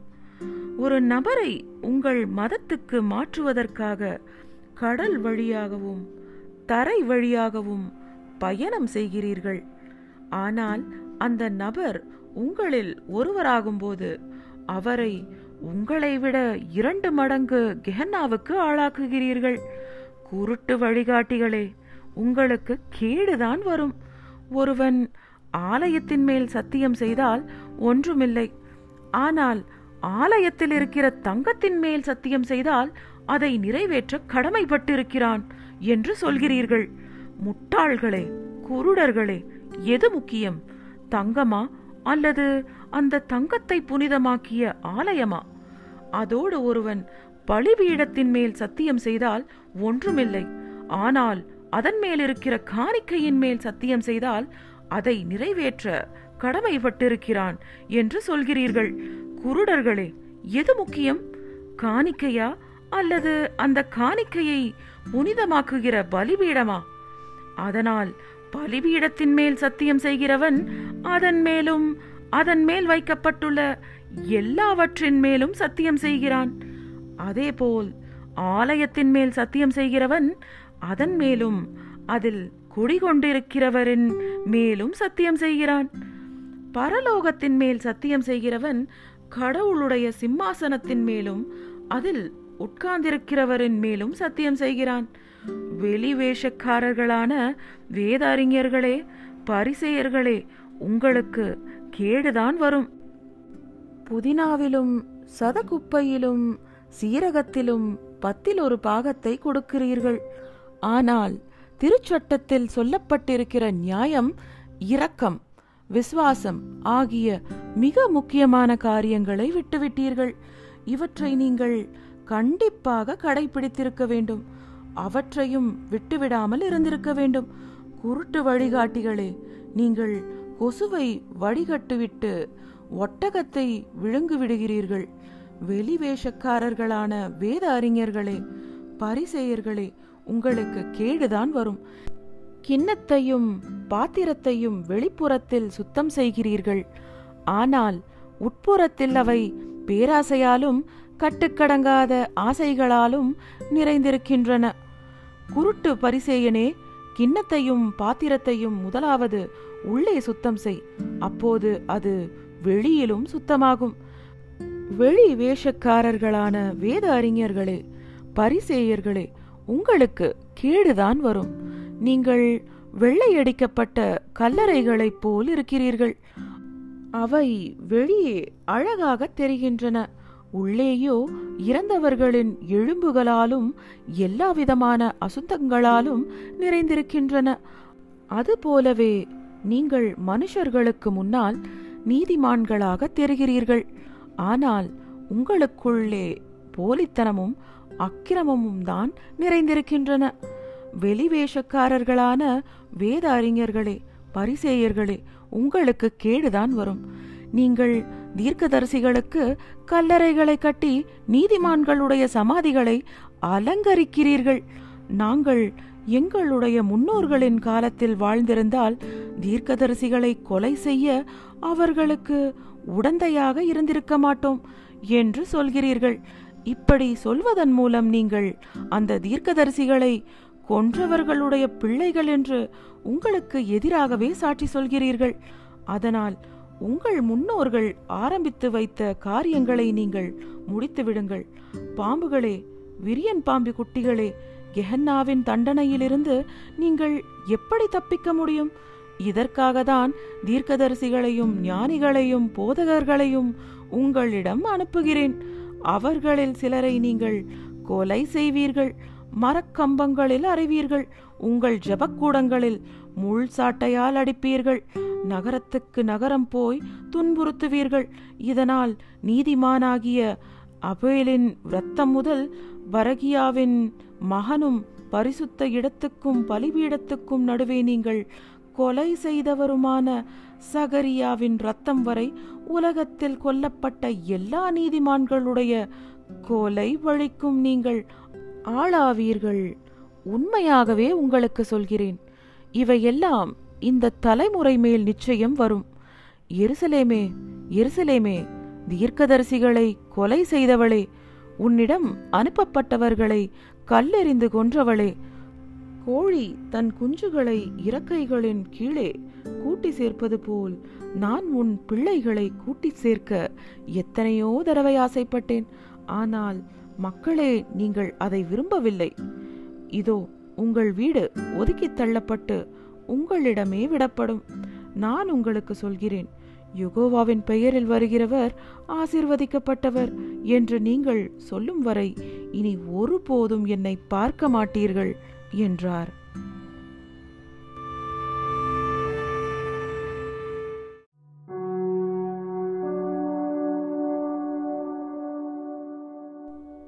மத்தேயு இருபத்தி நான்கு. ஆலயத்தை விட்டு இயேசு புறப்பட்டு போனபோது அவருடைய சீஷர்கள் அவரிடம் வந்து ஆலயத்தின் கட்டிடங்களை காட்டினார்கள். அப்போது அவர், இவற்றையெல்லாம் பார்க்கிறீர்களே, உண்மையாகவே உங்களுக்கு சொல்கிறேன், ஒரு கல்லின் மேல் ஒரு கல் இல்லாதபடி எல்லாமே நிச்சயமாக தரைமட்டமாக்கப்படும் என்று அவர்களிடம் சொன்னார். பின்பு அவர் ஒலிவ மலையில் உட்கார்ந்திருந்தார். சீஷர்கள் அவரிடம் தனியாக வந்து, இதெல்லாம் எப்போது நடக்கும்? உங்களுடைய பிரசன்னத்துக்கும் இந்த சகாப்தத்தின் கடைசி கட்டத்துக்கும் அடையாளம் என்ன? எங்களுக்கு சொல்லுங்கள் என்று கேட்டார்கள்.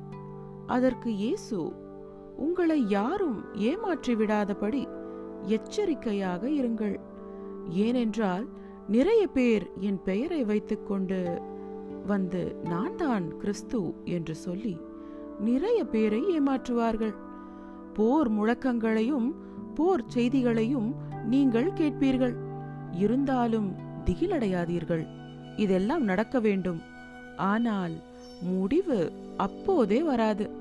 ஜனத்துக்கு எதிராக ஜனமும் நாட்டுக்கு எதிராக நாடும் சண்டை போடும். அடுத்தடுத்து பல இடங்களில் பஞ்சங்களும் நிலநடுக்கங்களும் ஏற்படும். இவையெல்லாம் வேதனைகளுக்கு ஆரம்பம். அப்போது மக்கள் உங்களை உபத்திரவப்படுத்துவார்கள், கொலையும் செய்வார்கள். நீங்கள் என் சீஷர்களாக இருப்பதால் எல்லா தேசத்து மக்களும் உங்களை வெறுப்பார்கள். அதோடு பலர் விசுவாசத்தை விட்டு விலகி விடுவார்கள். ஒருவரை ஒருவர் காட்டிக் கொடுப்பார்கள், ஒருவரை ஒருவர் வெறுப்பார்கள். போலி தீர்க்கதரிசிகள் பலர் வந்து நிறைய பேரை ஏமாற்றுவார்கள். அக்கிரமம் அதிகமாவதால் பெரும்பாலானவர்களின் அன்பு குறைந்துவிடும். ஆனால் முடிவு வரை சகித்திருப்பவர்தான் மீட்பு பெறுவார். கடவுளுடைய அரசாங்கத்தை பற்றிய இந்த நல்ல செய்தி உலகம் முழுவதும் இருக்கிற எல்லா தேசத்தாருக்கும் சாட்சியாக பிரசங்கிக்கப்படும். பின்பு முடிவு வரும். அதனால் தானியேல் தீர்க்கதரிசியின் மூலம் சொல்லப்பட்டபடி பாழாக்கும் அருவருப்பு பரிசுத்தமான இடத்தில் நிற்பதை நீங்கள் பார்க்கும்போது வாசிப்பவர் பகுத்தறிவை பயன்படுத்தி இதை புரிந்து கொள்ளட்டும். யூதேயாவில் இருப்பவர்கள் மலைகளுக்கு தப்பியோட வேண்டும். வீட்டு மாடியில் இருப்பவர் தன் வீட்டிலிருந்து பொருள்களை எடுத்து கொண்டு போவதற்காக கீழே இறங்கி வர வேண்டாம். வயலில் இருப்பவர் தன் மேலங்கியை எடுப்பதற்காக திரும்பி போக வேண்டாம். அந்த நாட்களில் கர்ப்பிணிகளுக்கும் பாலூட்டும் தாய்மார்களுக்கும் ஐயோ ஆபத்து! குளிர்காலத்திலோ ஓய்வு நாளிலோ ஓடிப்போக வேண்டிய நிலை உங்களுக்கு வந்துவிடக்கூடாதென்று ஜெபம் செய்து கொண்டிருங்கள். ஏனென்றால் அப்போது மிகுந்த உபத்திரவம் உண்டாகும். அப்படிப்பட்ட உபத்திரவம் உலகத்தின் ஆரம்பம் முதல் இதுவரை வந்ததில்லை, அதற்கு பிறகும் வரப்போவதில்லை. சொல்லப்போனால் அந்த நாட்கள் குறைக்கப்படவில்லை என்றால் யாருமே தப்பி பிழைக்க மாட்டார்கள். ஆனால் தேர்ந்தெடுக்கப்பட்டவர்களுக்காக அந்த நாட்கள் குறைக்கப்படும். அப்போது யாராவது உங்களிடம் இதோ கிறிஸ்து இங்கே இருக்கிறார், அதோ அங்கே இருக்கிறார் என்று சொன்னால் நம்பாதீர்கள். ஏனென்றால் போலி கிறிஸ்துகளும் போலி தீர்க்கதரிசிகளும் வருவார்கள். முடிந்தால் தேர்ந்தெடுக்கப்பட்டவர்களை கூட ஏமாற்றுவதற்கு பெரிய அடையாளங்களையும் அற்புதங்களையும் செய்வார்கள். இதோ முன்கூட்டியே உங்களை எச்சரித்து விட்டேன். அதனால் யாராவது உங்களிடம் அதோ அவர் வனாந்தரத்தில் இருக்கிறார் என்று சொன்னால் புறப்பட்டு போகாதீர்கள். இதோ அவர் வீட்டின் உள்ளறைக்குள் இருக்கிறார் என்று சொன்னால் நம்பாதீர்கள். ஏனென்றால் மின்னல் கிழக்கில் தோன்றி மேற்கு வரை மின்னுவது போல் மனிதகுமாரனின் பிரசன்னமும் இருக்கும். பிணம் எங்கேயோ அங்கே கழுகுகள் வந்து கூடும். அந்த நாட்களின் உபத்திரவத்துக்கு பின்பு உடனடியாக சூரியன் இருண்டுவிடும், சந்திரன் ஒளி கொடுக்காது, வானத்திலிருந்து நட்சத்திரங்கள் விழும், வான மண்டலங்கள் அசைக்கப்படும். பின்பு மனிதகுமாரனின் அடையாளம் வானத்தில் தோன்றும். பின்பு பூமியில் இருக்கிற எல்லா கோத்திரத்தாரும் நெஞ்சில் அடித்துக்கொண்டு புலம்புவார்கள். அதோடு மனிதகுமாரன் வல்லமையோடும் மிகுந்த மகிமையோடும் வானத்து மேகங்கள் மேல் வருவதை அவர்கள் பார்ப்பார்கள். எக்கால சத்தம் முழங்க அவர் தன்னுடைய தேவதூதர்களை அனுப்புவார். கடவுளால் தேர்ந்தெடுக்கப்பட்டவர்களை வானத்தின் ஒரு முனையிலிருந்து மறு முனை வரை நான்கு திசைகளிலிருந்தும் அவர்கள் கூட்டி சேர்ப்பார்கள். அத்திமர உவமையிலிருந்து இந்த பாடத்தை கற்றுக்கொள்ளுங்கள்.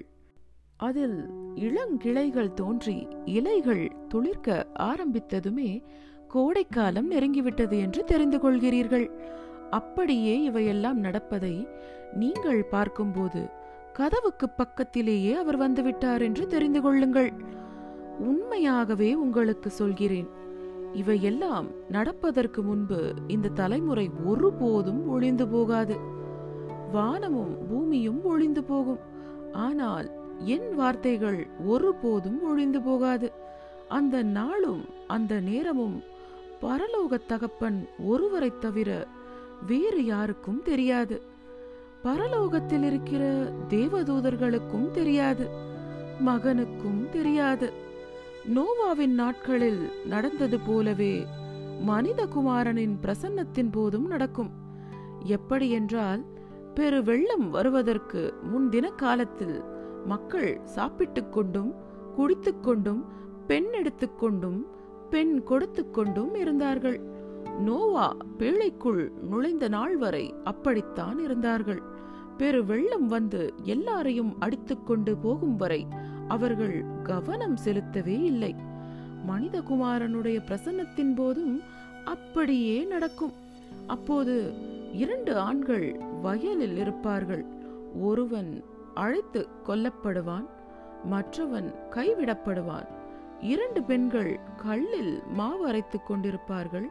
ஒருத்தி அழைத்து கொல்லப்படுவாள், மற்றவள் கைவிடப்படுவாள். அதனால் விழிப்புடன் இருங்கள், ஏனென்றால் உங்கள் எஜமான் எந்த நாளில் வருவார் என்பது உங்களுக்கு தெரியாது. ஆனால் ஒரு விஷயத்தை தெரிந்து கொள்ளுங்கள், ராத்திரி எந்த நேரத்தில் திருடன் வருவான் என்பது வீட்டு எஜமானுக்கு தெரிந்திருந்தால் அவர் விழித்திருந்து வீட்டுக்குள் திருடன் புகுந்து விடாமல் பார்த்து கொள்வார்.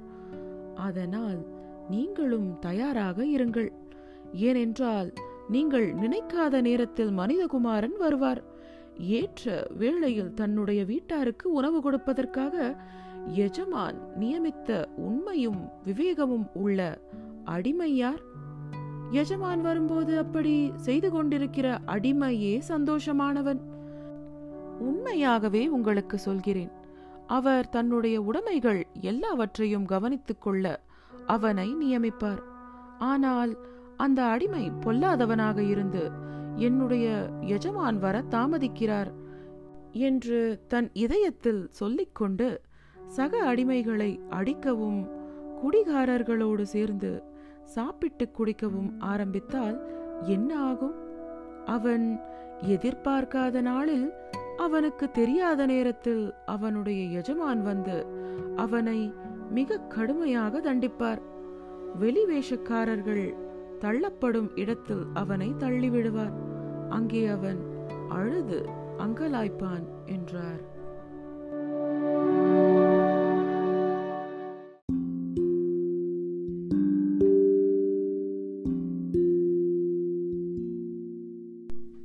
மத்தேயு இருபத்தி ஐந்து.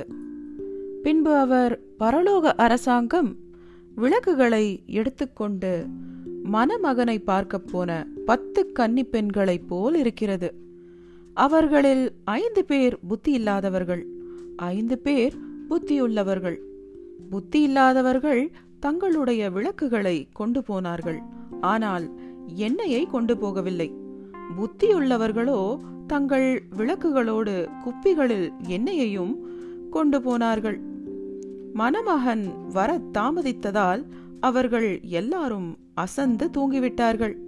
நடுராத்திரியில், இதோ மணமகன் வருகிறார், அவரை பார்க்க புறப்பட்டு போங்கள் என்ற சத்தம் கேட்டது. அப்போது அந்த கன்னிப்பெண்கள் எல்லாரும் எழுந்து தங்கள் விளக்குகளை தயார்படுத்தினார்கள். புத்தி இல்லாதவர்கள் புத்தியுள்ளவர்களிடம், எங்களுடைய விளக்குகள் அணையப் போகின்றன, உங்களிடம் இருக்கிற எண்ணெயில் எங்களுக்கு கொஞ்சம் கொடுங்கள் என்று கேட்டார்கள். அதற்கு புத்தியுள்ளவர்கள், எங்களுக்கும் உங்களுக்கும் எண்ணெய் போதாமல் போய்விடலாம், ஆனால் விற்கிறவர்களிடம் போய் நீங்களே அதை வாங்கிக் கொள்ளுங்கள் என்று சொன்னார்கள். ஆனால் அவர்கள் அதை வாங்கப் போனபோது மணமகன் வந்துவிட்டார். தயாராக இருந்த கன்னிப்பெண்கள் அவரோடு திருமண விருந்தில் கலந்து கொள்ள வீட்டுக்குள் போனார்கள்.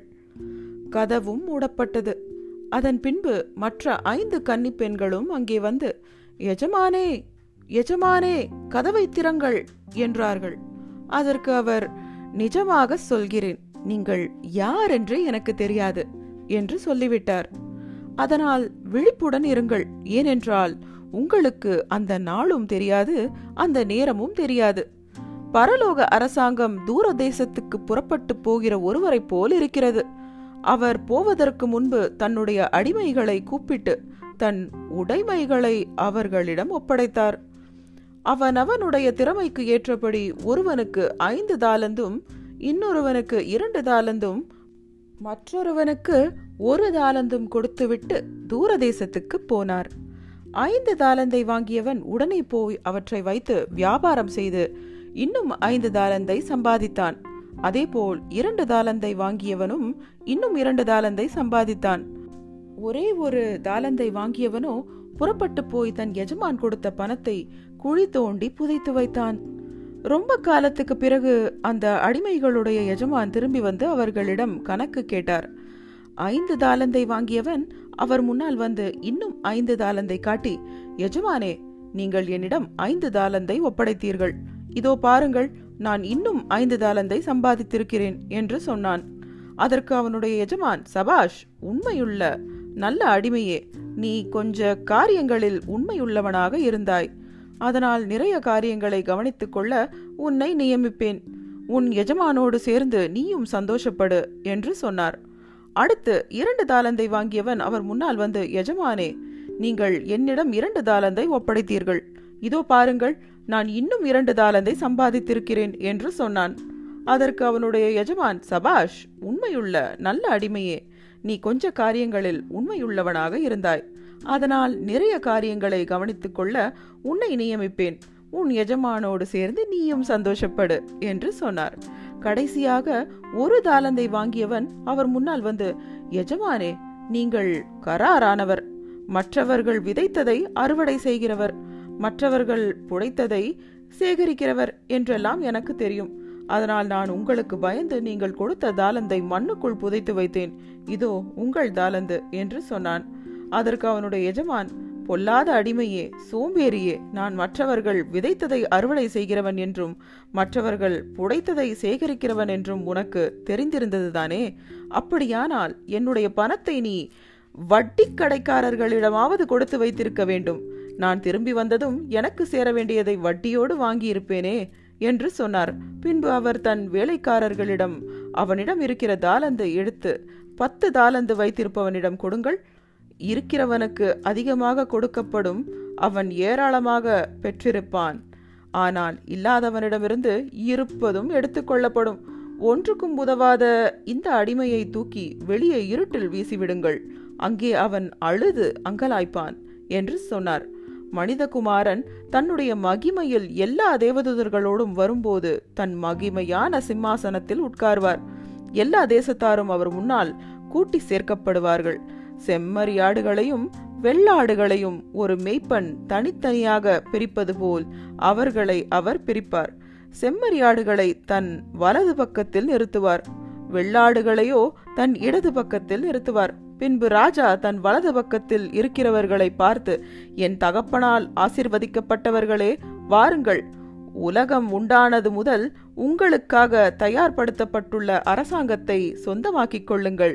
ஏனென்றால் நான் பசியாக இருந்தேன், எனக்கு சாப்பிட கொடுத்தீர்கள், தாகமாக இருந்தேன், குடிக்க கொடுத்தீர்கள், அந்நியனாக இருந்தேன், என்னை வரவேற்று உபசரித்தீர்கள், உடையில்லாமல் இருந்தேன், எனக்கு உடை கொடுத்தீர்கள், நோயாளியாக இருந்தேன், என்னை கவனித்துக் கொண்டீர்கள், சிறையில் இருந்தேன், என்னை பார்க்க வந்தீர்கள் என்று சொன்னார்.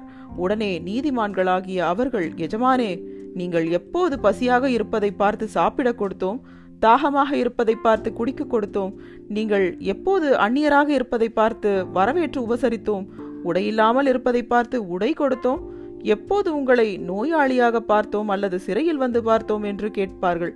அதற்கு ராஜா, உண்மையாகவே உங்களுக்கு சொல்கிறேன், மிக சிறியவர்களான என் சகோதரர்களாகிய இவர்களில் ஒருவருக்கு நீங்கள் எதை செய்தீர்களோ அதை எனக்கே செய்தீர்கள் என்று சொல்வார். பின்பு அவர் தன்னுடைய இடது பக்கத்தில் இருக்கிறவர்களை பார்த்து, சபிக்கப்பட்டவர்களே, என்னை விட்டு விலகி பிசாசுக்காகவும் அவனுடைய தூதர்களுக்காகவும் தயார்படுத்தப்பட்டுள்ள என்றென்றும் அணையாத நெருப்புக்குள் போய் விழுங்கள்.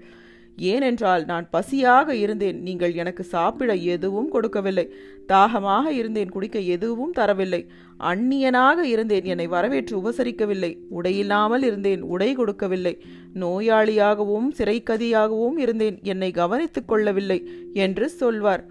அப்போது அவர்கள், எஜமானே, நீங்கள் பசியாகவோ தாகமாகவோ அந்நியராகவோ உடையில்லாதவராகவோ நோயாளியாகவோ சிறை கைதியாகவோ இருப்பதை பார்த்து நாங்கள் எப்போது உங்களுக்கு பணிவிடை செய்யாமல் இருந்தோம் என்று கேட்பார்கள்.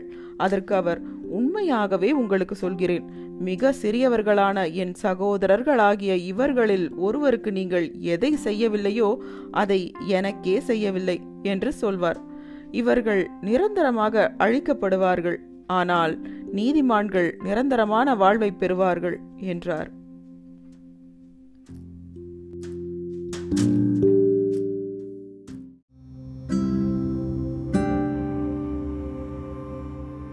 மத்தேயு இருபத்தி ஆறு.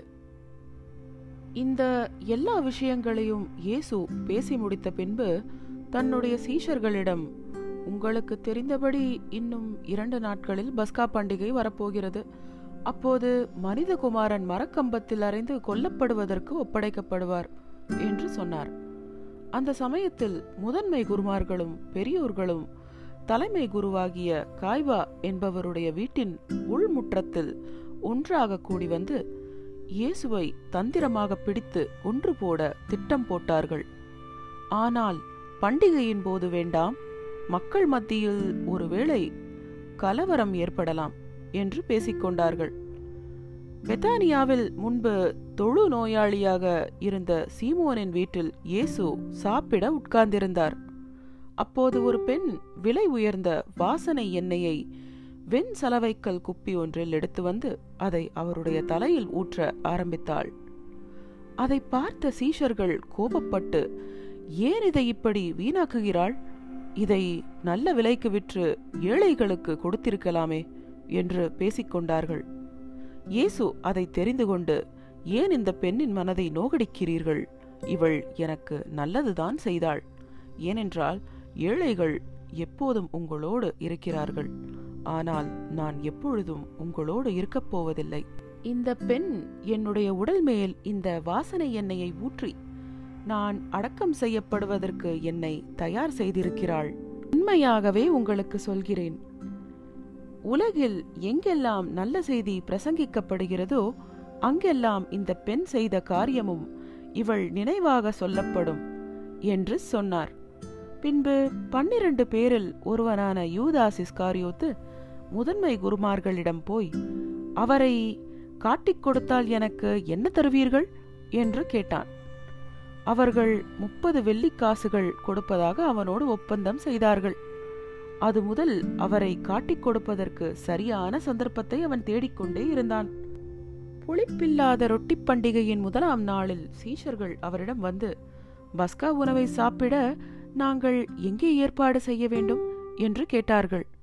அதற்கு அவர், நீங்கள் நகரத்துக்குள் போய் இன்னாரை பார்த்து, எனக்கு குறிக்கப்பட்ட நேரம் நெருங்கிவிட்டது, உங்கள் வீட்டில் என் சீஷர்களோடு பஸ்கா பண்டிகையை கொண்டாடப் போகிறேன் என்று போதகர் சொன்னதாக சொல்லுங்கள் என்றார். சீஷர்களும் இயேசு சொன்னபடியே செய்து பஸ்காவுக்கு ஏற்பாடு செய்தார்கள். சாயங்காலம் ஆனபோது அவர் பன்னிரண்டு சீஷர்களோடு சாப்பிட உட்கார்ந்திருந்தார்.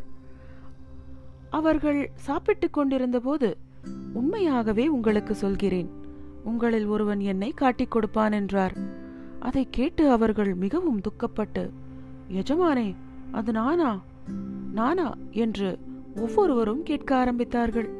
அதற்கு அவர், என்னோடு சேர்ந்து இந்த பாத்திரத்திலிருந்து எடுத்து சாப்பிடுகிறவன் தான் என்னை காட்டிக் கொடுப்பான். மனிதகுமாரன் தன்னை பற்றி எழுதப்பட்டிருக்கிறபடியே உங்களை விட்டு போகிறார் என்பது உண்மைதான். ஆனால் மனிதகுமாரனை காட்டிக் கொடுக்கிறவனுக்கு கேடுதான் வரும். அவன் பிறக்காமல் இருந்திருந்தாலே அவனுக்கு நல்லதாக இருந்திருக்கும் என்று சொன்னார்.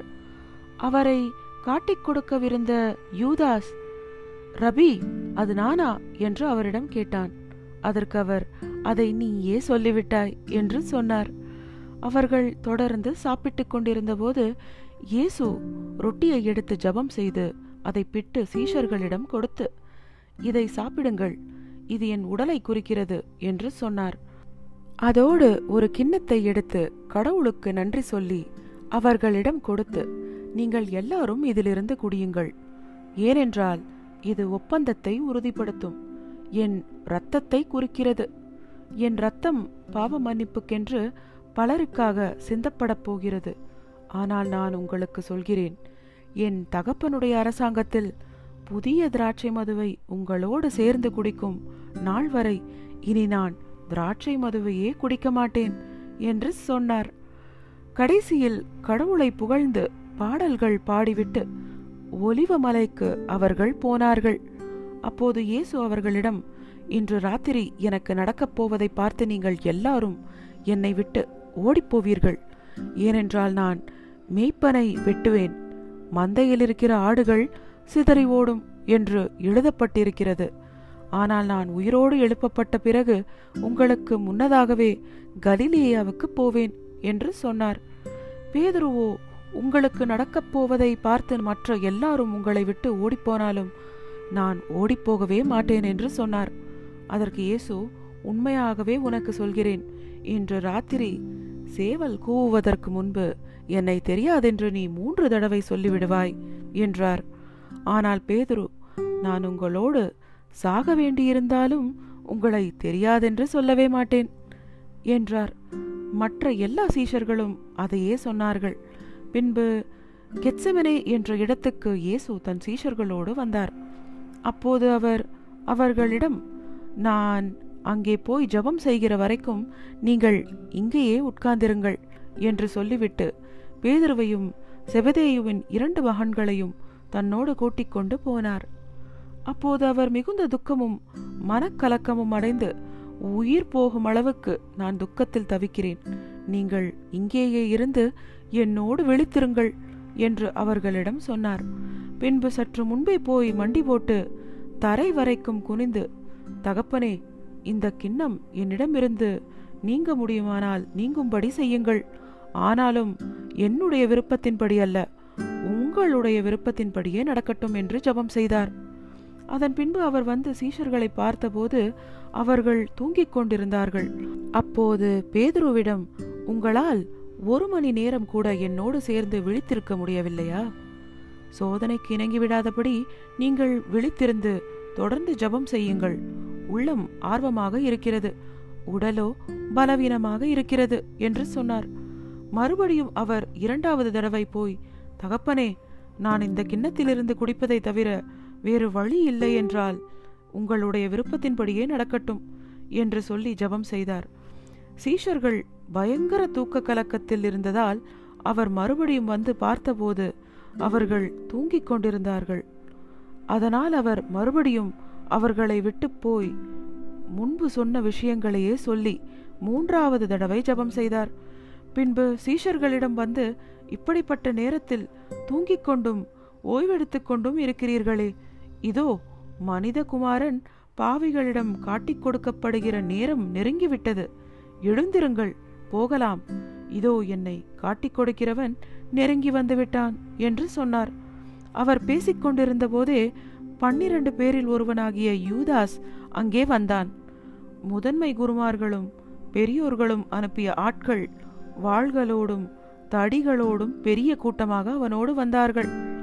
அவரை காட்டிக் கொடுப்பவன் நான், யாருக்கு முத்தம் கொடுக்கிறேனோ அவர்தான் அந்த ஆள், அவரை பிடித்து கொள்ளுங்கள் என்று அவர்களிடம் சொல்லியிருந்தான்.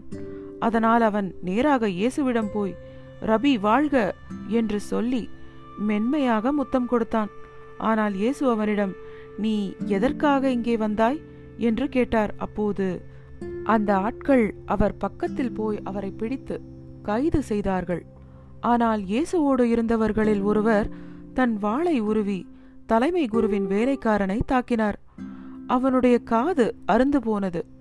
அப்போது இயேசு அவரிடம், உன் வாளை உரையில் போடு, வாளை எடுக்கிற எல்லாரும் வாளால் சாவார்கள். இந்த நொடியே பன்னிரண்டு லேகியோனுக்கும் அதிகமான தேவதூதர்களை அனுப்ப சொல்லி என் தகப்பனிடம் என்னால் வேண்டிக் கொள்ள முடியாதா என்றான் நினைக்கிறாய்? நான் அப்படி செய்தால் இதெல்லாம் நடக்க வேண்டும் என்று சொல்கிற வேதவசனங்கள் எப்படி நிறைவேறும் என்று கேட்டார். அந்த சமயத்தில் இயேசு அந்த கூட்டத்தாரிடம், ஒரு கொள்ளைக்காரனை பிடிக்க வருவது போல வாள்களோடும் தடிகளோடும் என்னை பிடிக்க வந்திருக்கிறீர்களா?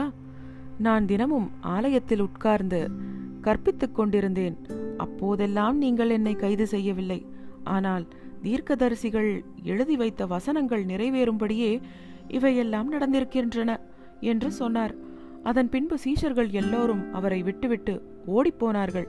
இயேசுவை கைது செய்தவர்கள் அவரை தலைமை குருவான காய்பாவிடம் கொண்டு போனார்கள். அங்கே வேத அறிஞர்களும் பெரியோர்களும் கூடியிருந்தார்கள். ஆனால் பேதுரு தூரத்தில் இருந்தபடியே அவரை பின்தொடர்ந்து தலைமை குருவின் வீட்டு உள்முற்றம் வரை போனார். என்ன நடக்கப் போகிறது என்பதை பார்ப்பதற்காக அந்த வீட்டு வேலைக்காரர்களோடு உட்கார்ந்து கொண்டார். இதற்கிடையில் முதன்மை குருமார்களும் நியாய சங்க உறுப்பினர்கள் எல்லோரும் இயேசுவுக்கு மரண தண்டனை விதிக்க அவருக்கு எதிராக பொய் குற்றச்சாட்டுகள் கிடைக்குமா என்று பார்த்து கொண்டிருந்தார்கள். பொய் சாட்சி சொல்ல பலர் முன்வந்தாலும் தகுந்த குற்றச்சாட்டுகள் எதுவும் அவர்களுக்கு கிடைக்கவில்லை. பின்பு இரண்டு பேர் முன்வந்து, இந்த மனுஷன் கடவுளுடைய ஆலயத்தை தரைமட்டமாக்கி மூன்று நாட்களுக்குள் அதை கட்டி எழுப்புவதாக சொன்னான் என்றார்கள். அப்போது தலைமை குரு எழுந்து, உனக்கு எதிராக இவர்கள் சாட்சி சொல்கிறார்களே, நீ பதில் சொல்ல மாட்டாயா என்று அவரிடம் கேட்டார். ஆனால் இயேசு அமைதியாக இருந்தார். அதனால் தலைமை குரு, உயிருள்ள கடவுள் மேல் ஆணையாக சொல், நீதான் கடவுளுடைய மகனாகிய கிறிஸ்துவா என்று கேட்டார். அதற்கு இயேசு, அதை நீங்களே சொல்லிவிட்டீர்கள், ஆனாலும் உங்கள் எல்லாரிடமும் சொல்லுகிறேன், இது முதல் மனிதகுமாரன் வல்லமையுள்ளவரின் வலது பக்கத்தில் உட்கார்ந்திருப்பதையும் வானத்து மேகங்கள் மேல் வருவதையும் நீங்கள் பார்ப்பீர்கள் என்று சொன்னார். அதை கேட்டு தலைமை குரு தன் மேலங்கியை கிழித்து, இது தெய்வ நிந்தனை, இனி நமக்கு வேறு சாட்சிகள் எதற்கு? இதோ இந்த நிந்தனையை நீங்களே இப்போது கேட்டீர்கள், உங்கள் அபிப்பிராயம் என்ன என்று கேட்டார். அதற்கு அவர்கள், இவன் சாக வேண்டும் என்று சொன்னார்கள். பின்பு அவருடைய முகத்தில் துப்பி தங்கள் கை முஷ்டிகளால் குத்தினார்கள். மற்றவர்கள் அவருடைய கன்னத்தில் அறைந்து, கிறிஸ்துவே, நீ ஒரு தீர்க்கதரிசியாக இருந்தால் உன்னை அடித்தது யார் என்று சொல் பார்க்கலாம் என்றார்கள். பேதுரு வெளியே முற்றத்தில் உட்கார்ந்து கொண்டிருந்தார்.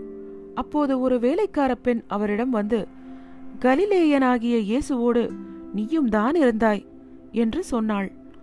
ஆனால் அவர் எல்லாருக்கும் முன்பாக அதை மறுத்து, நீ என்ன சொல்கிறாய் என்று எனக்கு தெரியவில்லை என்றார். பின்பு அவர் வாசல் மண்டபத்துக்கு போனபோது மற்றொரு பெண் அவரை பார்த்து, நசரேத்தூர் இயேசுவோடு இந்த ஆளும் இருந்தான் என்று அங்கிருந்தவர்களிடம் சொன்னாள். ஆனால் அவர் மறுபடியும் அதை மறுத்து, எனக்கு அந்த மனுஷனை தெரியவே தெரியாது என்று ஆணையிட்டு சொன்னார். கொஞ்ச நேரத்துக்கு பிறகு அங்கு சுற்றிலும் நின்று கொண்டிருந்தவர்கள் பேதுருவிடம் வந்து, நிச்சயமாகவே நீயும் அவர்களில் ஒருவன்தான், உன் பேச்சே உனக்கு காட்டிக் கொடுக்கிறது என்று சொன்னார்கள். அப்போது அவர், தான் சொல்வது பொய்யாக இருந்தால் தன்மேல் சாபம் வரட்டும் என்று சொல்லி, அந்த மனுஷனை எனக்கு தெரியவே தெரியாது என்று சத்தியம் செய்ய ஆரம்பித்தார். உடனே சேவல் கூவியது. சேவல் கூவுவதற்கு முன்பு என்னை தெரியாதென்று மூன்று தடவை நீ சொல்லிவிடுவாய் என்று இயேசு சொன்னது அப்போது பேதுருவின் ஞாபகத்துக்கு வந்தது. அதனால் அவர் வெளியே போய் கதறி அழுதார்.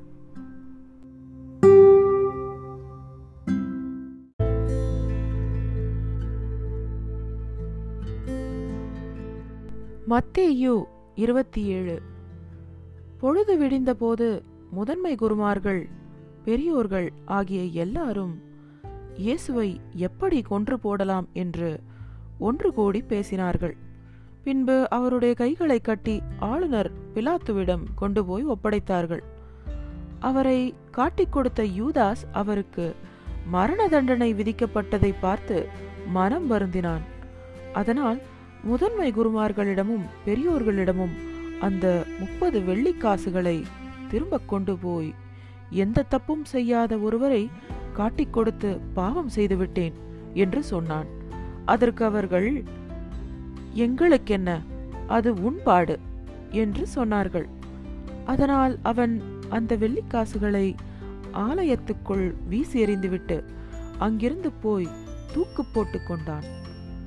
ஆனால் முதன்மை குருமார்கள் அந்த வெள்ளிக்காசுகளை எடுத்து, இது இரத்தத்தின் விலையாக இருப்பதால் ஆலயத்தின் பொக்கிஷாரையில் இதை போடுவது சரியல்ல என்று சொன்னார்கள். அவர்கள் ஒன்று கூடி ஆலோசனை செய்த பின்பு அந்நியர்களை புதைப்பதற்காக அந்த காசுகளை வைத்து குயவரின் நிலத்தை வாங்கினார்கள். அதனால் அது இரத்த நிலம் என்று இந்த நாள் வரை அழைக்கப்படுகிறது. இஸ்ரவேலர்கள் சிலரால் அவருக்கு நிர்ணயிக்கப்பட்ட விலையான முப்பது வெள்ளிக்காசுகளை அவர்கள் எடுத்து குயவரின் நிலத்தை விலைக்கு வாங்கினார்கள். யெகோவா எனக்கு கட்டளையிட்டது இதுவே என்று எரேமியா தீர்க்கதரிசியின் மூலம் சொல்லப்பட்டது அப்போது நிறைவேறியது. ஆளுநர் முன்னால் இயேசு நின்று கொண்டிருந்தார். ஆளுநர் அவரிடம், நீ யூதர்களுடைய ராஜாவா என்று கேட்டார். அதற்கு இயேசு, அதை நீங்களே சொல்லிவிட்டீர்கள் என்றார். ஆனால் முதன்மை குருமார்களும் பெரியோர்களும் அவர் மேல் குற்றம் சாட்டிய போது அவர் எந்த பதிலும் சொல்லவில்லை. பின்பு பிலாத்து அவரிடம், இவர்கள் உன்மேல் எத்தனையோ குற்றங்களை சுமத்துகிறார்கள், அதையெல்லாம் நீ கேட்கவில்லையா என்றார். ஆனால் அவர் பதில் சொல்லவில்லை, ஒரு வார்த்தை கூட சொல்லவில்லை. அதனால் ஆளுநர் மிகவும் ஆச்சரியப்பட்டார். ஒவ்வொரு வருஷமும் பஸ்கா பண்டிகையின் போது மக்களுடைய விருப்பத்தின்படி ஒரு சிறை கைதியை விடுதலை செய்வது ஆளுநருடைய வழக்கம். பரபாஸ் என்ற பேர் போன கைதி அப்போது காவலில் வைக்கப்பட்டிருந்தான். அதனால் மக்கள் ஒன்று கூடி வந்தபோது பிலாத்து அவர்களிடம், நான் யாரை விடுதலை செய்ய வேண்டும், பரபாசையா அல்லது கிறிஸ்து என்று அழைக்கப்படும் இயேசுவையா என்று கேட்டார். ஏனென்றால் பொறாமையால் தான் அவரை தன்னிடம் ஒப்படைத்திருந்தார்கள் என்பது பிலாத்துவுக்கு தெரிந்திருந்தது.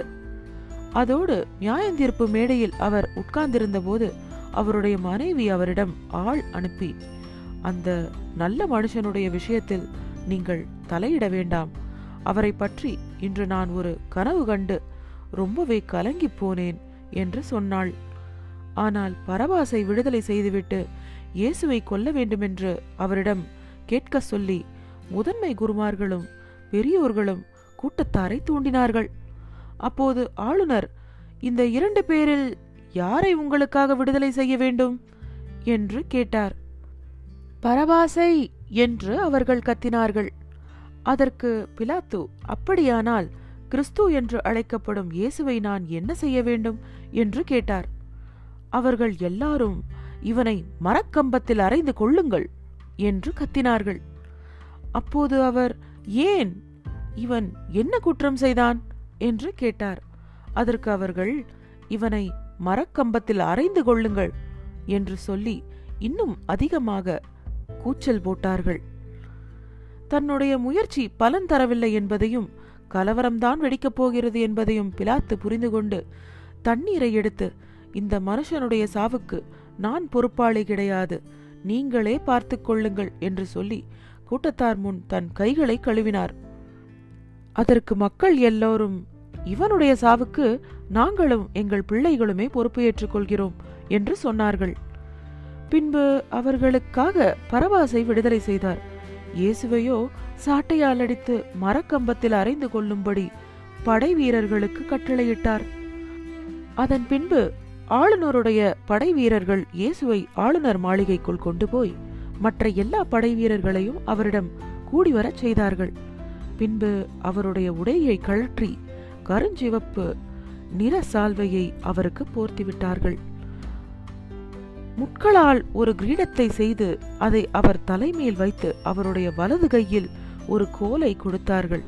பின்பு அவருக்கு முன்னால் வண்டி போட்டு, யூதர்களுடைய ராஜாவே வாழ்க என்று சொல்லி கேலி செய்தார்கள். அதன் பின் அவர் மேல் துப்பி அந்த கோலை எடுத்து அவருடைய தலையில் அடிக்க ஆரம்பித்தார்கள். அவரை கேலி செய்த பின்பு கடைசியாக அந்த சால்வையை எடுத்துவிட்டு அவருடைய மேலங்கியை அவருக்கு போட்டுவிட்டார்கள்.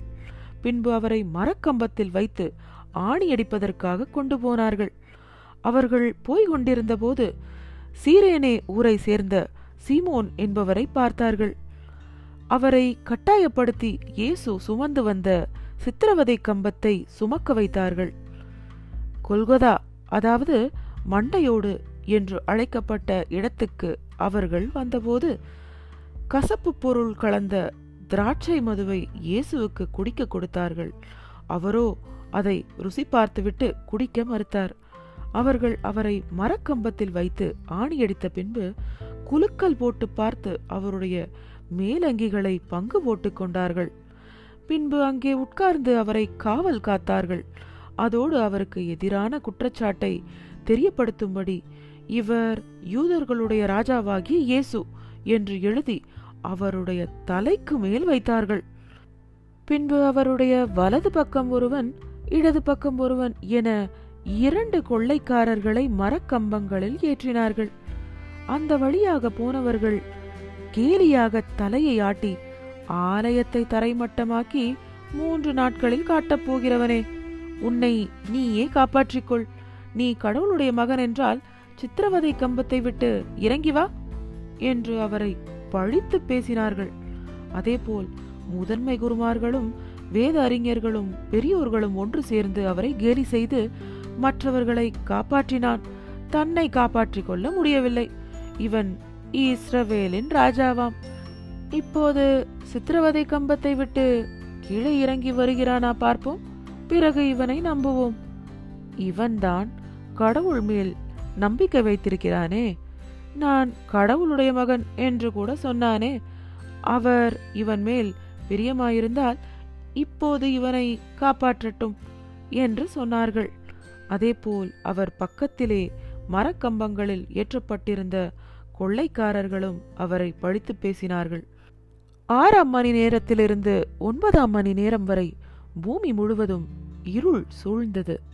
சுமார் ஒன்பதாம் மணி நேரத்தில் ஏலி ஏலி லாமா சபக்தானி என்று இயேசு சத்தமாக சொன்னார். அதாவது, என் கடவுளே என் கடவுளே ஏன் என்னை கைவிட்டீர்கள் என்று சொன்னார். அங்கே நின்று கொண்டிருந்த சிலர் அதை கேட்டு இவன் ஏலியாவை கூப்பிடுகிறான் என்று சொன்னார்கள். உடனே அவர்களில் ஒருவன் ஓடிப்போய் புளிப்பான திராட்சை மதுவில் ஒரு கடற்பஞ்சை நனைத்து அதை ஒரு கோலில் மாட்டி குடிப்பதற்காக அவருக்கு கொடுத்தான். மற்றவர்களோ, பொறு, எலியா இவனை காப்பாற்ற வருகிறாரா பார்ப்போம் என்று சொன்னார்கள். மறுபடியும் இயேசு உரத்த குரலில் சத்தமிட்டு உயிர்விட்டார். அப்போது ஆலயத்தின் திரைச்சீலை மேலிருந்து கீழ்வரை இரண்டாக கிழிந்தது. பூமி அதிர்ந்தது, பாறைகள் பிளந்தன, கல்லறைகள் திறந்து கொண்டன. இறந்து போன பரிசுத்தவான்களுடைய சடலங்கள் பல வெளியே வந்து விழுந்தன. பலர் அவற்றை பார்த்தார்கள். அவர் உயிரோடு எழுப்பப்பட்ட பின்பு கல்லறை தோட்டத்திலிருந்து வந்த ஆட்கள் பரிசுத்த நகரத்துக்குள் போனார்கள். படை அதிகாரியும் அவரோடு இயேசுவை காவல் காத்த ஆட்களும் பூமி அதிர்ந்ததையும் மற்ற சம்பவங்களையும் பார்த்து மிகவும் பயந்து, நிச்சயமாகவே இவர் கடவுளுடைய மகன்தான் என்று சொன்னார்கள். இயேசுவுக்கு பணிவிடை செய்வதற்காக கலிலேயாவிலிருந்து அவரோடு வந்திருந்த பெண்கள் பலர் தூரத்திலிருந்து பார்த்து கொண்டிருந்தார்கள். அவர்களில் மகதலேனா மரியாளும், யாக்கோபுக்கும் யோசேக்கும் அம்மாவான மரியாளும், செபெதேயுவின் மகன்களுடைய அம்மாவும் இருந்தார்கள். சாயங்கால நேரமாகிவிட்டதால் அரிமத்தியா ஊரை சேர்ந்த பணக்காரரும் இயேசுவின் சீஷராக ஆகியிருந்தவருமான யோசேபு பிலாத்துவிடம் போய் இயேசுவின் உடலை கேட்டார். அதை அவரிடம் கொடுக்க சொல்லி பிலாத்து கட்டளையிட்டார். யோசேப்பு அவருடைய உடலை எடுத்து சுத்தமான உயர்தரமான நாரிழை துணியில் சுற்றி தனக்காக பாறையில் வெட்டியிருந்த புதிய கல்லறையில் வைத்தார். பின்பு அந்த கல்லறை வாசலில் ஒரு பெரிய கல்லை உருட்டி வைத்து விட்டு போனார். ஆனால் மகதலேனா மரியாளும் மற்ற மரியாளும் அங்கேயே கல்லறைக்கு முன்னால் உட்கார்ந்து கொண்டிருந்தார்கள். அடுத்த நாள், அதாவது ஆயத்த நாளுக்கு அடுத்த நாள், முதன்மை குருமார்களும் பரிசேயர்களும் பிலாத்துவிடம் கூட்டமாக வந்து, ஐயா, அந்த மோசக்காரன் உயிரோடு இருந்தபோது மூன்று நாட்களுக்கு பிறகு நான் உயிரோடு எழுப்பப்படுவேன் என்று சொன்னது எங்களுக்கு ஞாபகம் இருக்கிறது. அதனால் அவனுடைய சீஷர்கள் வந்து அவன் உடலை திருடிக்கொண்டு போய் அவர் உயிரோடு எழுப்பப்பட்டார் என்று மக்களிடம் சொல்லிவிடாதபடி மூன்றாம் நாள் வரை கல்லறையை காவல் காப்பதற்கு கட்டளையிடுங்கள். இல்லையென்றால் முதலில் செய்த மோசடியை விட இந்த மோசடி படுமோசமாக இருக்கும் என்று சொன்னார்கள். அதற்கு பிலாத்து, காவல்காரர்களை கூட்டிக் கொண்டு போய் உங்களால் முடிந்தளவு காவல் காத்து கொள்ளுங்கள் என்று சொன்னார். அதனால் அவர்கள் போய் அந்த கல்லறையின் கல்லுக்கு முத்திரை போட்டு அதை காவல் காக்க காவலர்களை நிறுத்தினார்கள்.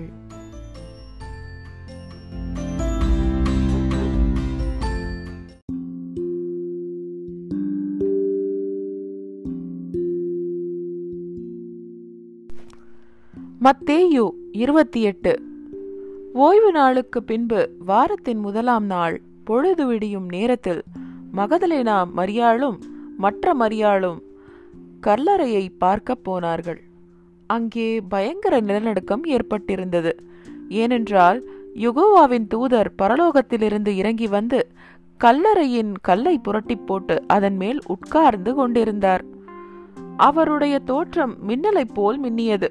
அவருடைய உடை பனியை போல் வெண்மையாக இருந்தது. அவரை பார்த்த காவலர்கள் பயந்து நடுங்கி செத்தவர்களைப் போல ஆனார்கள். தேவதூதர் அந்த பெண்களிடம், பயப்படாதீர்கள், மரக்கம்பத்தில் அறைந்து கொல்லப்பட்ட இயேசுவை தானே தேடுகிறீர்கள்? அவர் இங்கே இல்லை.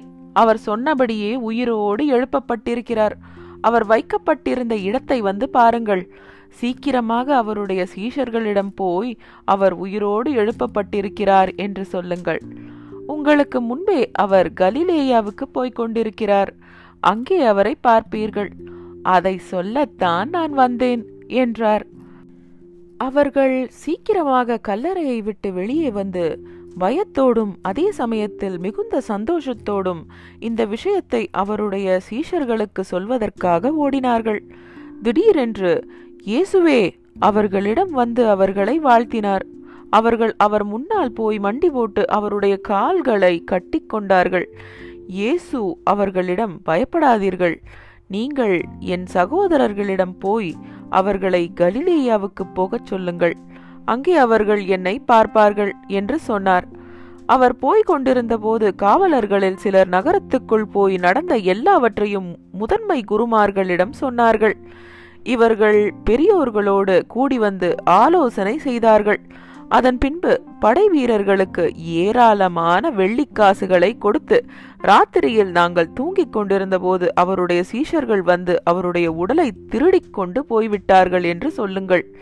இது ஆளுநருடைய காதுக்கு எட்டினால் நாங்கள் அவரிடம் பேசிக்கொள்கிறோம், நீங்கள் எதற்கும் கவலைப்படாதீர்கள் என்றார்கள். அதனால் அவர்கள் வெள்ளி காசுகளை வாங்கி கொண்டு தங்களுக்கு சொல்லப்பட்டபடியே செய்தார்கள். இந்த பேச்சு யூதர்கள் மத்தியில் இந்த நாள் வரை பரவியிருக்கிறது. இயேசு சொன்னபடியே சீஷர்களும் கலிலேயாவில் இருக்கிற மலைக்கு போனார்கள். அங்கே அவரை பார்த்தபோது அவர் முன்னால் மண்டி போட்டு தலை வணங்கினார்கள். ஆனால் அவரை பின்பற்றியவர்களில் சிலர் சந்தேகப்பட்டார்கள்.